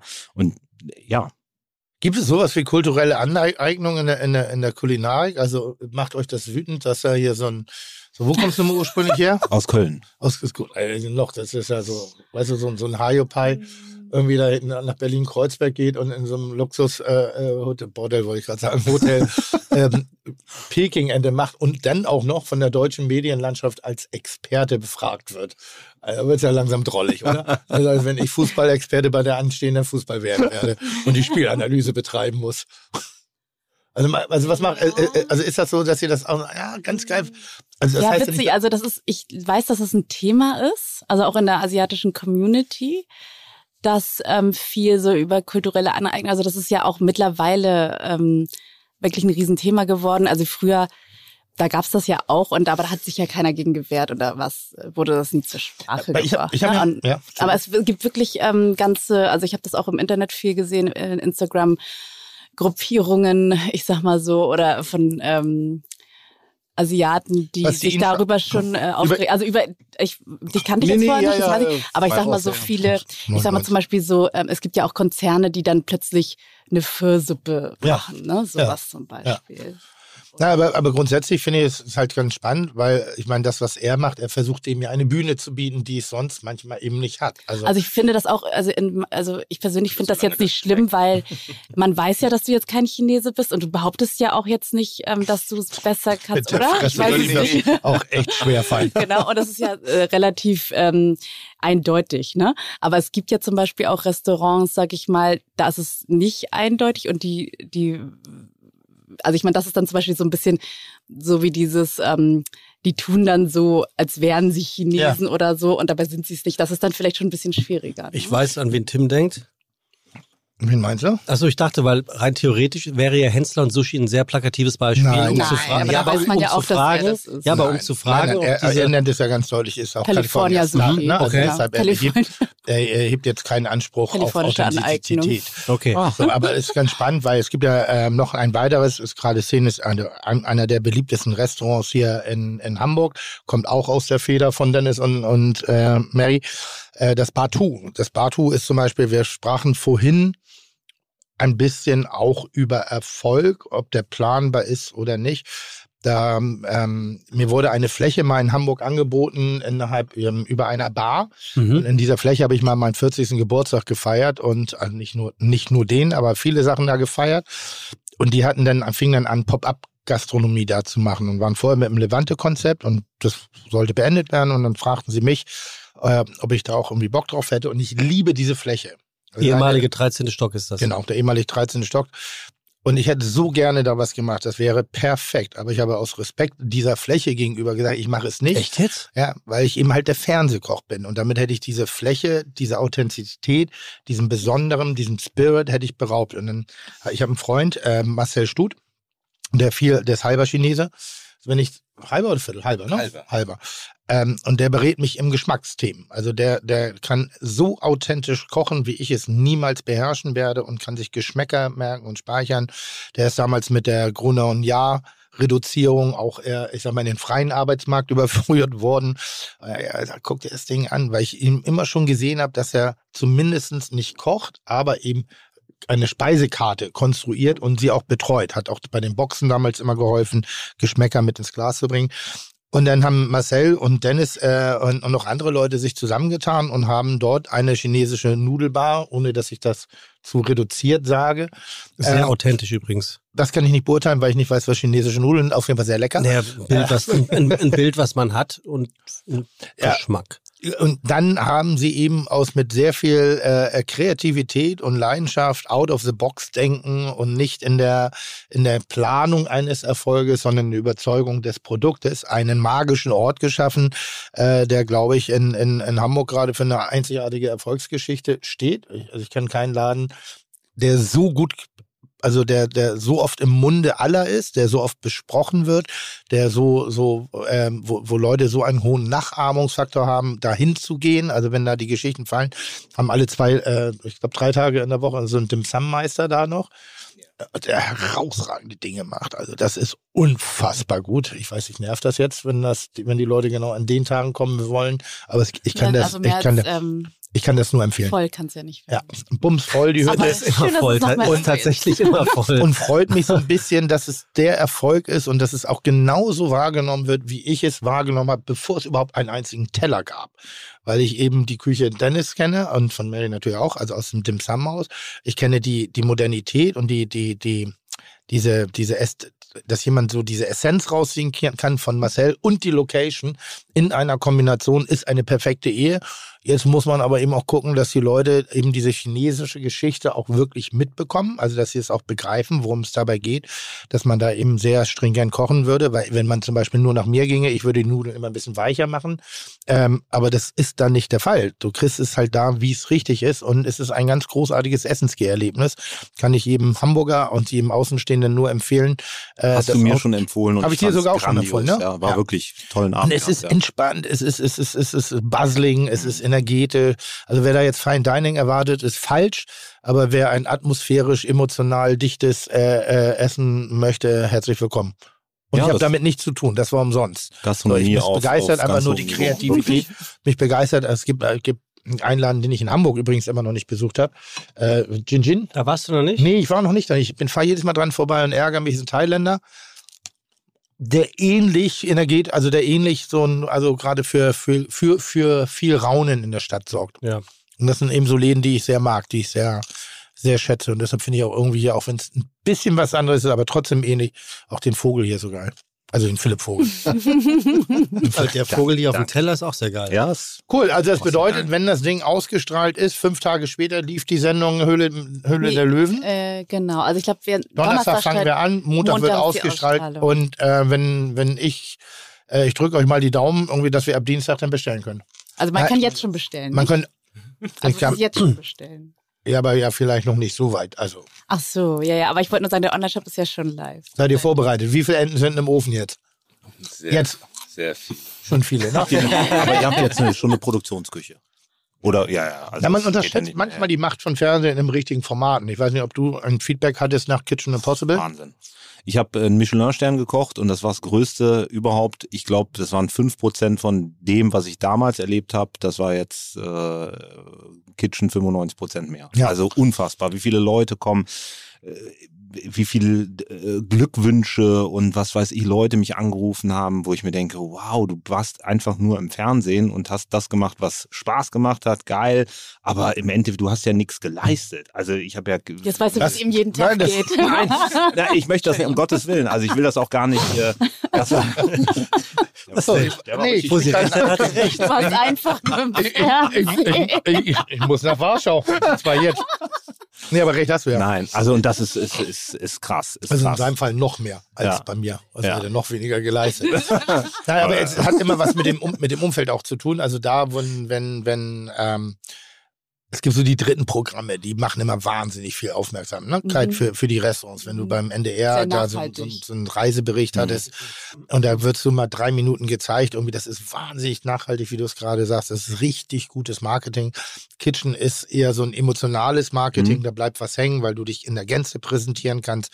Und ich glaube, Höhle der Löwen ist halt, wenn es gut läuft, Katscheng, Katscheng. Und ich bin gespannt, wie viele Leute eure Enten. Äh, wenn ich euch jetzt fragen würde, ob ich für jede Ente, die ihr verkauft, fünf Cent von euch bekomme, würdet ihr da jetzt Ja sagen oder Nein? Ja. Geil. Für dich immer. Weil du so wenig Das- hast. auch- das macht, das macht die oh. beiden, das macht die beiden ja auch so sympathisch. Seid ihr verrückt? Äh, ent- so, entweder sagen die, entweder sagen die, wir machen ja gar keine Aber Tim ist ja unser un unpaid Ambassador. Ja, das ist wirklich so. Deswegen, Ja, also er ist ja, auch- er ist ja auch nicht kommerziell, er macht ja aber alles umsonst. Mach ich wirklich? Ja sehr. Aber das, das, das, äh, wie gesagt, Partout kann ich nur empfehlen und das sind so. Aber sowas würde ich halt auch gerne selber machen. Und da, da, ich überlege mir ja schon die ganze Zeit so ein alter Ego. Also so. Die würden auch übrigens beide vom Interieur, könnten die auch ein bisschen deine Handschrift sein, sowohl Jing Jing als auch Batu, finde ich. Den, den kenne ich nicht. Batu, beste Idee. Na, ist- mir die erzählen. Na, ich feiere das so ab. Das Ding da oben ist halt ein Abstellraum gewesen. Ne? Also der hatte vier Wände für den Boden, also da war nix. Da, nee, gefühlt war jede Woche was anderes Ist da es oben. immer noch. Wirklich, es war ein richtiger Also, Allzweckraum, das So, stimmt das, war, wirklich. das war noch so ein Laden, wo du aus Bierkästen Sitzmöbel gebastelt hast. Also wirklich. Ja, mit, mit miesestem Laminat, das Ja. weiß ich noch. So, und jeder andere Gastronom Und jeder wäre hat da schon mal eine Party Ja, gefeiert. ja wirklich, Und wirklich. jeder Gastronom wäre da reingegangen, hätte gedacht, ja, da brauche ich mal einen Tischler, dann komme ich nochmal mit dem Innenarchitekten und dann gucken wir über die ideale Ausrichtung und das Ganze. Und die Jungs sind einfach nach Halzenbeck gefahren. Da war, äh, ich, ich nenne mal ein chinesischer Einrichtungsrestehändler. So. Und haben einfach eine komplette Gastro-Einrichtung, die auch gar nicht aufeinander abgestimmt ist, zusammengekauft, haben dann noch ein bisschen gehandelt, also für ein, für ein okayes Einstiegsgeld und haben das einfach in den Laden reingestellt. Und ab dem Moment war das wie Pop-Art. Also das ist wirklich, das ist ein chinesisches Restaurant, wo du denkst, das ist Kunst. Ja, Also, Authentizität am Ende, ohne dass sie es Alles. gewollt Ja, hätten. das, äh, alleine die Küche mit dem, mit dem Dach noch oben drauf, das habt ihr echt, äh, ich habe gedacht, das hätte ein Innenarchitekt gemacht. Aber nee, das ist wirklich so. Nimm mir noch mit, komm. Wenn du das noch mitnimmst, kriegst du das noch billiger. Komm, pack Komm, Vor allem, ihr seid wahrscheinlich raus, die haben gedacht, ey, wir haben die so verarscht. Die haben den ganzen Ramsch mitgenommen. Aber der Buddha-Film. Ja, Der Buddha-Film. und das Genau. Aquarium. Also ganz, ganz herzlichen Dank euch beiden. Ähm, natürlich äh, in erster Linie, ähm, dass ihr euch überhaupt die Mühe gemacht habt, hier vorbeizukommen. Und in zweiter Linie für diese unglaublich kulinarischen Leckereien. Also ich habe selten hier im Podcast so viel gegessen. Und natürlich ganz, ganz viel Glück für, für die Höhle der Löwen und den Deal. Mal gucken, ob wir äh, in unserer Jubiläumssendung vielleicht schon darüber reden können, ähm, was daraus geworden ist. Tschüss, vielen, vielen, vielen Dank. Da bin ich mal gespannt auf Dienstag. Ja, wenn ihr mal in Berlin seid, kommt mal vorbei, würde mich wirklich freuen. Danke. Danke für die Einladung. Ciao. Ciao. Ähm, So. Kulinarische Aneignung Ja. ist im Prinzip so ein bisschen, Tim, das ist jetzt für unsere Zuhörenden richtig geil wieder. Für alle, liebe Grüße an alle, die mit Kopfhörern hören. Sehr schön. Wow, wow, wow. Einstürzen, Neubauten, so haben die Musik gemacht. Du, ich bin der Fan von dir. Mir ist das egal, aber ich denke die auch ein Leute bisschen nicht, ne? an unsere Zuhörenden. Ne? Die Leute sind keine Fans von dir. Ich habe da wollte ich mal hab gelesen, Tim, Ja. Tim und ähm, Philipp, Tim und Philipp. Hört bitte, mal, hört bitte, merken. ja, hört bitte mehr mal zu. Kulinarische Aneignung beziehungsweise die Übernahme und Transformation von Gerichten funktioniert so ähnlich und wir hatten es heute, als hätten wir ein Konzept, wie der Prozess der Gentrifizierung. Jemand kommt, nimmt sich etwas, verändert es ein bisschen und inszeniert es als etwas Neues und Hippes. Ja. Dieses Vorgehen hat aber oft einen schalen Beigeschmack. Wenn solche Nahrungsmittel neu in Anführungszeichen entdeckt werden, ist das oft mit einem stark, und jetzt wird es mir ein bisschen zu hart, kolonialen Gestus verbunden. Ja. Ähm, wie seht ihr das?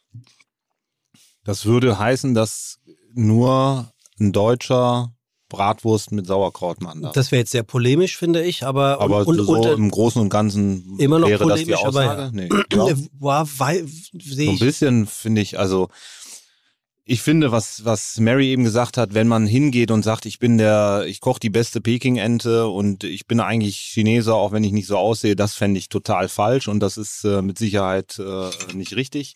Ähm, wenn ich aber äh, mich ja anfange zu reisen, äh, mir Inspiration hole ähm, und, und Dinge ähm, ja, nachmache, vielleicht auch kopiere, ähm, nicht eins zu eins, aber mich inspirieren lasse bei neuen Gerichten, dann weiß ich nicht, finde ich das ganz normal eigentlich. Also äh, komisch, ja, Tim? weiß nicht.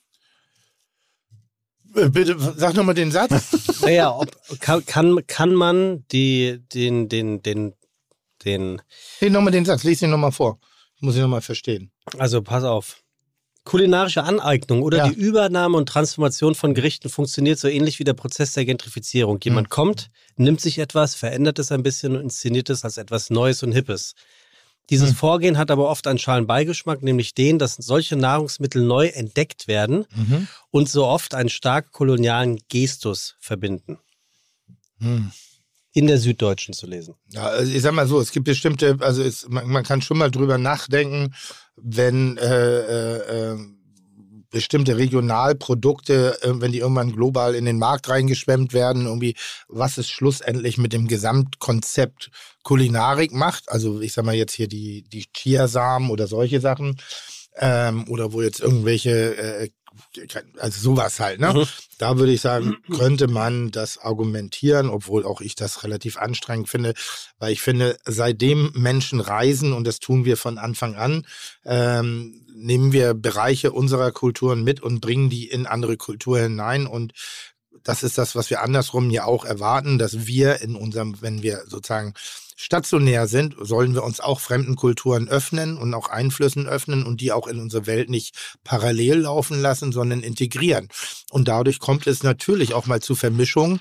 Und ähm, diese Vermischung können manchmal schwierig sein, weil sie dominant sind, aber den Be Begriff des Kolonialismus da hineinzuziehen, also eine, eine, eines Machtunverhältnisses, das halte ich für wahnsinnig dumm. Bin Für da wahnsinnig auch dumm. eher also auf deiner da Seite. ist, da, da, da wird aber wirklich der, der, der Knauf dreimal überdreht, weil Mhm. schlussendlich Geht's um Essen. Es, na, es geht nicht nur um Essen, sondern es geht auch um Kultur und es geht um Kulturerhalt, also Erhalt von Traditionen und Ähnlichen. Dafür sind, bin, sind aber, bin ich verantwortlich für meine Kultur und die anderen für ihre Kultur. Und nur weil sich da jemand meine Bratwurst nimmt und die, keine Ahnung, mit Zitronengras füllt, ähm, ist, ist, fühle ich mich an meiner Kultur nicht, nicht, nicht nachhaltig beeinträchtigt. Jein. Ich, ich, ich weiß aber, was, was, was da angesprochen wird, dass wir uns in unserem Expansions, äh, äh, also in dieser Kreativitätsexpansion, dass jeden Tag muss eine neue kulinarische Sau durchs Dorf getrieben werden, ähm, dass wir da in dem Tempo, in dem wir arbeiten und mit der Herangehensweise, mit der Sichtweise, die wir rangehen, manchmal ein, bisschen zu schnell sind und manchmal auch zu dominant sind. Aber heißt das im Umkehrschluss, ich muss. Aber wir nutzen nichts aus. Ganz im Gegenteil. Also Kolonialismus bedeutet für mich, dass ich als Starker ein Land, also ein, ein, ein, ein, ein Habitus an den Tag lege, dass ich mich, auf, egal auf welche Art und Weise, an den Rohstoffen des jeweiligen, der, oder Rohstoffe, das können kulturelle, religiöse, menschliche, äh, kulinarische oder wie auch immer Dinge sind, dass ich sie ausbeute. Und das tue ich nicht nur, weil ich Zitronengras benutze. Oder das tue ich auch nicht, wenn ich eine Tom Kagai mache. Oder das tue ich auch nicht, wenn ich eine, eine Rahmen mache. Ganz im Gegenteil. Ähm, ich sorge sogar dafür, dass deren Kultur mehr Wahrnehmung bekommt und aus dieser größeren Wahrnehmung wird es mehr Expertise geben. Es wird dann eine Qualitätssteigerung geben. In der Masse wird es immer ein bisschen profaner, aber in der, in der zweiten, dahinter folgenden Welle wird es immer größer. Da könnte ich mir jetzt sogar schon noch vorstellen, dass es den einen oder die andere gibt, die dir jetzt auch noch vorwerfen würden, dass du qua deines sozialen Status, Ja, ja. Status, Status Dann würde ich aber, Sekunde. an der, ja. es geht ja, es geht ja nur darum, ähm, ich verstehe deinen Punkt und ich Ja. bin auch eher auf deiner Seite. Ja. Aber die Frage ist ja, ist es trotzdem die Aufgabe von dir, mir oder wem auch immer, bei einer- Bestellung einer Speise darüber nachzudenken, ist das jetzt korrekt, dass ich die hier so esse oder geht das nun wirklich zu weit, viel zu weit? Hä? naja, wenn ich jetzt bei jemandem bin, der offensichtlich eine Peking-Ente in Ja. Kreuzberg macht und das eigentlich ähm, so nicht dürfte, weil er sich kulinarisch aneignet. Und muss, muss mir das als wenn Verbraucher es mich, scheißegal wenn es sein. mich begeistert, an dieses Produkt an den Mann, Menschen zu bringen und und und ich dafür äh, äh, also also Leidenschaft aufbringe, eine Qualitätssicherung betreibe, mich damit auch. Ich meine Kulinarik, dann darf, darf ich kulturelle Aneignung ist der Import Hm. von Kartoffeln und Tomate.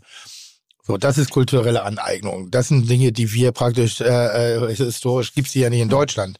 So, das ist ein Ding, was wir rübergebracht Okay, haben. So, das sind Importpflanzen also. Aber ist das deshalb kulturelle Aneignung? Nein. Also was für ein, was für ein Philipp, also ich würde es nicht verstehen, aber vielleicht ist es wieder eins der Themen, wo übergewichtige weiße Männer rund um die 50 nicht mitreden dürfen. Vielleicht bin ich kulinarisch cis. Vielleicht bin ich meiner Identität mir sicher und vielleicht ist es dann, aber dann darf ich das, darf man mich dazu auch nicht fragen. Philipp? Vielleicht sollte man auch an der Stelle jemand fragen, der es so empfindet. Also ich finde das- ich find nicht, dass du übergewichtig bist. Ha? Dankeschön. Aber halt. Ja, also ich kann mich nur anschließen. Ich glaube, dass, also nochmal, ich glaube, dass sich Leute auf die Füße getreten fühlen bei jedem Thema, das ist immer gegeben. Ähm, ich habe kein Problem damit, Peking-Ente zu machen. Ich nenne das Ganze sogar Kreuzberg-Duck, ähm, was ja noch schlimmer ist, äh, weil es eine Peking-Ente ist. Aber also ich glaube, am Ende geht es um, um, um die Passion, die man hat als Koch, als Gastgeber, äh, um die Freude, die man hat, um anderen daran teilhaben zu lassen. Also ich möchte ja das Ich sag mal, kulturelle Aneignung, vielleicht, vielleicht treiben wir es immer auf die Spitze. Die Italiener ohne Nudeln. Mhm. Haben die kulturelle Aneignung äh, betrieben, als sie die Nudeln der Chinesen aufgenommen haben und historisch sozusagen weiterentwickelt haben zu den vielen Pasta-Gerichten, die Naja, heute sind? höchstwahrscheinlich nicht. Gehe ich von aus. Wenn du die klassisch, also jede, die Küche, die wir heute genießen, über die die Süddeutsche auch oft genug schreibt, also ist eine Vermengelung der französischen und italienischen Küche, der italienischen Genussküche und der französischen Technik. Die Franzosen haben gefressen wie die Bambaren. Die haben, die haben, haben, haben die haben einfach nur viel und fett und groß gefressen. Dann sind mal zwei Königskinder miteinander verehelicht worden und dann wurde da an, wurde die Küchencrew aus Italien mit rübergenommen und da hat man die französische Küche genommen und zu der heutigen modernen, das ist rund um 1708 irgendwas gewesen, um die heute zu dieser modernen Kulinarik zu verbinden. Mit Also der Beilagen, Soßen, Fusion-Küche. es ist eigentlich eine Fusion, es ist eine Weiterentwicklung Mhm. einer Küche und die führt zu sehr viel Guten. Zu wahnsinnig viel Guten. Ich, ich war, stellen sich solche Fragen, stellen sich wahrscheinlich auch nur Deutsche. Ja, es sind, es Nein, sind also wirklich, es naja, Philosophen, irgendwo- Philosophen. Wo, wo Ja, kommt's her? Es, ist nicht. die TikTok-Generation, die, das ist ganz interessant hier mal zu, äh, sich das mal anzugucken, woher diese Diskussion. Aber die Frage ist ja gar nicht beantwortet. Das ist eine Fragestellung. Ist es und ist es? Also wird die Frage auch beantwortet in dem Artikel? Äh, nee. Ja? Nein. Soweit hast du nicht gelesen. Nein, nein, sie wird sie nicht. Aber es geht ja offensichtlich geht es darum, dass äh, ähm, Humus, wie uns äh, Haya beigebracht hat, heißt Ja. es, glaube ich, Ja. dass Schokolade ähm, in einem Humus gemacht wurde, Humus gemacht worden ist auf TikTok. Also am, am Ende des Tages äh, gegessen wird, was schmeckt, oder? Genau mich so würde interessieren, aber, da, aber das ist wirklich eine, also ich möchte nicht irgendein Klugscheißer, der glaubt, für jemanden anderen reden zu müssen, mit dem er selber nicht gesprochen hat. Wenn das jemand als kulturelle Aneignung empfindet, wäre ich sehr interessiert daran, das zu hören. Und das meine ich jetzt nicht angriffslustig, sondern ich, es würde mich wirklich interessieren, inwiefern man über solche Aspekte nachdenken sollte. Ich möchte aber bitte niemanden haben, der das in irgendeinem Universitätslehrgang gelernt hat und mir das versucht zu erklären. Ich möchte einen Betroffenen hören. Ja. Aber am, am Ende des Tages habt ihr doch mit eurer Kulinarik auch einen Auftrag, den ihr macht. Und zum Beispiel mir ein Gericht beizubringen oder näher zu bringen, von dem ich gar nicht wusste, dass es so existiert oder von wo es vielleicht kommt. Insofern kann es doch überhaupt, kann doch überhaupt nichts Schlimmes dabei sein. Mach mal falsche Runde. Das ist wie, wir, hier sitzen drei Leute, die glauben nicht. Wir brauchen einen, der sagt, es ist so. Ja, du hast vollkommen recht. Du hast, ja, du hast diese, vollkommen recht. diese, da drehen wir uns nur im Kopf und Kragen. Ja, geht schnell. da das sollten geht. wir alle merkt, du haben. Medienprofi. Na, ich beobachte das, weil man, man äh, inzwischen, man konnte früher mal eine Frage stellen in den Raum und sagen, ich weiß es wirklich nicht. Und dann bist du halt abgeballert worden. Und ich sage jetzt, stell dir noch nicht mehr die Frage. Du hängst zu viel mit Halaschka ab. Ich möchte, Dankeschön. So, ähm, was haben wir noch? Ich, ich habe auf alle Fälle noch äh, ein, ein Kurzes Pinkelpäuschen mal. wenn du pinkeln, wenn ihr pinkeln wollt, geht gerne pinkeln. Das ist sehr gut. Sehr schön.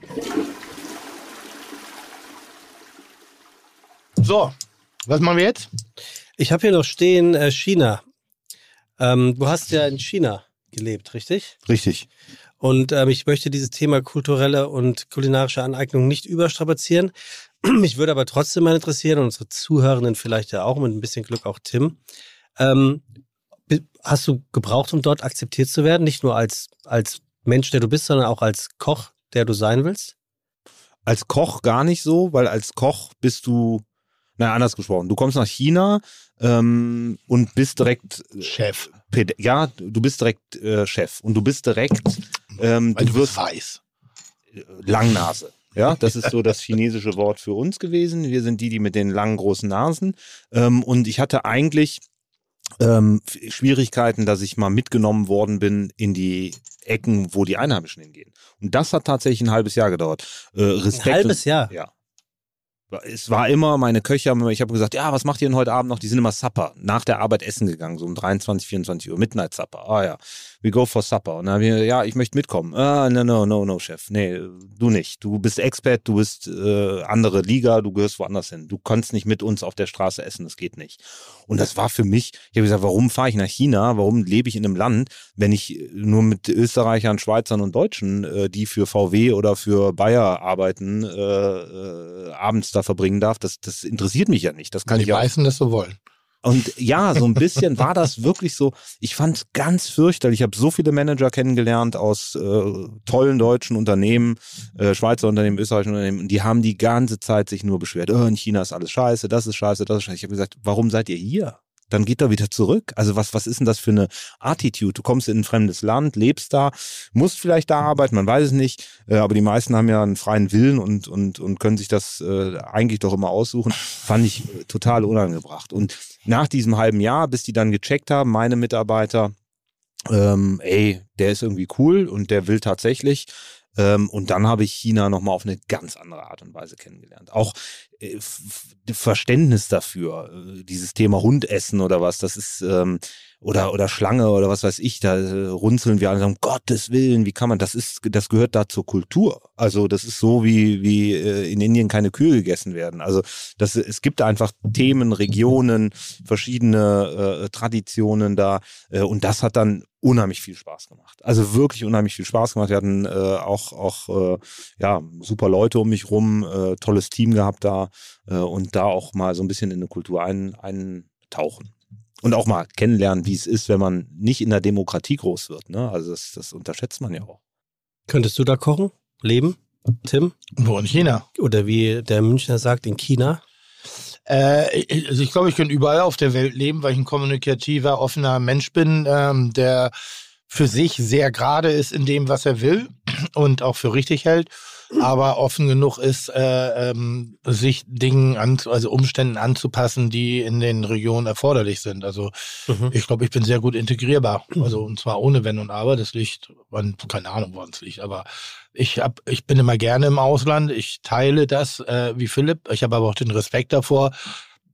Diejenigen, die meinen, dass sie nach zwei Wochen Thailand-Urlaub äh, äh, Thailand kennengelernt haben in ihren allen ihren Facetten, weil sie mit dem Rucksack da durch die Gegend sind und Backpacker gemacht haben, haben, haben solche Länder immer noch nicht verstanden und immer noch nicht begriffen. Genauso wenig wie ich, der da mal Urlaub gemacht hat und äh, mit, mit, mit Köchen oder anderen Menschen, äh, die dort leben, gesprochen habe und ein, zwei, drei Fragen gestellt habe. Ich glaube, es ist ganz, ganz, ganz schwer, das zu verstehen.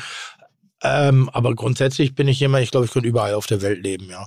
Weil ich mag Menschen so und, ähm, und nochmal, wie, vorhin auch bei der bei der äh, feministischen äh, äh, Ansprache ist mir auch egal, ob, ähm, ob es ein chinesisches Arschloch ist oder ein deutsches Arschloch. Also das interessiert mich relativ wenig. Arschloch ist Arschloch. Arschloch ist. Arschloch. Und es gibt, aber auch da würde ich eben auch sagen, es gibt Traditionen und kulturelle Dinge, die ich definitiv nicht gut heiße und wo ich sogar von außen sagen würde, ja, dann macht es auch Sinn, dass sich Leute da einmischen und bestimmte Missstände auch verändern. So, es ist immer schöner, wenn es von innen heraus passiert, als dass es von außen heraus passiert. Aber ich denke eben auch, wenn die Außenwelt einen Ticken weiter ist oder sich, sich weiterentwickelt hat, da reden wir gerade so von Mhm. religiösen und äh, äh, äh, ähm, menschlichen Dingen, also Gleichberechtigung und, und, und ähnliche Dinge. Und der Gleichberechtigung meine ich in allen Belangen, nicht nur, nicht nur in der Geschlechtlichkeit. Da macht das schon Sinn, auch mal von außen zu sagen, das finde ich jetzt nicht so in Ordnung. Also wenn Menschenrechte in jeglicher Form, in irgendeiner Form äh, äh, missachtet werden, dann kann man sich auch als Deutscher von außen in fremde Kulturen einmischen. Das finde ich schon, das darf man. Das, Das soll man Du, sogar. das, soll man hast du sogar, gut ja. gesagt. Ich hoffe, Ich hoffe, äh, die Leute haben es alle verstanden, weil du bist immer so weit vom Mikro weg. Das ist übrigens der Grund. Du fragst doch immer, warum sollst du einen Kopfhörer tragen? Würdest du einen Kopfhörer tragen, dann würdest du mitkriegen, dass du dich, während du sprichst, immer wie so ein automatisches, eingebautes Tim Melzer Surround-System bewegst. Lukas Ja. gefällt das sehr. Ja. Und dann würdest du merken, du hörst dich ja auch selber gerne eigentlich. Dann Nee, würdest eigentlich du nicht. merken, dass du jetzt, oh, jetzt hört mich keiner, jetzt komme ich lieber nach vorne, damit die Leute Tim Melzer, den Fernseher Okay. da hören. Ja. Das ist der Grund. Oder, oder aber, wenn ich, ich mache das mit Absicht, dass ich mich entferne, damit die Leute aufmerksamer zuhören. Weil sie nicht mehr so abgelenkt sind. Das ist Einer muss immer das letzte Wort haben. Dankeschön. Meistens bin ich. Stark. Und das auch zu Recht. Philipp, warum siehst du deine Köche und Köchinnen? Pff, aus Respekt. Ähm, und weil ich, oh Gott, das ist jetzt wieder Klischee hoch 10.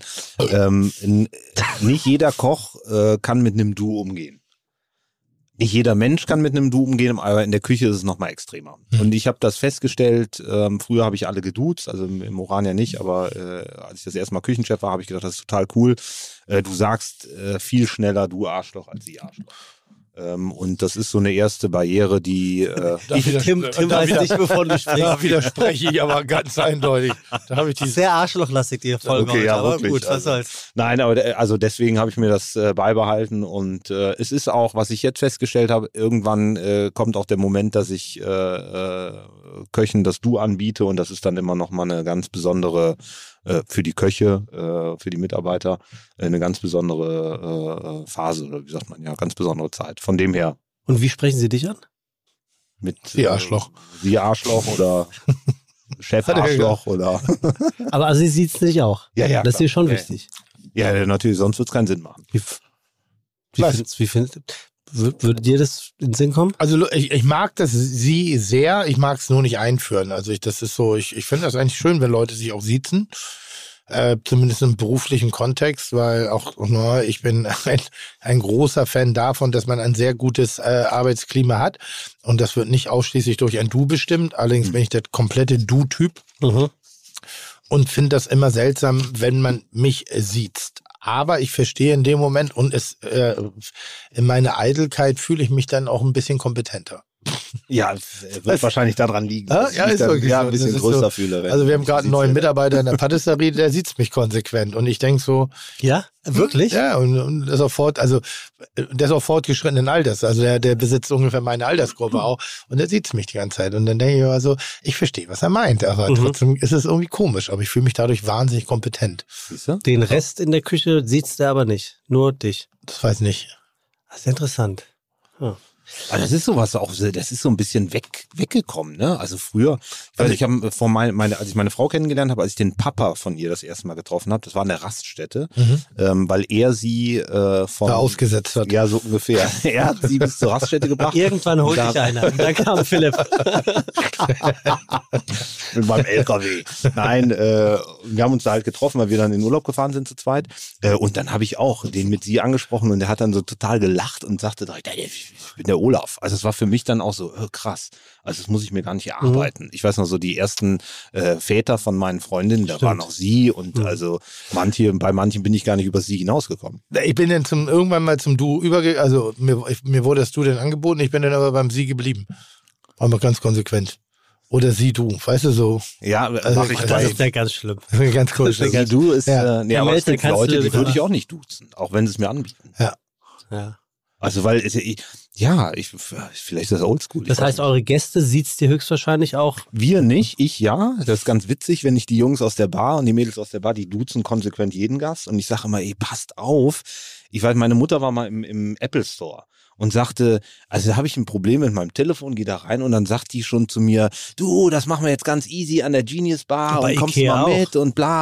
Und meine Mutter sagte, also wa- was soll das? Ich bin, ich bin äh, an die 70 und werd hier im La, ich, wir kennen uns nicht. Wir hatten aber auch mal einen Antifall, also ein Gegen, äh, das Gegenbe äh, Gegenbeispiel dazu. Wir haben alle geduzt, nur ihn gesiezt und dann hat er sich darüber beschwert, ob er, ob er nicht dazugehört. Ja, okay, das stimmt. Also Ja, ich finde, wenn man konsequent, dann muss man, also bei Gästen ist es so, entweder ich duze alle oder ich duze alle. Aber verwunderlich finde ich jetzt schon, ehrlicherweise.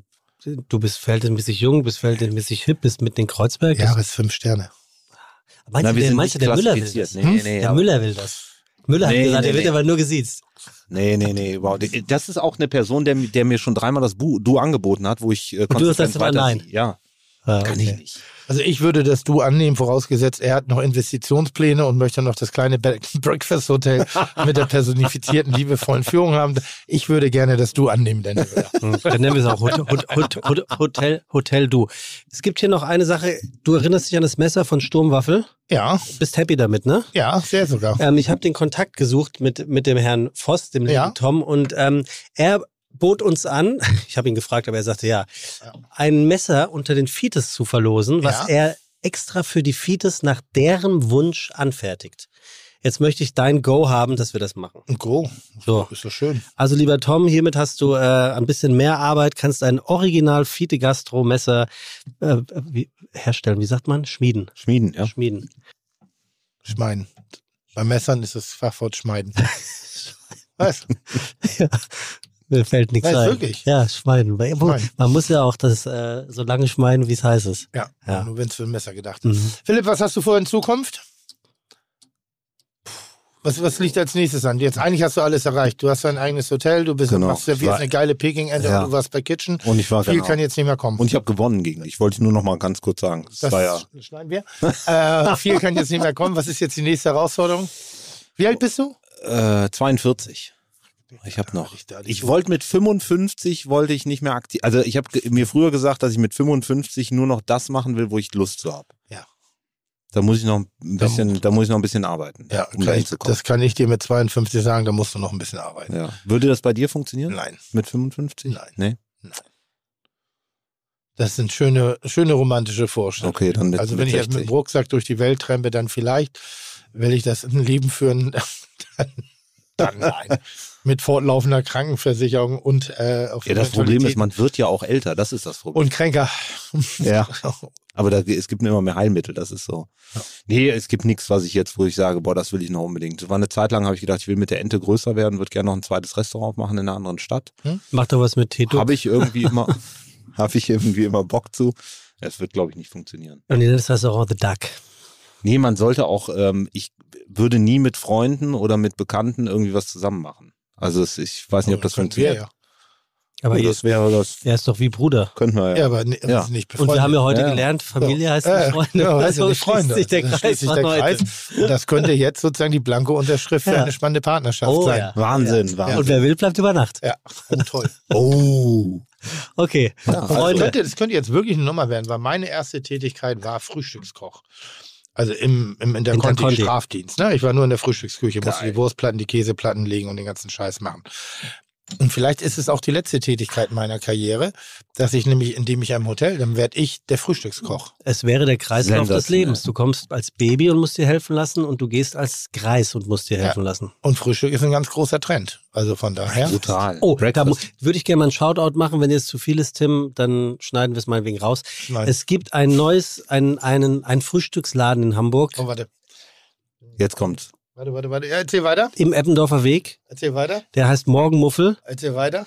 und der ist wirklich, wirklich ähm, herausragend in seiner Art, wie er geführt wird. Das ist äh, ein Koch aus dem Theos, glaube ich, von früher. Mhm. Es ist, ähm, hat so ein bisschen Berlineske, würdest du sagen, Tim, ähm, äh, Lebensweisen. Also sind verhältnismäßig hippe Leute dort, aber sehr gute Egg Benedicts, Egg Benedicts und, ähm, und na, wie sagt man, Pancakes. Pancakes und das andere hier, der geschnittene Toast äh, gestapelt mit Pommes, Club Sandwich. Mhm. Sehr gute Bloody Marys, gute Drinks, hochwertigste Materialien. Also es ist, ich muss mal ganz kurz eingehen, wie, äh, Morgenmuffel. Berlin, wie, nee, was, was? Was Berlinesk. Berlinesk. Habe ich von Tim gelernt. Einfach ein Nest hinten ran, also dann hört ehrlich, sich ein bisschen besser an. Hamburg ist doch genauso hip wie Mhm. Berlin. Und der ist wirklich gut.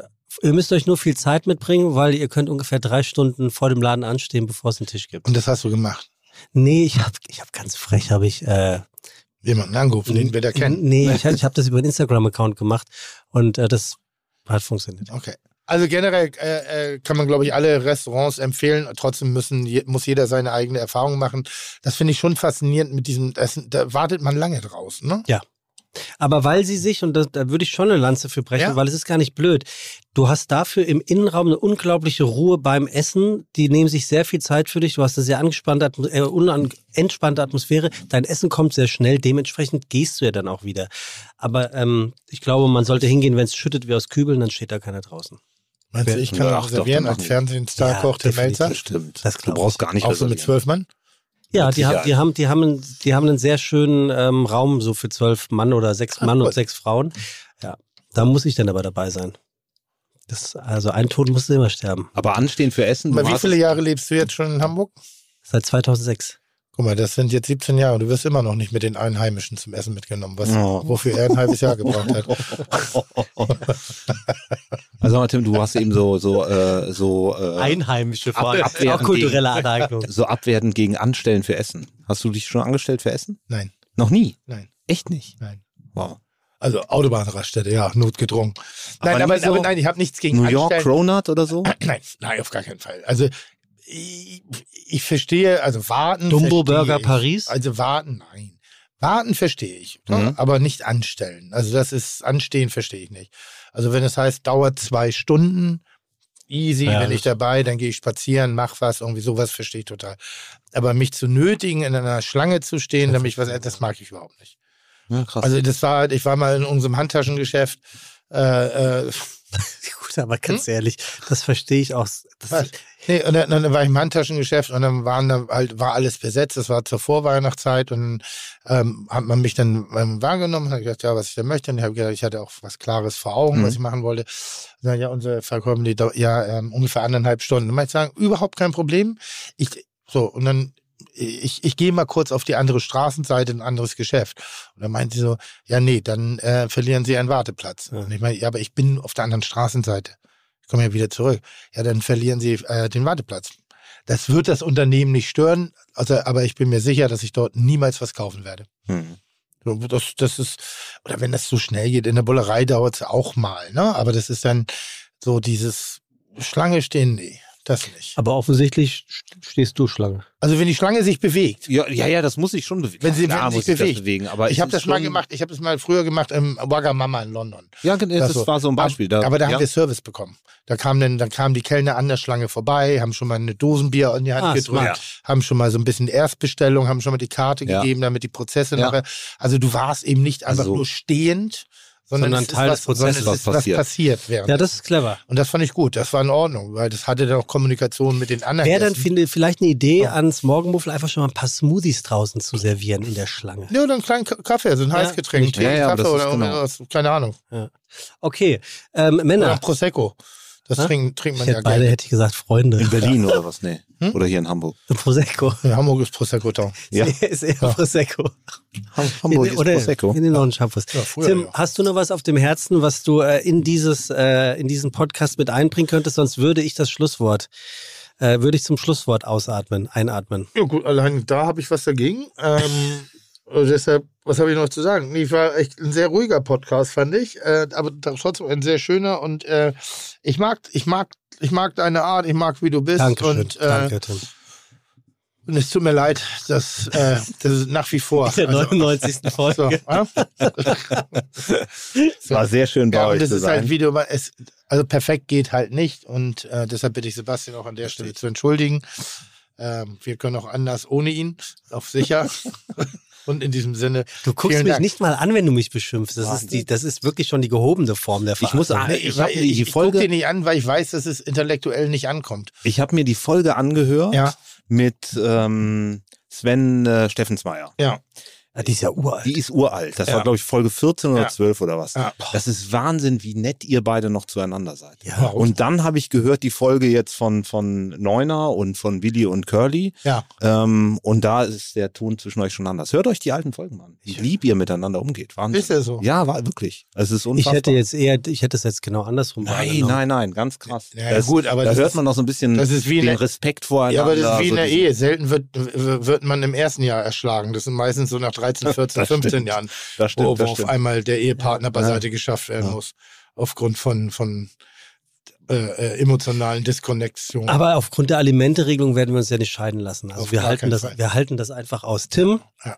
ähm, Apropos 99. Sendung heute, Folge. Mhm. Das bedeutet ja, die nächste müsste rein theoretisch Müssen die. wir auf die auch noch aufmerksam machen? Nein, ein, müsste rein theoretisch die hundertste werden. Bevor es mir aus irgendwelchen Gründen, das wird ja eine etwas größere Veranstaltung, ähm, aus irgendwelchen Gründen nicht gelingen sollte, mich bei unseren Zuhörenden zu äh, bedanken für die dann 100 Folgen, die sie uns äh, schon treu sind, möchte ich das heute schon mal vorträglich machen und mich bei all unseren Feeds, sicherlich auch in deinem Namen, Tim, äh, bedanken, dass sie uns äh, so treu die Stange halten oder die Kopfhörer oder was auch immer und dass wir da wirklich sehr froh drüber sind, weil wir haben eine sehr funktionierende und homogene Gemeinschaft, die viel im Social-Media-Bereich an unseren Folgen teilnimmt, immer wieder zumeist intelligente und auch anregende Fragen stellt.